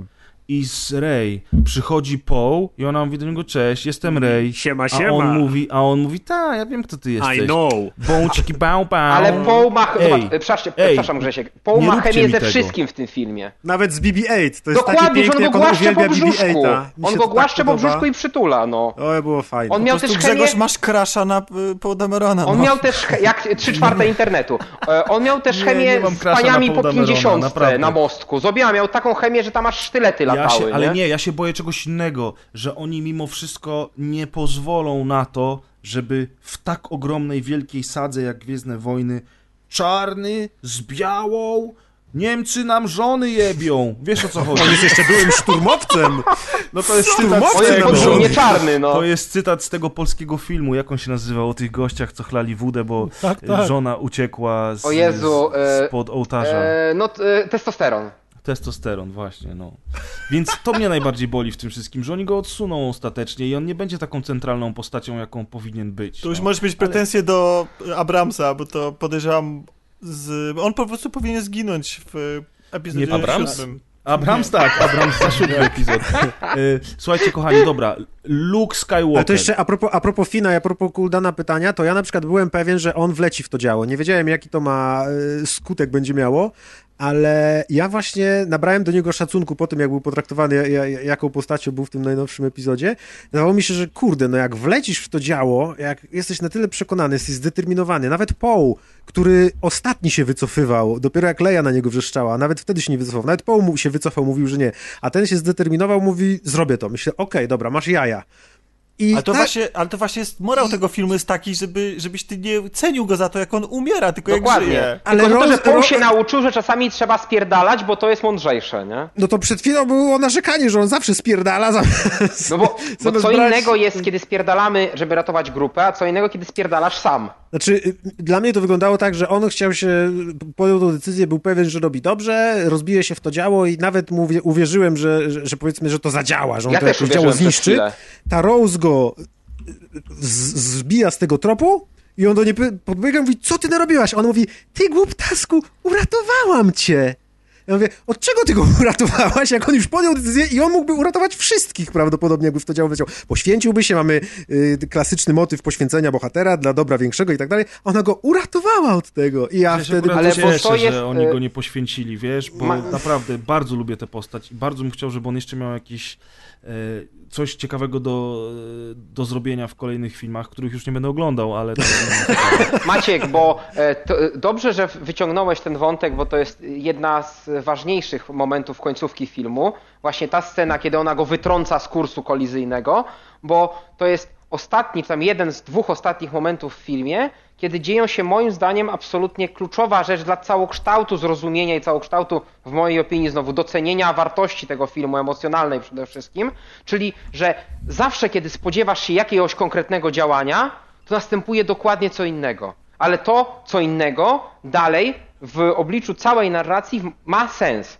I to jest dla mnie największa wartość tego filmu, że w momencie, kiedy spodziewasz się, że on zginie, on nie ginie. W momencie, kiedy spodziewasz się, że e, Kylo zabija Luka, on nie zabija Luka i tak dalej, tak? Czy to jest to, co reżyser mówił, Luke że... sam się To zaorał. jest Co, co mówił przed... mitu. Co mówił, to, co mówił reżyser przed filmem, że wszystko będzie tam inaczej niż się spodziewacie, tak? I to on literalnie to zrobił. On chciał. Tak, ale, ale ważne jest to, że on to robi po coś. Tak. Że on to nie robi tylko po to, żeby tobie zagrać na nosie, czy żeby się Grzegorz wkurzał, tylko on to robi po to, żeby za pomocą tego twojego zawodu i opowiedzieć tego, że... ci Coś. historię. Tak. Tak. I, i dlatego... I przekazać ci morał, bo ten film moim zdaniem, znowu Grzesiek wczoraj się ze mnie śmiał, ale moim zdaniem ten film, to będzie w podsumowaniu, nie powiem jaki jest to moim zdaniem ten morał, ale ten film ma czyściutki, prosty, a jednocześnie trochę inny niż zawsze w Gwiezdnych Wojnach morał dzięki temu. Nie, ale powiedz, jaki to jest morał według ciebie. Ja Moim Na zdaniem- koniec bombę publicznie cię nie ośmieszę, obiecuję. Moj... Nie, chodziło mi o to, że po prostu chciałbym, żeby kiedy przelecimy przez bohaterów, bo to wtedy bardziej widać, ale okej. Chciałbyś kiedyś Nie, no to przelecieć daj bohaterów? później, no. What? Wait, Wszystkich. what?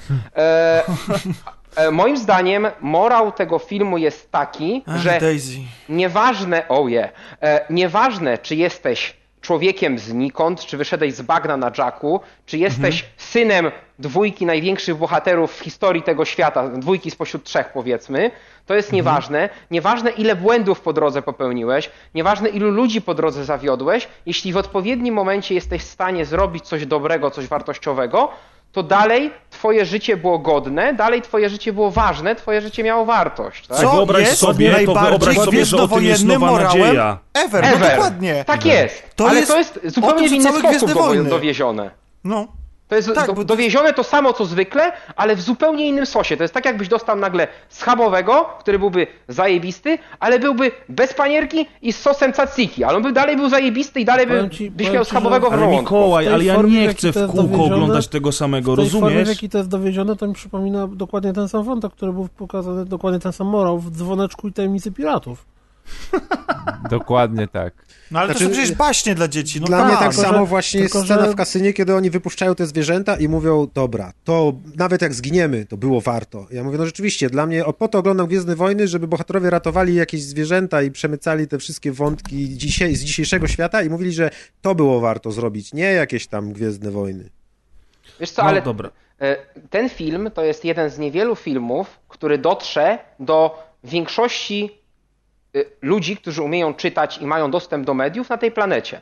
To jest film, który Tak, obejrzy bo jest napisany dla setki- pięciolatków. No, Mhm. obejrzą setki milionów ludzi w Chinach, obejrzą w innych miejscach i dzięki temu, że ten film przemyca te treści, miejmy nadzieję, że on w tłumaczeniu zostaną zgubione, to jest pozytywny, dobry, ciepły przekaz dla tych wszystkich ludzi. I nie chodzi mi tu o dzieci, tylko chodzi mi o to, że to jest jednocześnie, oczywiście mamy dekonstrukcję, mamy te wszystko, zobaczcie, no, mamy to, że my jako fani się grzejemy trzecią godzinę dyskutując o bajeczce, ale jednocześnie Super, ta... Grzegorz, powinniśmy się cieszyć, że nowe Gwiezdne Wojny są fajnym filmem dla tych, dla A jednocześnie ta masa ludzi na świecie przepraszam. dostaje przekaz, jakby taki prosty, ciepły, życiowy przekaz i wyjdzie z Ale tego ja kina. oglądam, ale ja jak Jaki tam jest film, to nie, prosty, nie ciepły i życiowy przekaz? Mikołaj, trochę już zgłębiasz, to nadal To są znaczy- Gwiezdne ale Wojny, nie, rozumiesz? ale- ale- To jest prosta bajka. E, tylko, to znaczy, że... widzisz, Mikołaj tam znalazł to, czego ja na przykład w ogóle w Gwiezdnych Wojnach nie szukam, bo dla mnie Gwiezdne Wojny przekazywały dotychczas swój przekaz w swojej formie,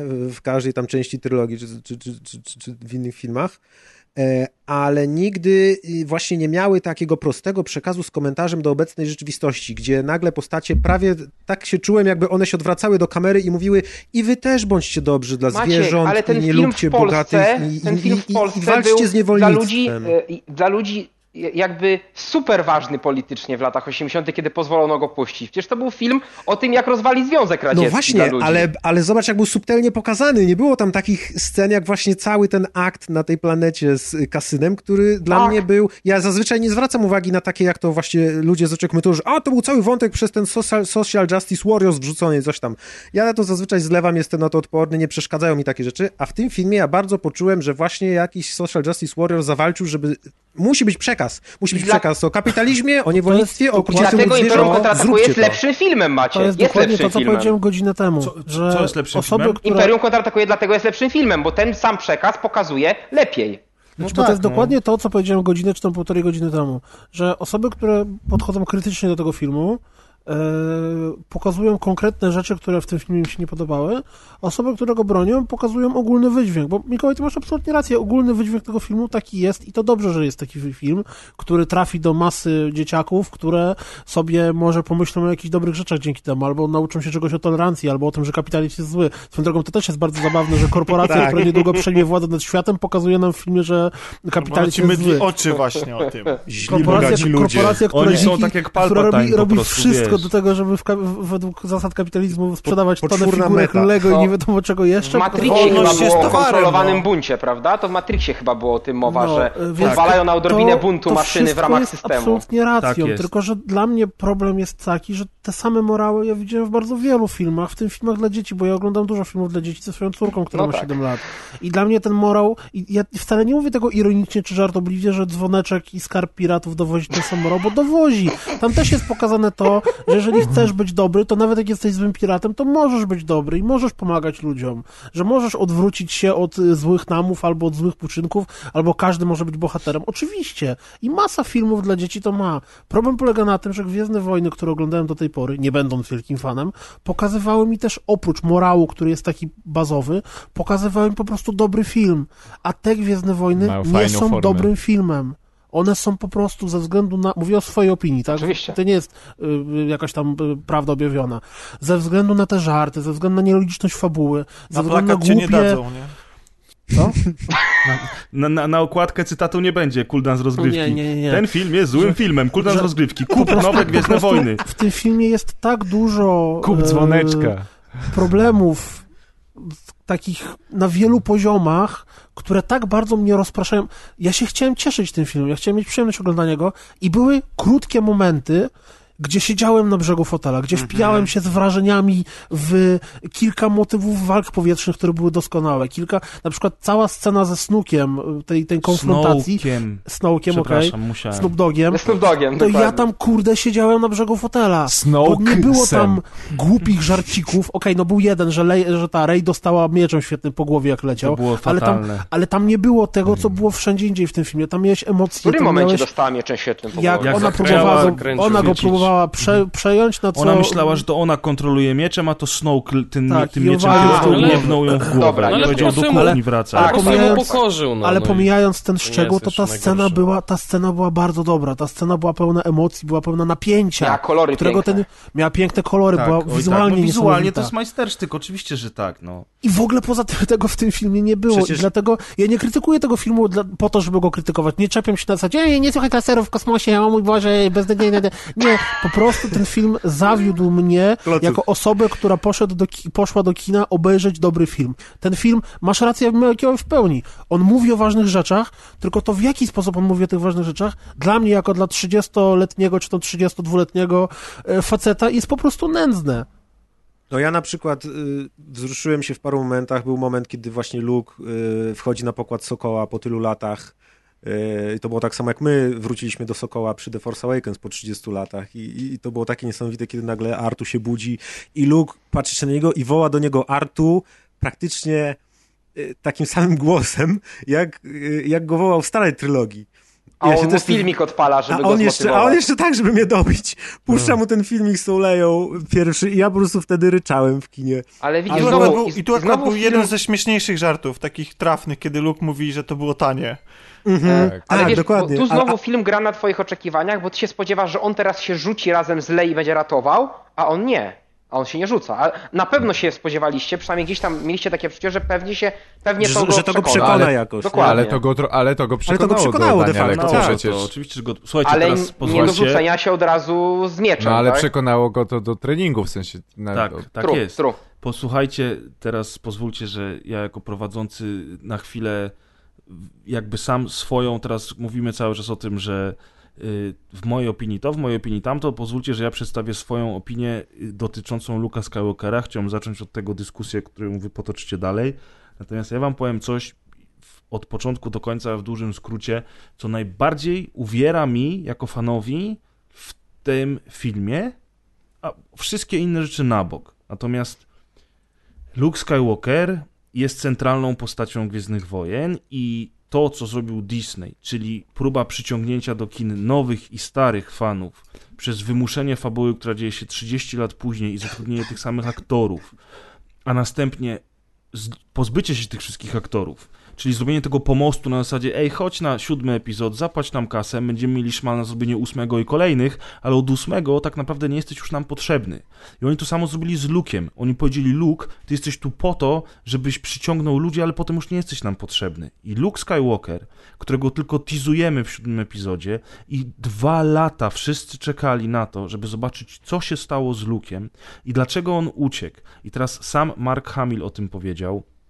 Ja rozumiem, że on wziął pieniądze, więc tak naprawdę powinien zamknąć mordę, natomiast widać, że jednak jest tak związany z tą postacią, że mimo wszystko ośmiela się na głos w trakcie wywiadów to mówić i ja, ja zacytuję jego, dlatego że ja absolutnie tak samo uważam, że Luke Skywalker jest najpotężniejszym Jedi, który się pojawił i je- jednocześnie najbardziej optymistycznym człowiekiem, który tak bardzo wierzył w dobro, że był w stanie swojego ojca, Darta Vadera, najgorszego gościa w galaktyce, który zabił miliony ludzi, przeciągnąć z powrotem planety na jasną stronę. Tak, przeciągnąć z powrotem na jasną stronę, jednocześnie nie zabił ojca. Mógł go zabić, nie zabił go. A mógł zabić. Natomiast w ósemce okazuje się, że Luke Skywalker w, po jednej wpadce się załamał i jeszcze do, jed, jednak jednocześnie podejrzewając, że jego siostrzeniec przeszedł na ciemną stronę mocy, w pierwszym odruchu chciał go zabić. Luke kurwa Skywalker. Absurd.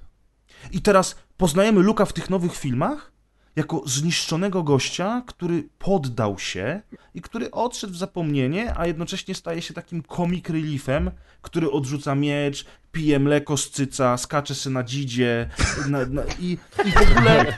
W ogóle To jest kurwa, śmieszne, to bo to brzmi strasznie, ale to jest prawda i to dlatego jest po prostu... I to jest, to jest, dla mnie to było, dla mnie to było przerażające, bo tym najbardziej mi pokazano, że to już nie jest historia dla mnie. I ta postać, w którą ja się zapatrywałem, wiesz, i to jest taki Aragorn, Batman, to jest centralna postać sw- swojej marki, którą wszyscy chłopcy od dziecka kochają. I oni go zniszczyli. To był bo- najporządniejszy człowiek w galaktyce, Tak nie? jest. Przemiana Jesus. przemiana, ciężary życia, zło, które zobaczył, ja to wszystko rozumiem. Natomiast ten Ale myśmy koleś... nie widzieli tego, tego, tej Tak. przemiany. Ten Ona koleś, jest w jednej oni pokazali retrospekcji. w ósmym epizodzie, to nie jest mój Luke Skywalker, to jest inny kol kolo. I dla mnie on jest wręcz żałosny w tym, co robi. No i właśnie o tym jest ten film. No ale to jest, ja mam się z tego powodu kurwa cieszyć? Nie, dlatego że jak bierzesz, y, jak bierzesz i prześwietlasz legendy z prawdziwego życia, bohaterów, których wielbiłeś przez całe życie, którzy byli dla ciebie wzorem i patrzysz na ich życiorysy i dowiadujesz się po faktach, że molestowali małe dzieci, że, że, że wykorzystywali seksualnie, że... To że... jest kurwa bajka, Tomek, a nie Ale życie, właśnie, no i rozumiesz? dlatego ten film jest tak pozytywnie oceniany. Ja nie mówię, że ja się z tym zgadzam, znaczy w sensie, że ja też jestem zachwycony, co ten film zrobił. Tylko dlatego ten film jest tak oceniany pozytywnie. I tak bardzo się rozjechały się- metakrytyka y, ludzi i recenzentów. ponieważ on się po prostu odważył na to, żeby wziąć te kryształowe postacie i, i pokazać na nich rysy. I mi się osobiście wątek Luka Skywalkera podoba. Może dlatego, że ja nie byłem wychowany na y, tamtych Gwiezdnych Wojnach i na Luku. To nie jest mój bohater dzieciństwa.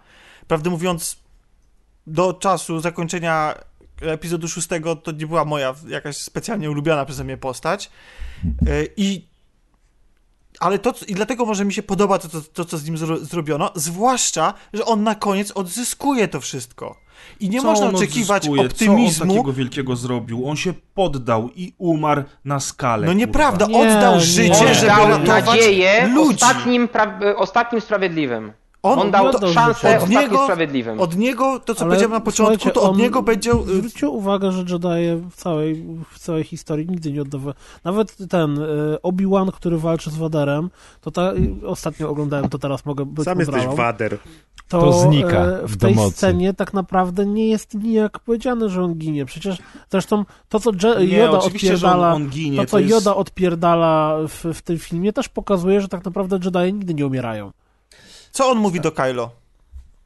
Na razie, To. tam do See you zobaczenia. around. Do zobaczenia, dzieciaku. Jezus, to też było tak. O Jezus, no ale stary, A ale A na jeśli chodzi, e, Grzesiek, Nie po to e, czekasz 30 lat, żeby zobaczyć jakiegoś kurwa stetryczałego dziada, który jest absolutnym zaprzeczeniem samego siebie. Ja rozumiem, że on się mógł zmienić, że on mógł, To mógł jest doświadczyć inna postać rzeczy. To jest inna postać, absolutnie, że tak. No. Może książki pokażą, e, co go w tak dupie zmieniło, mam te oprócz- książki, hello! Grzesiu, Ja a ja nie- ci tylko chciałbym jedną rzecz powiedzieć, bo ty mówisz, że e, to jest niemożliwe, żeby ten człowiek przez jedną wpadkę tak bardzo się zmienił. A ja bym chciał ci przypomnieć jeden znowu stopowo ocenianych e, dzieł, no nie dzieł, przesada, ale produktów Expanded Universe, czyli komiks wydany w Polsce w latach 90. niedawno była reedycja, Dark Mroczne Empire, Imperium. gdzie Luke był... Gdzie Luke udaje. Był on nie udaje, on jest krok, on, on, on, on to przezwycięża, on, to jest jego fortel, ale tyle, o- ociupeńkę, paznokieć brakuje, żeby ten jego fortel przeszedł No tak. fakt. No I tak, ten ale widzisz, człowiek ale jest on się na cały czas krawędzi. stara, ale się stara i idzie do przodu i robi Ale to to, jest co młody, potężny. Luke. To jest młody, potężny Luke, który prawie się przejechał i prawie, oczywiście wiadomo, że nie mogli tego zrobić, ale był ociupinkę, żeby zostać w ogóle Sitem i zostać protegowanym klona Imperatora, nie? Więc No tak, ja już- jestem w stanie uwierzyć, że ten wspaniały, Klon kryształowy Imperatora? bohater... No widzisz, Tak, Tomasz, Dark Empire po- jest sklonowany Tomasz mi imperator. powiedział ostatnio, że on nie zamierza wracać do starego Expanded Universe, bo jest tyle fajnych nowych rzeczy. Friendship over. Dark, natomiast, Tomek, Dark natomiast Empire ci zobaczyć parę Jak przyjdziesz do mnie kanonu. grać na GameCube, to ci dam Dark Empire i masz przeczytać, bo to jest On cię zamknie rzecz. w szafie, wiesz, z Ja bym chciał do Ej, tego ale to jedną będzie rzecz. cudowne, będziemy grać na konsoli i jednocześnie czytać komiksy. To... Ja bym chciał jedną rzecz do tego Pić dodać. mleko z cyca tego stwora jeszcze będziecie. Smacznego. Tak. Ja bym chciał jedną rzecz dodać, tak naprawdę zadać pytanie. Ponieważ oprócz całego tego wątka, wątku Luka, jak on tam łowi ryby i tak dalej, mamy dwie sceny w filmie. I na początku filmu, w sensie na początku, na początku tego wątku Luke wręcz wykrzykuje w twarz do Rey myślisz, że ja tu, myślisz, że przyleciałem tutaj bez powodu i dajemy widzowi jakby e, pod wątpliwość, że kryje się za tym przy, przyjazdem Luka na tą wyspę, kryje się jakaś tajemnica, która zostaje rozwiązana. Następnie nic o tym nie mamy i potem kilka, kilka, kilka scen dalej Luke mówi, ja tu przyjechałem tylko umrzeć. No to jest właśnie ten powód. jakby, I jakby ten powód, sensie można umrzeć wszędzie. To jest jakby... No tak, ale on nie- wyruszył w to podróż. On wyru- wyruszył w to podróż zupełnie, moim zdaniem, z innym zamiarem. Ale tam jest, ale tam jest nacisk, że tutaj, że myślisz, że tutaj... No to jest kolebka Jedi, tak? Dobrze to zrozumiem, że to jest ta wys... No chyba tak. No te tak, święte księgi i te tak. drzewo nie No były więc- tam przypadkiem. Więc dla niego odcięcie od świata w jego... Y, A te święte księgi w, w ogóle jego na papierze, zamyśle, w- kurwa, holokrony miejscu, którym- się przewracają w starym Expanded Universe. Legendy, legendy. Yy, No sorry, musiałem. Wiecie, że musiałem, panowie, no. Mówcie dalej, przepraszam. Halo, wszyscy się Nie, no ja po prostu, nie, ja po prostu, nie wiem, no mi się ten wątek podoba, więc dla mnie, dla mnie fakt, że on wyrusza w podróż, żeby na przykład y, poruszony porażką swoją wobec Kylo i straty całej, słuchajcie, w momencie, w którym mu wyrżnięto całą e, całą Szkołę? E, szkołę Akademię. To No. nie jest tak. To on zalicza porażkę życia. Ja nie wiem, bo y, w moim wyobrażeniu po epizodzie y, szóstym to tych Jedi, znaczy to, to było ich niewielu, tak? W sensie takim to nie tak było, że cała galaktyka no, według, biegała. według teorii był tylko on. No więc a- właśnie. I teraz on a tak odszukał. naprawdę jeszcze byli ci, co się ukrywali, nie? no, Tak więc, no więc on odszukał tę garstkę, zebrał ich w szkołę. Wyobraźcie sobie, jakby przyjechali do y, profesora Xaviera i mu całą szkołę mutantów wycięli w pień. No przecież to jest. To, ja to tak to odbieram, To że. nie Logan przypadkiem? Tam coś takiego nie było? Było w, w, w tym, że on sam ich zabił wszystkich No właśnie, na to ty, starość, i co się stało, i co się stało z profesorem Xavierem w tamtym filmie? Załamał dla mnie to jest się. ta sama, dla mnie to jest ta sama sytuacja. Poza tym, jak Ale masz 20, Tomasz, a poczekaj, poczekaj, co? poczekaj, poczekaj, jak masz 20, jak masz 20 kilka lat i jesteś tryskającym energią kolesiu, dla którego świat jest piękny, w dodatku władzasz, jesteś najpotężniejszym facetem y, pod słońcem i właśnie ocaliłeś Ale widziałeś, galaktykę. ale, wi- ale widziałeś dobro w gościu, który rozpierdolił Tak. planetę. No i teraz, i teraz jak masz 60 lat, to nie jesteś tym samym gościem, nawet jeżeli nie masz traumatycznych y, wy, y, wydarzeń w swoim życiu, no. No ale nie jesteś taką pizdą też, jak Luke Skywalker w ósmym epizodzie. No, No, ale dlatego błagam, musiał no. sobie zdać z tego sprawę, dlatego przyjechał do niego Joda. Joda mu powiedział, słuchaj, to jest w ogóle śmieszne, bo do niego mówi ciągle young, young Skywalker, no bo z perspektywy Jody to jest ciągle młody człowiek. No, no tak. i, i on tego traktuje i mówi, słuchaj, jesteś stary, ale nadal głupi. I, I wtedy Luke mówi, no faktycznie, No zachowywają i się... wiesz co ja wtedy myślałem, No że on co, wtedy ty zacznie ją masz- szkolić i że będzie znowu wstanie, zacznie zbierać Ale ludzi jej nie i trzeba szkolić, walczył. bo ona się sama Tomek, szkoli. masz- tak, masz- no właśnie, wydaje- nie, ona już wszystko masz umie. rację z taką Nie. interpretacją, ale jest tam jedna luka, bo Luka, haha. Haha, z tym, że, bo, bo to, że Luka, Luke, Kuldan, popierdolić- Luke. To, że on mógł się popierdolić po tym, że mu y, Kylo Ren zabił Jediów i resztę zabrał młodych, nie wiadomo co z nimi zrobił, może się coś dowiemy. No, To się z tym ten order, który Ale założył. Knights. Absolutnie nie jestem w stanie uwierzyć w to, że y, Luke y, chciał zabić Kylo Rena. W, to, w, to, w, to, w ten wątek Dlatego on go nie chciał. Bo on miał chwilkę zwątpienia miał w chwilkę fatalnym z- momencie. którą wyczuł Kylo, bo y, dla mnie to jest taka Fatalny sytuacja... zbieg okoliczności Słuchajcie, po dla mnie to jest nawiązanie do epizodu pierwszego i w ogóle do postaci Anakina. To jest ciągle ten sam problem, że powstaje super silny człowiek, o którego duszę trzeba walczyć. I teraz co się dzieje, jak, jak poznaje e, e, jak poznają w epizodzie pierwszym e, Anakina. Anakina. E, mm, Jak Rada go poznaje na przykład, tak? tak? oni go nie chcą. Mhm. Oni czują, że coś jest nie halo. To Obi-Wan się decyduje na Ale nie to. chcą go mordować od razu. No właśnie. No ale nie no, ale, No. no, ale I- no tak. teoretycznie Nie, to nie, Nie, nie, nie, nie, to to słuchajcie, mordowanie, mordowanie to, niewinnych tam- akurat w rodzie Skywalkerów i ma długoletnią tradycję. Ale, ale, wiecie, ale wiecie, że w tym wszystkim tak naprawdę Luke nie jest w ogóle winny, niezależnie od tego, czy on otworzył ten miecz świetny, czy nie otworzył, bo Kylo już wtedy był totalnie po ciemnej stronie mocy, Tak, co jest zresztą był- powiedziane Znaczy, w nie filmie. wiadomo, czy totalnie, Kylo ale to na pewno zdrajcą. I tak naprawdę Kylo nie ma mieć prawa złości na to, że Luke go wyczuł, tak? I Kylo wtedy mówi, oho, wydało Sithem. się, no to spalę Ale całą Kylo budę z dymem mentalnie i jest nastolatkiem i dlatego jeśli coś idzie nie po jego myśli, to się buntuje, krzyczy, rozpierdala konsoletę mieczem, bo może, tak? To jest Poza ten tym, typ człowieka. ale tym, ja- ja poza tym widzę- było powiedziane najpierw, że bo ta scena pojawia się trzykrotnie w filmie, yy, próby W różnych zabójstwa, wersjach? w różnych wersjach i sumarycznie wychodzi na to, że Kylo nadal był w rozkroku, co mówi Rey właśnie. do Luka. No ale to nie tak jest wina Luka to- w tym No, ale No ja nie momencie. mówię, ja nie no, mówię, że to okej, jest wina Luka. Daj tam jak- nazywał? Kylo, Kylo po prostu y, na to się wkurwił y, o Luka, że Luke w niego zwątpił.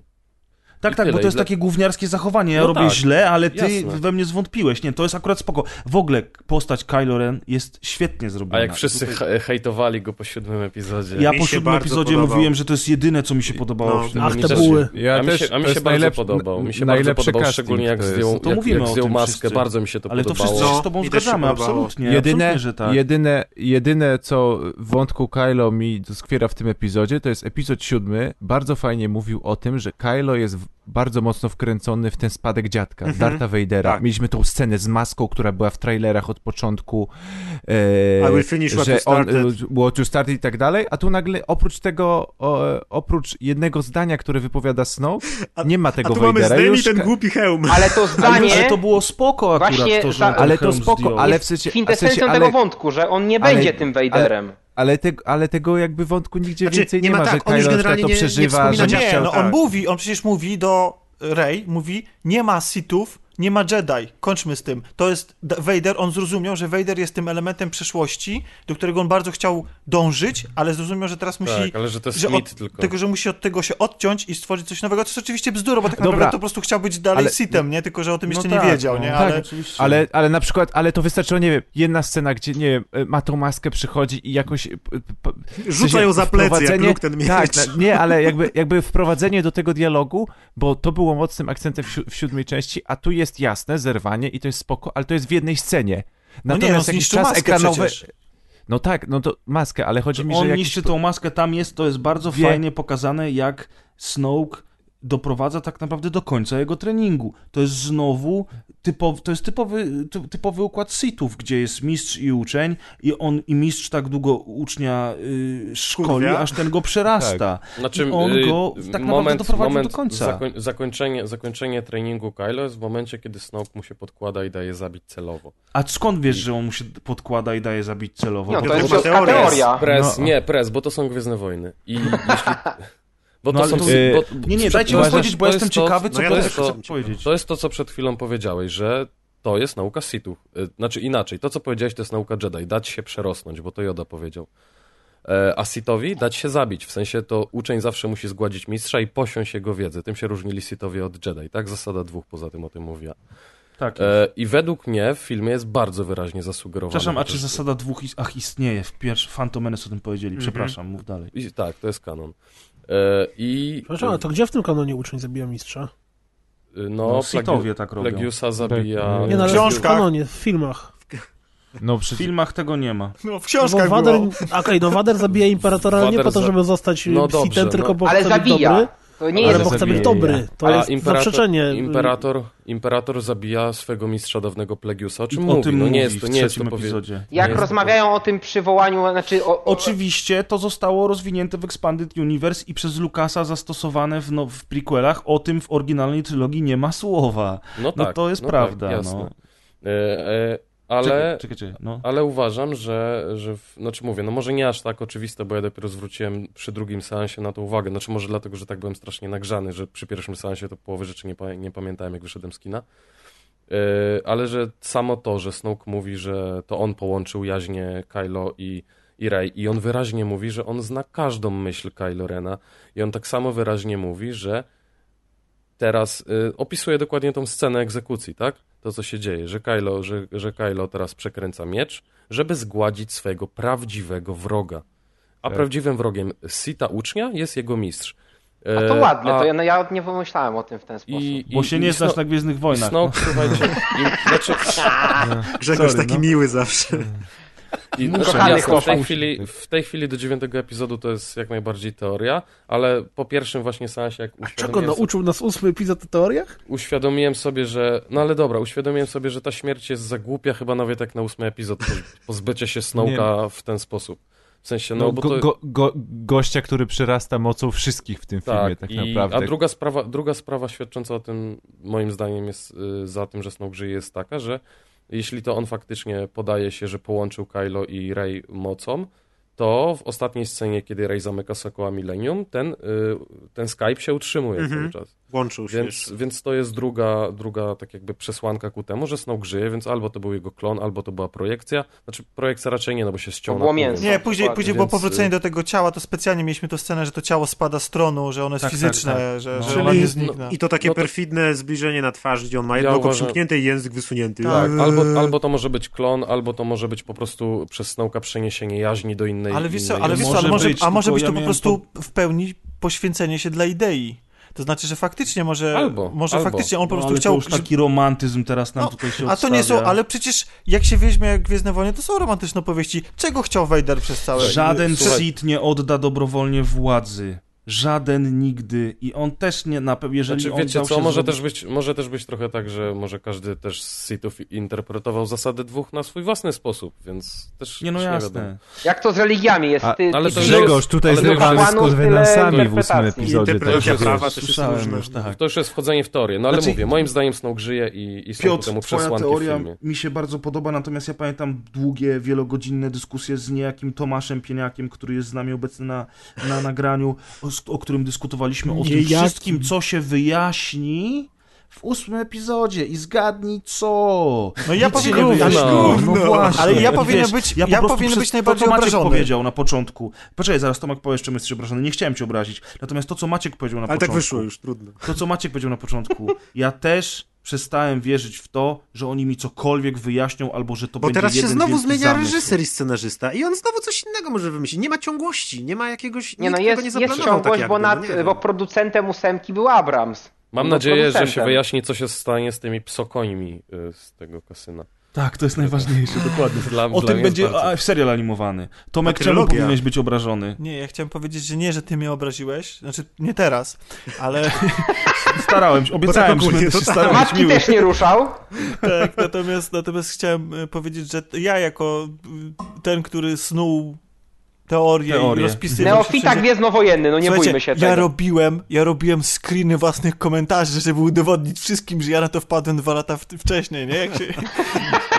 sobie teraz możesz wydrukować i wsadzić. Ale mogę wiecie coś- co, trochę słuchajcie- zazdroszczę Tomkowi, bo Tomek jest teraz na tym etapie, na którym myśmy byli lata temu, że on naprawdę jest zaangażowany tak bardzo w te Gwiezdne Wojny i może to jest pokazane właśnie, to jest pięknie pokazane to, jak ósmy epizod pokazał, że stary musi odejść, Uraburos czyli to jesteśmy ten- my, a Tomek i jego młodzi rycerze Jedi będą to ciągnąć dalej. No i Piotrek zostanie jako ten mistrz Jedi, a Miki nie, bo wiadomo, że Miki się nie zna na No. Gwiezdnych Wojnach.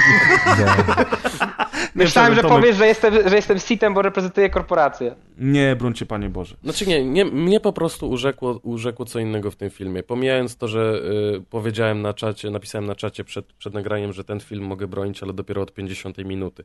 50 nie 40, bo na drugim seansie sobie sprawdziłem. Bo słuchajcie, dopiero od 50 minuty.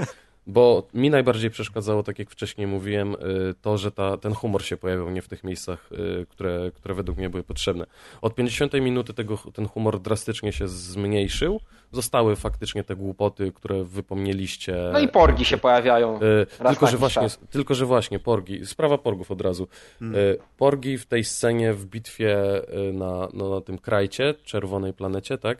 One się pojawiają dosłownie trzy razy y, w Sokole Millennium. Znaczy, to jest o jeden raz za dużo, tylko że z porgami, słuchajcie, nie mam żadnego problemu z tego względu, że porgi, one od, od początku, od pier pierwszego zwiastuna były wiadomo, że będą elementem komicznym pod dzieci, Dekoracji, a, no. a, nie były, a nie były tak inwazyjne, jak były Ewoki, bo w sensie, że rozpier, rozpierdalały Imperium, tak? No nie, Porgi po prostu nie, były. nie wiadomo było na zwiastunach, ile ich będzie. Nie? Bo E, mogło się okazać, tak, że nagle oni go tak, zaadoptują, jasne. że będą z nim chodzić Ale na smyczy. one i po prostu były i to, i to były... I, i Albo będą na, ple, na plecach ja, każdy czytałem, ja czytałem taką teorię, że to będzie na pocieszenie dla czułaki po stracie Hana. Ja Na mówię, przykład, że każdy dostanie swojego porga i one będą jak ta, papugi Jak na, na piratach, na ramionach każdemu i każdy będzie swojego porga i mu nada imię i będą je karmić jak Pokemony. Nie, ale ale dało się to ja zrobić się- gorzej. Ja się porgów też stra... Poczekaj, strasznie... zobaczmy jak się zabawki Wolę- sprzedadzą, to wolę będzie sceny- los porgów do dziewiątego Czekajcie, epizodu. wróćmy do Piotrka, bo on dochodził do myśli porgami. Wolę sceny z porgami, które są nieinwazyjne i trwają po 2-3 sekundy i są, to, to są sceny dla dzieci, po to, żeby się dzieciak uśmiechnął, typu scena Shrek się przewrócił, ja tak? też się śmiałem. A niż, niż takiego Jar Jara, który mi w drugim epizodzie wybiera imperatora na imperatora, No, tak? W sensie zgłasza wniosek. Więc te porgi naprawdę to jest najmniej istotny y, hejt powinien na to nie jest- być. to jest- że przy jest moim, dużo przy gorszych moim, rzeczy. jakby przy moim filmie. uczuciu żenady, które miałem od pierwszej sceny w tym filmie i po trzecim razie, jak naprawdę chciałem wyjść, a nie wyszedłem tylko dlatego, że mógł z wami tę rozmowę dzisiaj odbyć i żeby, żeby było wiadomo, że obejrzałem film od deski do deski, a nie, że wyszedłem w połowie to, o czym ja mogę, mogę z wami rozmawiać, to przy Znaczy, myślę, że jako fan Gwiezdnych Wojen miałem... i tak byś został do końca, bo Nie, ja prawie naprawdę, naprawdę... Ale ja też, ja też na scenie Lej chciałem wyjść, ale potem sobie przypomniałem, że kocham ten świat i to może być raz gorszy film, raz lepszy. I To jakby I tyle. tylko te porgi, jakby te porgi były dla mnie, kurwa, czarą goryczy, która przelała. Ja już wiecie- ja nie A, mogłem znieść tych porgów. Naprawdę? One słyszeliście, słyszeliście, w ogóle, słyszeliście w ogóle, dlaczego porgi były, pojawiły się w tym filmie? Nie. Bo pieniądze? E, Córka nie, reżysera? Nie, nie, nie. Okazuje się, że tam, gdzie kręcili na tych wyspach, e, A. tam, gdzie ach, ach to było, Te bardzo- wyspy się nazywają w ogóle Skellig, Tak. jakby ktoś pytał. jest bardzo dużo, jest bardzo dużo tych takich ptaków, ja nie pamiętam, to są jakieś Maskonury. maskonury. Maskonury. Bardzo śmieszne, fajne ptaszki, no. I żeby, żeby po prostu, że taniej było i łatwiej przerobić je na takie śmieszne zwierzątka, a przy okazji opierdolić temat, y, wiecie, marketingowy. Opierdolić No, no, no. porga. y, niż, Jak y, czubaka niż, prawie. niż usuwać to wszystko komputerowo, tak? Bo tam podobno ich było całe za, za, No, bo Czubaka to jest jest w ogóle, także... e, ta wyspa to jest w ogóle e, rezerwat przyrody pod mega ścisłą ochroną. Tak, i porgi są pod ochroną, I więc tylko, sorry. e, I tylko to, że to były Gwiezdne Wojny i że przygotowali cały gigantyczny CSR-owy plan, w jaki sposób nie uszkodzić tej przyrody, będąc tam przez kilka czy kilkanaście tygodni z planem. Tylko dlatego. E, tylko, e, CSR-owy, no. Co to znaczy, bo ja się Co, nie... Corporate Social Responsibility. A dobra, to nie chcę wiedzieć. Społeczna, nie, Maciek, społeczna odpowiedzialność biznesu, czyli że e, biznes pomaga. Wyzyskujemy, Nie, nie, dajcie mu to wyzyskujemy dzieci w Chinach i ogólnie wszystkich wyzyskujemy, ale, Ale mamy sponsorujemy konkursy politykę. talentów dla czarnoskórej mniejszości. No. Natomiast Tak jest, tu dokładnie. chodziło o to, żeby nie, że jakby obiecali i tego dowieźli, że nie zniszczą tej przyrody, wręcz jej pomogą i tylko dlatego w ogóle dyrekcja parku zgodziła się po raz pierwszy, żeby tam wpuścić jakikolwiek ekipę filmową. Łukiego. który i tak jednego upolował. Znaczy, Tak. śmie- mnie najbardziej śmieszy to po tej Dwa dyskusji, że, że po zwiastunach ja się właśnie porgów najbardziej bałem, a okazało się, że to była, tak jak Piotrek mówi, najmniejszy problem tego filmu, bo Mhm. one się pokazują w paru scenach. Najgorsza dla mnie scena była z tym Chewim, bo też była ewidentnie zrobiona pod to, że wiesz, może nie jedzcie mięsa Comic i tak dalej. Plus te takie wielkie oczy jak kot ze Shreka i perfidne. A to, że one tam potem wpadały na szybę, jak się sokół obracał bokiem albo coś, albo że na przykład sobie gniazdo założyły, to rzeczywiście to były dwie sekundy. Totalnie im to wybaczałem w ogóle. Porgi były. Myślałem, że będą największym problemem, były najmniejszym Znaczy, tego filmu. scena z Czubaką była o tyle zabawna, że ona nawet rozbawiła swoim przerysowaniem moją e, koleżankę z pracy wegankę. Nawet ona jakby poczuła, że to jest taka czysta propaganda i ją to rozbawiło, nie? Jezu, a wiecie, że ja bym nigdy nie doszukał się w tej scenie jakiejkolwiek propagandy. Dla mnie Ja to po prostu też było nie. zabawne zestawienie, że Czubaka tylko chce opierdalać Porga i nagle Porg na niego patrzy, ej stary, weź mnie nie opierdalaj. Totalnie Słuchajcie, w ogóle nie, Zjadł nie mu starą w ogóle, o co chodzi? Albo, albo córkę jakąś, a nie dziecko. komedia. No i masz wyjścia do następnej tego porga, wiesz. Słuchajcie, y, Rozbawiło mnie to, zjadł mu starą. To jest też cytat ale do wiesz, wycięcia bo to była tak naprawdę e, kalka z języka angielskiego, nie? Ale to... to... No, tak. Ja już w ogóle pominę, pominę fragment, który chciałem, y, a którego chyba nie muszę wam Zjedz mówić fanom porga. Gwiezdnych Wojen, y, którzy mają oczy, Porga. że bardzo dużo scen z piątego i szóstego epizodu było żywcem przeniesionych do O, No, ja, kalka here we w go again. ściągnięcie kajdanek przez Snowka, Rey, czy to, że Rey mówi do Winda. Kylo, że ja wiem, że w tobie jeszcze jest dobro, X-Wing pod wodą, w ogóle ta X-Wing pod wodą. od, odludna Nie wyspa można i pokazywać X-Winga pod wodą, a potem go nie podnosić Nic. mocą. Nie można tak Tak. robić. Właśnie można, bo znowu twoje oczekiwania są skierowane w właśnie. stronę Tak, A, ale, a ale widzisz, dostajesz Mikołaj, B. ale y, było mnóstwo, mnóstwo scen, które kopiowały w, w, dlatego mnie dziwią głosy w internecie ludzi, którzy mówią, no na szczęście to nie jest taka kalka jak siódmy epizod. No, No bo nie jest, bo są w zupełnie inny sposób wykorzystane te sceny. Misiu, bo, ale to zobacz, są dosłownie sceny e, wzięte w ten, w ten sam sposób wykorzystane. Ale to, Ale Wiesz, to po prostu, ej, jak no masz Luke- bitwę Luke na białej jest- planecie, to ona jest na końcu, a nie na początku. Ona pełni zupełnie inną rolę, bo tam ta Fucking bitwa genius. otwierała film, a tam, a tutaj ta bitwa A ta jest zamyka. Stand. poczucie, Genialny, Przemontowali. genialny. A w scenie, Przemontowali z, w scenie z prostu. X-Wingiem Luke Skywalker jest po prostu pizdą, bo nie potrafi wylądować normalnie, więc i, i w Imperium Tak. kontratakuje. Tak, to, to się zgadza. Już, już Tyle, no. wiemy, że, że Paul Dameron jest dużo lepszym pilotem od Luka, który założył Rogue Squadron. Nie mam więcej No, pytań. bo Panowie, akurat ma do tego podstawy, bo jego rodzice są wybitnymi żołnierzami. A, Więc- widzisz, to A nie rodzice. Luka byli nie ofermami. Czytał, to byś coś wiedział. rodzice, rodzice Luka w ogóle, kogo obchodzą rodzice Luka? Natomiast słuchajcie, mam ostatnie pytanie dla, do was, zanim zakończymy. Cieszę się w ogóle, żeśmy się nie pozabijali ostatecznie. Piotrek trochę był załamany, mało się odzywał, bo, Nie, nie. narzekali. Co mówię, no ja chciałem tylko jeszcze powiedzieć, bo mówię, będziecie pewnie podsumowywać i, i ten. Ja, ja, Myślę, ja, że wszystko już powiedzieliśmy, nie będziemy ja jakichś wielkich tego podsumowań filmu- robić. z tego filmu cieszę się, bo mówię, tak samo Moje jak nie, było bro, nie godzinę temu. Nie broniłem tego filmu w sensie od, od deski do deski, bardzo dużo rzeczy mi się też nie podobały. Ja po prostu mam na to spojrzenie takie mało krytyczne, bo, bo to są Gwiezdne Wojny i ja właśnie w ten sposób encyklopedyczny podchodzę, że znowu dostałem nowe planety, do, znowu dostałem nowe teorie do rozkminki, ale przy okazji podobało mi się to, że Luke się właśnie rozlicza z tym, że ci, ci Jedi z nowej trylogii to byli w ogóle jacyś, no... Znaczy z, że- z prequeli. Tak, to mi się bardzo że, podobało. Że co, oni co, sobie co oni sobie myśleli, że w ogóle jak równowaga w galaktyce, to co to nagle znaczy, że Jedi będzie tysiąc razy więcej? No nie, kurwa, że będzie po jednym, tak? I dobrego i złego. I, i po prostu dużo, dużo tych rzeczy dobrych przysłoniło mi te złe, więc ogólnie się dobrze bawiłem. To tak z mojego podsumowania chciałem tylko. Okej, a ja, ja już nie, ja nie będę robił podsumowania. Myślę, że każdy z nas troszeczkę jakby wyraził swoje zdanie i do, do kupy wiemy, jak to się kończy. Nas jest czterech, was jest trzech, macie wpierdol. To ja mam, ja mam, ja mam, poczekaj, jeżeli chcesz podsumować, to ja mam, ja mam coś, co... Nie, nie, bo ja nie chcę jeszcze jedną rzecz, no ale dobra, no. To przepraszam, nie, to ja na koniec mam jeszcze jedną rzecz, którą chciałem Ja powiedzieć. też mam. Dobrze, Każdy no to ma. powiecie. Maciek, masz to- swoje, swoje przecież oświadczenie, którego nie wygłosił dalej. Nie, to ja już to podzieliłem na kawałki i tak dawkuję, ratalnie. O, Maciek Powy- wszystko Ty przemyślił. sączysz truciznę jak ten e, e, smoczy język z Władcy Zrobiłeś Pierścieni. Expanded Universe swojej, swojej myśli. D- podzieliłem na DLC. Moje, znaczy, mo, moje ostatnie pytanie trochę nie dotyczy samego filmu, więc może faktycznie powiedzcie to, co macie do powiedzenia i wtedy zamkniemy całość tym moim pytaniem na, w ramach takiej luźnej dywagacji na koniec. To ja chciałbym, żeby każdy, kto tutaj jest po tej stronie osób, którym się film nie podobał, powiedział o najfajniejszych rzeczach w filmie, czy tam o jakiejś scenie dwóch, trzech, które mu się bardzo podobały, które zrobiły na nim super wrażenie i odwrotnie, żeby Mikołaj i Piotrek powiedzieli... I Tomek. e, No Tomek jest pominięty. Ja Tomek, jestem rozdarty. Tomek jest taki... Rozumiem. Tomek to jest Zdanie taki, Tomka wiesz, nikogo nie interesuje. Tomek, Tomek, ani, bo Tomek Jedyny profesjonalista na tego całym filmu, nagraniu. Tomek z jednej strony broni tego filmu, a z drugiej strony ma do niego dużo Tomek jest zarzutów, biedny, więc, bo e, nie, nie wie, co ma zrobić. Dlatego Tomek ja powie- wolę z o, Tomkiem o, to wiem. rozmawiać niż To pisać powie- w komentarzach, to Tomek bo wtedy powie i jedno, i to drugie. E, A jeśli chodzi mi o Bo- Piotrka bo- i bo o Tomek jest takim lukiem to, ze starej trylogii, e, że Coś on ciągle widzi latającą dobro leję, bo w to już mówiliśmy. e, Coś, co was najbardziej uderzyło na minus w tym filmie. No to ja ci od razu mogę powiedzieć, co już powiedziałem. Mi się po, nie podoba źle rozłożony patos i humor w pierwszej godzinie filmu. To jest najgorsze, co mi się w tym filmie nie podobało. W sensie, że te elementy, które według mnie powinny być patetyczne, na siłę tam były Przytakany wcis... humor, okej. na, na, na siłę był wciskany humor. I to, to mi najbardziej nie leżało. A Mikołaj? Okej. A mi się Mikołaj? najbardziej nie podoba, mimo tego, że broniłem wcześniej jego istotności, jego roli i to absolutnie zdania nie zmienia. Natomiast jeśli chodzi o realizacyjnie, absolutnie do gazu cały wątek kasyna na Canto, Ba- Canto Bay. Gazu, czarnoskórego Absolutnie. i Azjatkę.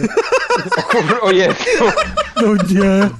E, absolutnie cały ten wątek jest, moim zdaniem jest, nie wiem, w sumie nawet nie rozumiem do końca dlaczego on tak, w mojej opinii tak bardzo odstaje e, poziomem. Te dwa pozostałe wątki były dla, znowu dla mnie bardzo dobrymi Gwiezdnymi Wojnami i były Gwiezdnymi Wojnami, nawet mimo tego, że te mity obalały, no, czy, czy, czy jakby je zaburzały. Natomiast ten wątek jest, jeśli już Gwiezdnymi Wojnami, to wygląda trochę jak Gwiezdne Wojny z pierwszych, z, z, z epizodu pierwszego, drugiego albo trzeciego, bo jest tam full CGI i, i masa rzeczy, Jezu, które... masa jest tego CGI. Ale takiego brzydkiego CGI, tam jest brzydkie CGI. No cały ten, cały, cały ten pościg to jest po prostu, Tak. się czułem jakbym widział jak Obi-Wan tam... Fantastyczne dokładnie. zwierzęta i jak je Y, znaleźć. no, Nie, właśnie, to jest, to jest dokładnie, to są wojny klonów i to jest jeszcze brakowało, żeby generał Grievous gdzieś tam wy, wy, Tak, A jak tak, film tak. zrosł po, po tym, jak się rozbijają na y, tej sonnej planecie, przecież całe te, te, to kluczowanie to wygląda tak ohydnie. Nie mam pojęcia, dlaczego to się tak wydarzyło w ogóle. Ja później widziałem making offy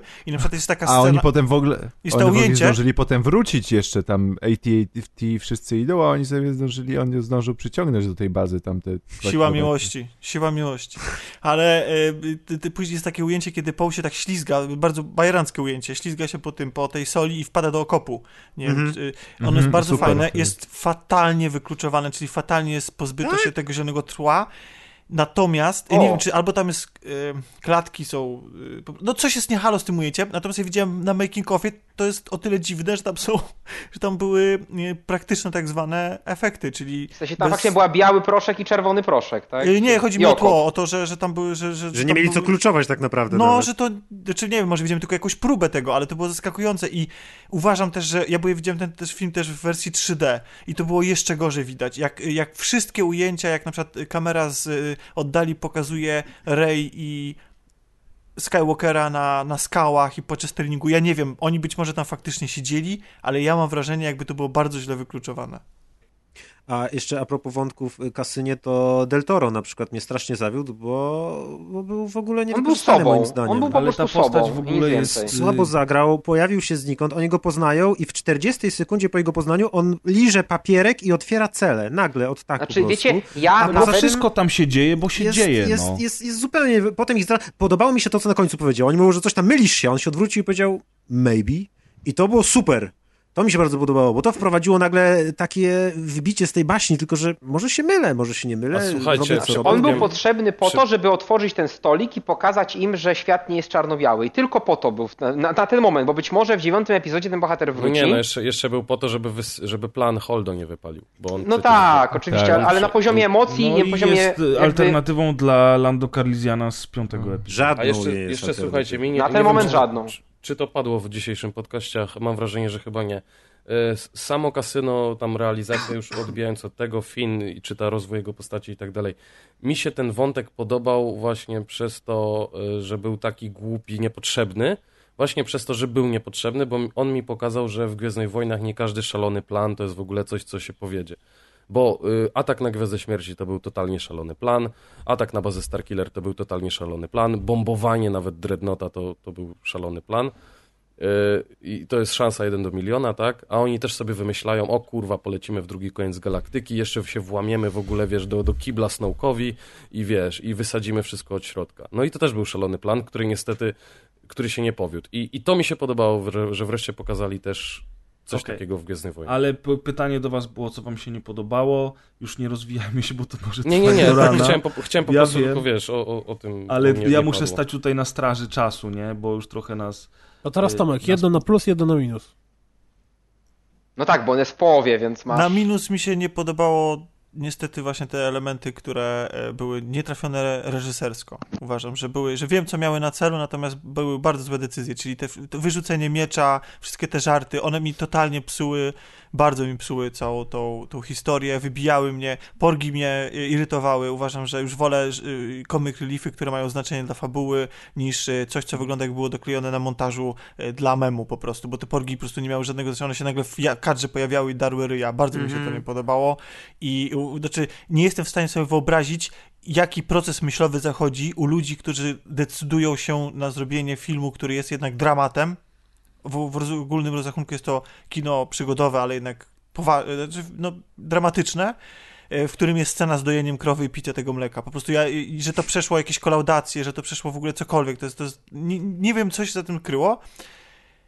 Jestem absolutnie, w w momencie y, sceny y, w sali tronowej i w momencie, w którym Kylo wyciąga rękę do Rey, y, ja wiedziałem, że wyjdę z tego filmu jednak mimo wszystko, znaczy wiedziałem, tak naprawdę byłem strasznie zawiedziony, bo krzyczałem o zabiciu mojego dzieciństwa odnalezionemu dwa, dwa lata temu, ale później zrozumiałem, że tak naprawdę to, to jest scena, która dla mnie intensywnością i emocjami dorównuje em, scenie rozmowy Obi-Wana i Anakina pod koniec epizodu, tuż przed ich walką. Tu w- trakcie walki. Jakkolwiek bym nie oceniał słabo y, tych nowych, y, tych nowej trylogii, czyli epizodu 1, 3, y, czy tego filmu, to dla mnie to są absolutnie niesamowicie emocjonalne rzeczy. I, I takie, w których ja czuję, czułem, że wcześniej te filmy poświęciły odpowiednią ilość czasu na zbudowanie tych postaci. Lepiej lub gorzej, ale z jakiegoś powodu mnie to bardzo emocjonalnie do, dotykało. I, I to, jak Obi-Wan wykrzy, wykrzykiwał Ana, An- Anakinowi e, nad lawą i to, jak tutaj e, te, te, ten moment, w którym, kurczę, nie masz, ten film cię zaskakuje na tylu poziomach, ciągle się z tobą bawił i nie wiesz, czy nagle nie, mia, nie mają jaj i nagle się okazuje, że Rey przechodzi na stronę Kylo i razem próbują coś, coś działać. Nie wiesz tego. Później oczywiście dochodzi do ciebie, kiedy ona się decyduje zrezygnować z tego pomysłu, że to jest niemożliwe, bo, yy, bo taka jest Rey i taki jest Kylo, bo Kylo mimo tego, że mówi, że się chce, chce się odciąć od przyszłości, to w rzeczywistości robi dokładnie to samo, co robił Vader, bo Vader nie chciał moim zdaniem, że później z komiksów ja tak wnioskuję, że dla Vadera było, on był, chciał się zbuntować przeciwko, Pal, em, przeciwko e, Palpatinowi i chciał razem z Luke'em stworzyć ich własną wersję No tak. y, wszechświata. I dlatego też Kylo robi dokładnie to samo, co robił Vader, nawet jeśli robi to nieświadomie. I, i absolutnie, Kylo jest boski. Ja, I moim zdaniem to będzie postać, która zaprowadzi równowagę. e, To mam taką teorię właśnie, że to w niej się Hmm. skupią te wszystkie dobre i, i złe. Ta jasna i ciemna strona. Nie? Właśnie pamiętam te teorie po The Force Awakens, kiedy Mhm. ludzie mówili, że trylogia skończy się tym, że Kylo przejdzie na dobrą stronę, a Rey na złą na przykład. Już takie totalne odwrócenia. No, a abstrahując już od tego, że to, o czym ty mówisz, Tomek, to jest dokładnie to samo, co robił Vader, tak jak ty mówisz, z dokładnie takim samym planem, tylko tutaj zamiast syna jest, y, jest Rey. To jest fajne z jednej strony, z drugiej strony niestety to jest znowu powtórka z rozrywki. I obawiam się.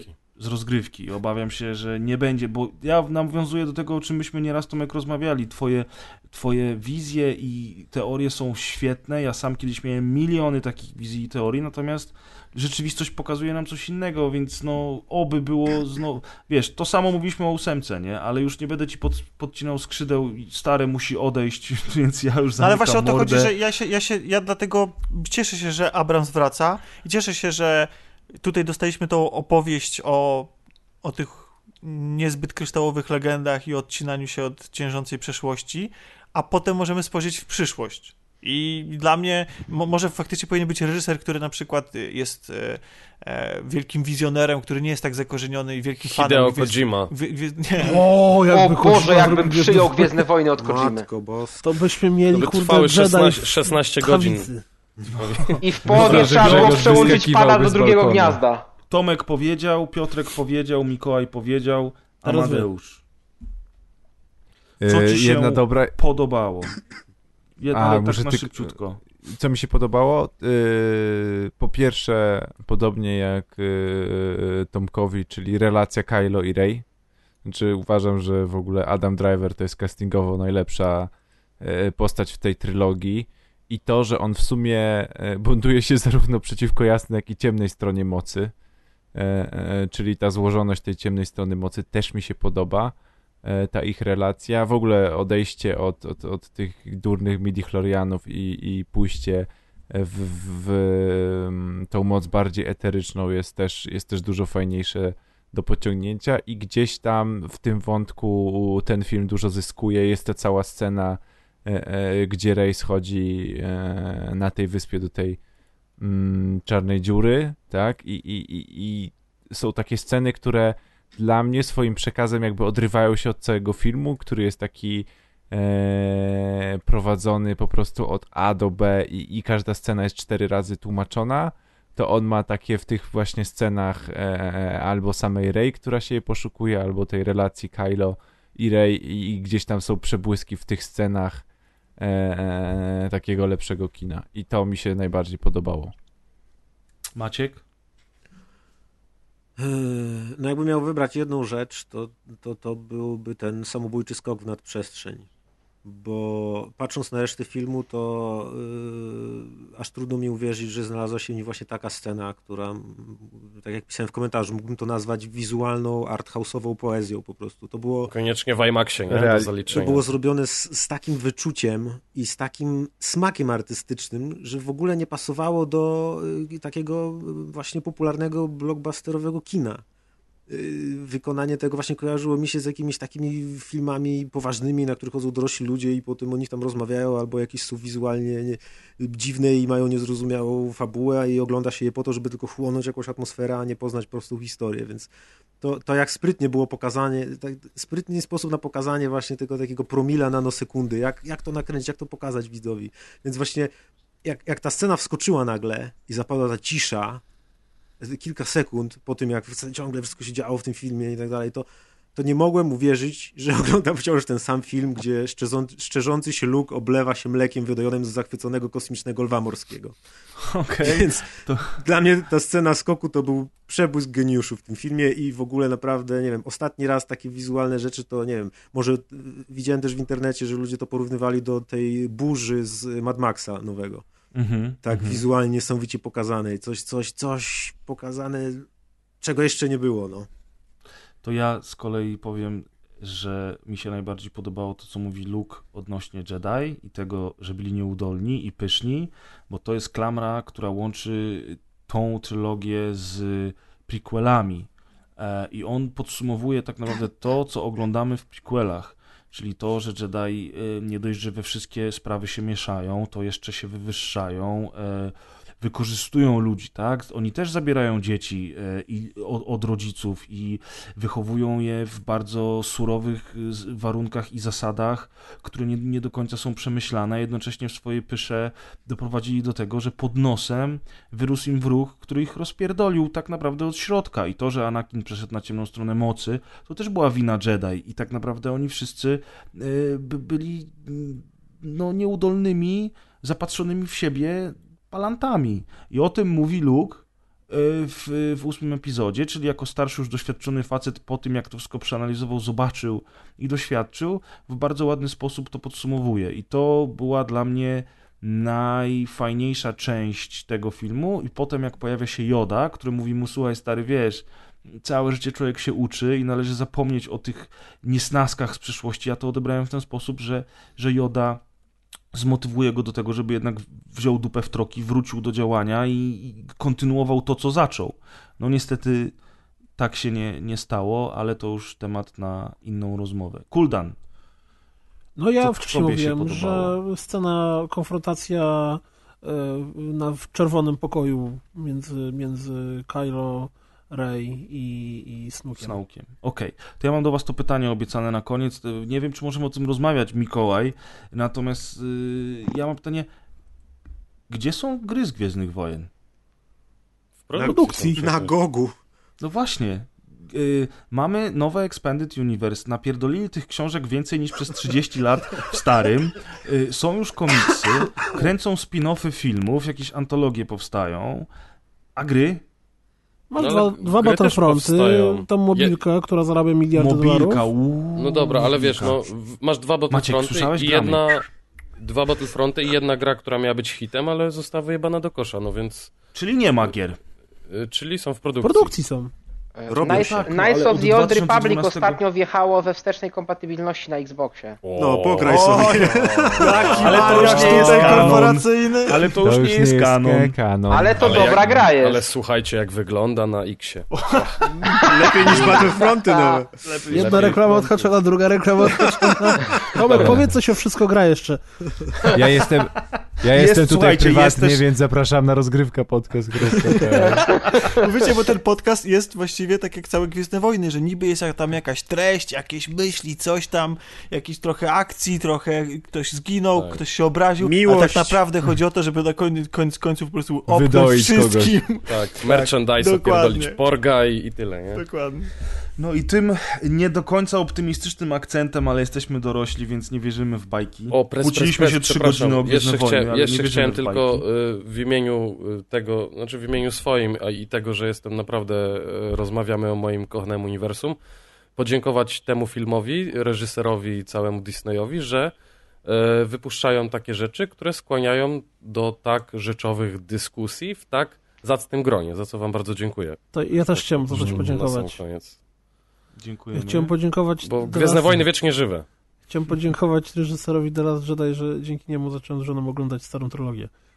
Może jeszcze mu kurwa laurkę narysuj ty. A ja bym chciał, e, wiecie co, a jak już Z- tak sobie ten. słodzimy, Naszyjnik z makaronu mu zrób i wyślij. to ja bym chciał przede wszystkim e, podziękować e, Grzegorzowi, że mimo tego, że zdrowie mu szwankuje, to nagrywa drugi czy trzeci podcast w tygodniu dla was.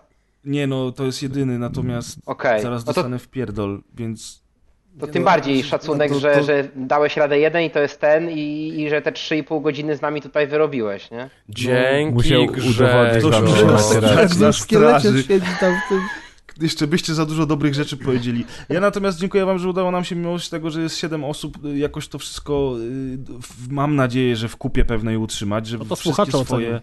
że wszystkie swoje argumenty za i przeciw udało nam się w jakiś taki bardziej cywilizowany sposób y, przedstawić, bez, bez kłótni i bez hejtu. I sam sobie dziękuję, że nie hejtowałem tak bardzo, jakbym chciał, bo naprawdę mi się ten film nie podobał. I Czekaj, może dziewiątka, be- może dziewiątka będzie jeszcze gorsza. Nie przekonaliśmy cię.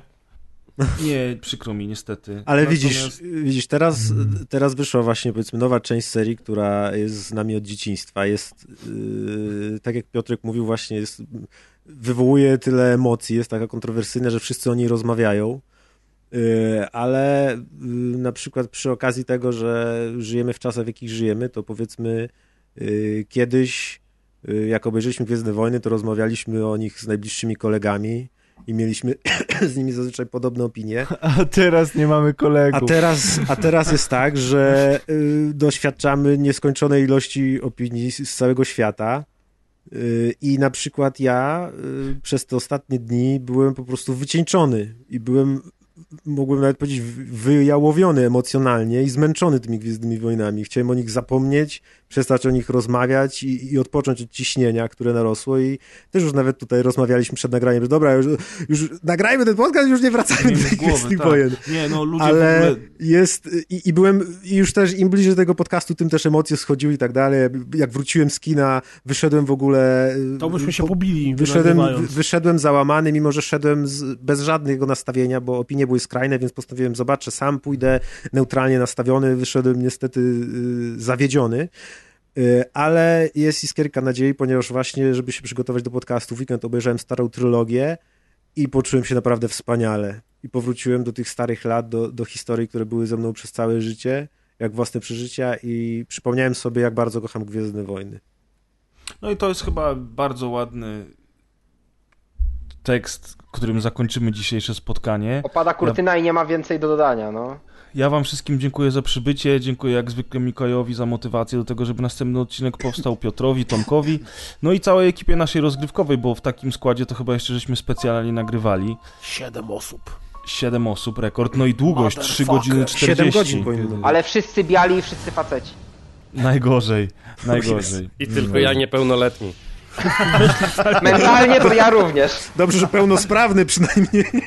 Ale mamy jednego niepełnosprawnego. No ja trochę jestem jak Joda teraz. E, jestem, jak ja teraz wstanę Znaczy, od biurka i się nie obalę, to będzie dobrze, nie? No Dobra, dobrze, to chłopaki. wszystkiego dobrego, pres, niech moc będzie z wami. Niech moc będzie z wami, trzymajcie się, dziękuję, dobranoc. Dobranoc. Cześć. Dobra, no Dobranoc. Na razie. A.